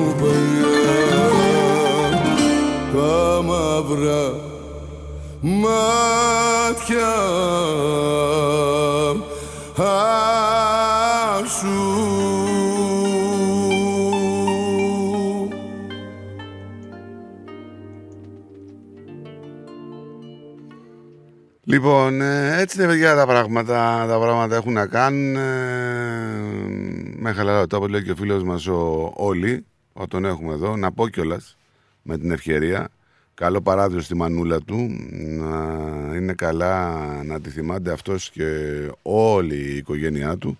Καθώς ε, μία μάνα, όσο χρονών κι αν είναι, είναι πάντα απώλεια. Να είσαι γερός και να τη θυμάσαι παλικάρι μου και να είναι σε πάντα γερός και δυνατός. Λοιπόν, ε, πάμε να ρίξουμε μια ματιά στο διεθνή χώρο λοιπόν, ε, καθώς ακούστε τώρα τα νούμερα. Σχεδόν 31.000 ανθρωποκτονίες το 2000 στο Μεξικό. Αλλά, σας φαίνεται τεράστιο το νούμερο, ε, αλλά ο αριθμός είναι μειωμένος κατά 7,1% σε σχέση με άλλα χρόνια. Τεράστιο το νούμερο. Έχουμε νέα συνδιάλεξη του Biden και του Σόλτς ε, για την ε, Ουκρανία. Όλοι μιλάνε για την Ουκρανία, εκτός από τον Ζελένσκι. Αυτό με ξεπερνάει. Θα πάρει και 13 δισεκατομμύρια τώρα δολάρια αυτό το χρόνο. Ήδη έχουν εκταμιευθεί τα τρία. Ε, έχουμε την, ε, να πεθαίνει ο γεραιότερος άνθρωπος στον κόσμο. 118 ετών. Παρακαλώ. Η γιαγιά που έφυγε από τη ζωή. Ενώ είχαμε μια φάρσα στο BBC ε, καθώς ε, είχε από ερωτική ταινία διέκοψαν εκπομπή. Η τηλεοπτική, η τηλεοπτική λοιπόν κάλυψη του BBC στον επαναληπτικό αγώνα του κυπέλου Αγγλίας της Λίβερπουλ με τη Wolves διακόπηκε καθώς ακούγονταν είχε από ερωτική ταινία. Λίγο λοιπόν μετά την έναρξη του προγράμματος άρχισαν οι συγκεκριμένοι θόρυβοι, αν και ήταν ασαφές ως προς τα πού ερχόταν, από ποια πηγή ερχόταν ο ήχος. Κάποια στιγμή το BBC έκοψε τη ροή για μια συνέντευξη, αλλά μετά την επιστροφή στο στούντιο οι θόρυβοι άρχισαν ξανά. Ο παρουσιαστής, ο γνωστός ποδοσφαιριστής, ο Γκάι Λίνεκερ, ε, αστείευτηκε ο άνθρωπος. Θα σταματήσει να κάνει αυτούς τους θορύβους, λέει Ντάνι, αναφερόμενος στο συνομιλητή του. Ε, Λίγες στιγμές μετά την έναρξη λοιπόν του παιχνιδιού, ο Λίνεκερ έγραψε στο Twitter για να επιβεβαιώσει ότι τελικά είχε ανακαλύψει από πού προερχόταν ο θόρυβος. Βρήκαμε, λέει, αυτό το πάλιο κινητό τηλέφωνο κολλημένο στο πίσω μέρος του σετ. Για σαμποτάζ ήταν πολύ διασκεδαστικό, έγραψε ο Λίνεκερ ανεβάζοντα μια φωτογραφία του κινητού τηλεφώνου. Φαντάσου τώρα να είσαι σε τέτοια κατάσταση, να κάνεις εκπομπή, να σχολιάζεις και ξαφνικά να αρχίσουν να, να, αρχίσουν να ακούγονται τέτοιου είδους πράγματα στον αέρα. Φοβερό. Πραγματικά φοβερό. Λοιπόν, break και γυρνάμε για το κλείσιμο. The Greek Breakfast Show. Η κυβέρνηση της Βικτόρια προσφέρει εκτόσεις σε ηλιακούς συλλέκτες, μπαταρίες και ηλιακό στο νερό για να βοηθήσει τους κατοίκους της Βικτόρια να εξοικονομήσουν ενέργεια. Τα νοικοκυριά εξοικονομούν περισσότερα από χίλια δολάρια κάθε χρόνο με τη μετάβαση στην ηλιακή ενέργεια επισκεφτείτε το solar.vic.gov.au forward slash apply. Για βοήθεια στη γλώσσα σας, καλέστε την υπηρεσία μετάφρασης και διερμηνίας στο 13 14 50. Εξοικονομήστε με ηλιακή ενέργεια. Είναι τόσο απλό. Εξουσιοδοτημένο από την κυβέρνηση της Βικτόρια, Μελβούρνη. Αν θέλετε να γευτείτε εξαιρετική μεσογειακή κουζίνα, τέλειο καφέ και γλυκά από τα χέρια Έλληνα ζαχαροπλάστη, τότε η επιλογή είναι Olive Lane. Στο φιλόξενο χώρο μας απολαύστε με την παρέα σας breakfast και lunch με μεσογειακή φιλοσοφία. Olive Lane, 69 Doncaster Road, Baldwin North. Και φυσικά στο καφέ ζαχαροπλαστείο του Olive Lane θα βρείτε τα καλύτερα γλυκά, πάστες και τούρτες για τις ξεχωριστές στιγμές της ζωής σας. Ο χώρος διατίθεται και για τις κοινωνικές σας εκδηλώσεις. Επίσης, αναλαμβάνουμε το catering της εκδήλωσής σας και τροφοδοτούμε καταστήματα, εστιατόρια και deli. Μάθετε περισσότερα στο 9859 5029 και στο olivelane.com.au. Olive Lane. Τα έχει όλα. Καφέ, γλυκό, φαγητό. Για ξύλινες κατασκευές που σε αφήνουν με το στόμα ανοιχτό, Ask Bill. Ξυλουργικές κατασκευές, Ask Bill. Ο Bill Genos, με 25 ετή εμπειρία, ασχολείται με τις εφαρμογές ξύλου σε επίπεδο σχεδιασμού και κατασκευής υψηλής αισθητικής και ποιότητας. Αναλαμβάνουμε gazebos, pergolas, decking, landscaping, Ακολουθώντας το στυλ του χώρου και τον χαρακτήρα του ιδιοκτήτη, κάθε προϊόν είναι χειροποίητο. Κατασκευασμένο με υψηλής ποιότητας και αντοχής υλικά και μοναδικό. Ξυλουργικές κατασκευές Ask Bill. Δείτε τις κατασκευές μας στο www.askpavlabill.com.au Τηλέφωνο 0402 055 928 Για οποιαδήποτε ξυλουργική εργασία Ask Bill. If you want the best for your loved ones and want them to enjoy their lives within a culturally safe environment, then our home is their home. At Grace of Mary and St. Andrew's Aged Care, we take pride in the genuine care we provide and strive to make your loved ones feel warm, comfortable, and safe, just as they would if they were home.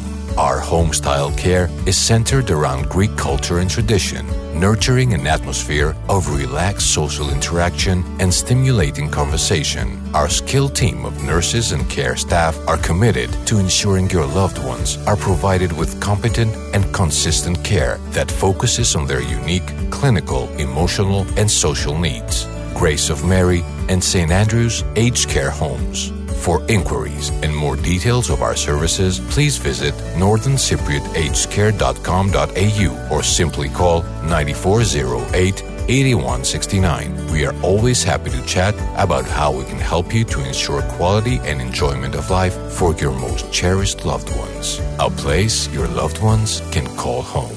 Founded by the community of Cypriots of the northern suburbs of Melbourne.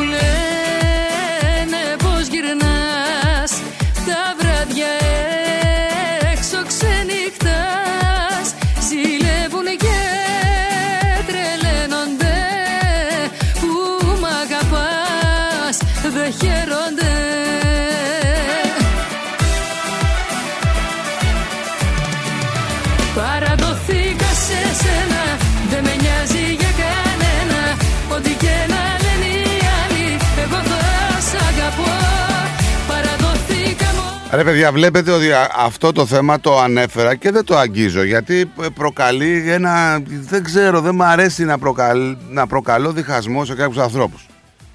Τώρα μου, μου, μου επαναφέρετε και μου κάνετε ερωτήματα. Ε, φίλε μου Διονύση, μου κάνεις ε, ερωτήματα για το Βασιλιά.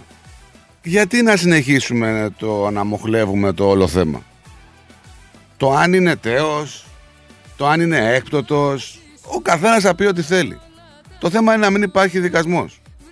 Παραμένει βασιλιά, ο τίτλος δεν χάνεται, είναι αυτό το ξέρουμε και από το, από το 1974 δεν υπάρχει βασίλειο. Θα πούνε και κάποιοι άλλοι αυτό το πράγμα. Αλλά διχάζονται οι Έλληνες και οι Ελληνίδες γενικά. Ακόμα και γιατί διχάζονται, ε; δικάζονται για το θάνατο ενός ανθρώπου. Σε φιλοβασιλικούς και αντιβασιλικούς. Σε βασιλόφρονες και αντιμοναρχικούς. Δηλαδή, κάποιοι ψάχνουν ουσιαστικά, πραγματικά έτσι το κλαμβάνω εγώ, ευκαιρία. Αφού θέλετε να καταλήξουμε και με αυτό το, το θέμα που δεν το γουστάρω καθόλου, κάποιοι ψάχνουν ευκαιρία να αλλιεύσουν ψηφαλάκια με αφορμή το πώς τοποθετεί το κάθε πολίτης σε σχέση με το συγκεκριμένο θέμα, με τον ε, Τέος Βασιλιά. Ποιος ήταν ο ρόλος του και εμείς όλοι μπήκαμε στο τρύπα γι' αυτόν. Ποιος, ποιο ρόλο είχε, τι έγινε στις κρίσιμες έτσι ταραγμένες περιόδου της, ε, του παρελθόντος της ελληνικής ιστορίας. Ο καθένας έχει τη γνώμη του. Για κάποιους η αντίδραση στο τέος, ε, τον έκτο, πες το πώ θέλετε, είναι ο τρόπος για να αποδείξουν, να σου το πω έτσι λίγο πιο πόσο αριστερή είναι. Άλλο γελίο και αυτό. Για τους πολιτικούς αντιπάλους υπάρχει ο σεβασμός στο θεσμό της Βασιλείας που στην Ελλάδα καταργήθηκε με το δημοψήφισμα. Έτσι. Ε, η μέθοδος αυτή για να γοητευτούν κάποιοι που πιστεύουν ε, ότι φταίει η δημοκρατία για το κακό που υπάρχει σήμερα στη χώρα ε, νομίζω ότι είναι η λεγόμενη χουντοβασιλική αυτοί που ε, δεν ξέρω που γοητεύονται από τη λάμψη που προσδίδει αυτό το σούπερ σταριλίκι των βασιλιάδων, των γαλαζοαίματων, τις σύντρικες γύρω από το τι κάνουνε, τις, α- τις αυλές τους, ε, τα στεφάνια τους, τα, ε, δεν ξέρω ρε παιδί, τους μύθους τους, τα πριγκυπόπουλα με τα άσπρα άλογα, τις πριγκυποπούλες. Δεν- ο καθένας μπορεί να λέει ό,τι θέλει. Όπως εγώ λέω ότι θέλω και μπορεί να προσβάλλω παιδικούς, έτσι και κάποιοι άλλοι μπορεί να λένε κάτι που μπορεί να προσβάλλει εμένα. Αλλά μην το κάνουμε αυτό γιατί με έναν θάνατο βλέπουμε ότι έχουμε διχασμό. Και ο Έλληνας το έχει πολύ εύκολο αυτό. Ποιο; Το διχασμό. Το έχει πολύ εύκολα. Σου πετάνε ένα έτσι σποράκι και δεν θέλεις πολύ για να το αρπάξεις και να το μεγαλώσεις και να το κάνεις δεντράρα. Μπαίνει στα social media, πετάει ο άλλος το σπόρο, να τι ξαφνικά πετάγονται από τη μία πλευρά, ξαφνικά πετάγονται από την άλλη πλευρά. Για την Ελλάδα κανένας. Όλοι για την ιδεολογία τους. Βγαίνουν οι κομμουνιστές, βγαίνουν οι ακροδεξιοί, βγαίνουν οι κεντρώοι, ο καθένας το μακρύ του και το κοντό του. Και ο Έλληνας πολίτης στο κέντρο να αμφινταλαντεύεται με ποιο να πάω και με τι να κάνω. Δεν είναι έτσι τα πράγματα. Να χαλαρώσουμε λίγο, πραγματικά.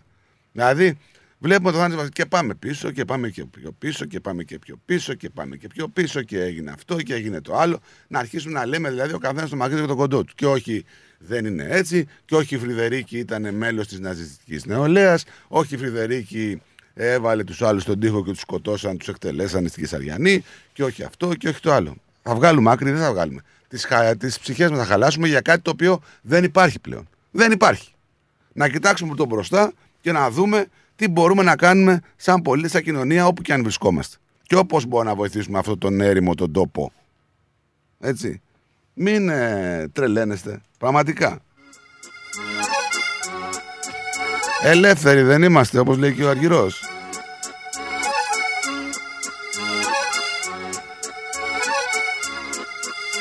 Πέρασε ο άνθρωπος στην αιωνιότητα, θα έχει ένα πέρασμα, δεν ξέρουμε που θα πάει, η ιστορία θα τον κρίνει. Θα πρέπει να κριθεί ε, για αυτό που έκανε και όταν διετέλεσε αρχηγός κράτους. Ο καθένας ε, θα διαβάσει αυτό που θέλει, θα τον εκρίνει και that's it. Δεν χρειάζεται να τσακωθούμε ούτε να λέμε για κάτι το οποίο δεν υπάρχει. και να ξυπνάω σε ακτές Χιλιακτίδες να φωτίζουν τις σκέψεις μου τις σκοτεινές Ελεύθερος για μια ζωή Ελεύθερος Και αυτός ο διχασμός υπάρχει στο μυαλό κάποιον. Δεν, δεν θεωρώ ότι υπάρχει σε κάποια οργανωμένη έτσι, και κεντρική ε, άποψη επί του θέματος. Απλά κάποιοι έτσι που είναι λίγο πιο να μην χαρακτηρίσω πάλι και παρασκηθώ, ονειρεύονται βασιλιάδες, πριγκυποπούλες, πριγκυπόπουλα και γενικώς μεσαιωνικά μεγαλεία. Δεν υπάρχουν αυτά, ξεχάστε τα. Μη με τρελαίνετε, θα χαρακτηρίσω πάλι. Πέφτεις χαμηλά Απ' την άλλη υπάρχουν οι δίθεν αριστεροί με τις ιδεολειψίες τους ε, και τις αιμονές τους. Ας αφήσουμε το μακάρι στην ησυχία του. Κι αν είμαι μακριά σου εγώ σε αισθάνομαι Άστο το να δούμε που θα πάει η άνθρωπος ψυχή του. Τώρα θα μου πεις ε, ποιος διχασμός ρε φίλε, νομίζω ότι ασχολήθηκαν πολύ εκτός από τους δημοσιογράφους με το συγκεκριμένο θέμα. Είναι και αυτό μια άποψη. Νομίζουμε δηλαδή ότι νοιάζει τον ε, Έλληνα πολίτη στην πλειοψηφία; Μπορεί και όχι. για μια ζωή ελεύθερο Αλλά στο κάτω-κάτω να το δούμε και αλλιώς. Μπορεί να μην έχουμε πλέον βασιλιά, αλλά έχουμε πολλούς χαραμοφάιδες που τρώνε σαν βασιλιάδες εκεί στο ελληνικό κοινοβούλιο. Understand που λέει και ο ψάλτης. Από την Κέρκυρα στοιχείο και από τη δράμα στα Χανιά Είναι γαλάζιο το τοπίο και έχουμε μόνο λευκά πανιά Όλο να δω το μεγαλείο από το Λίμπου την κορφή Να ψιθυρίσω δυο ζωή Ελεύθερο Άσε με ρε φίλε τώρα, σε παρακαλώ τώρα, θε- και θέλω να κλείσω για την εκπομπή. Άσε με σε παρακαλώ. μια ζωή Άσε με τώρα, δεν θέλω, δεν γουστάρω ρε φίλε. για μια ζωή ελεύθερος Φίλε μου, τον καθρέφτη τον έχουμε για να χτενιζόμαστε. Έτσι, μόνο. Και όχι για να κάνουμε την αυτοκριτική μας. Πάντα μας στέλνει άλλοι.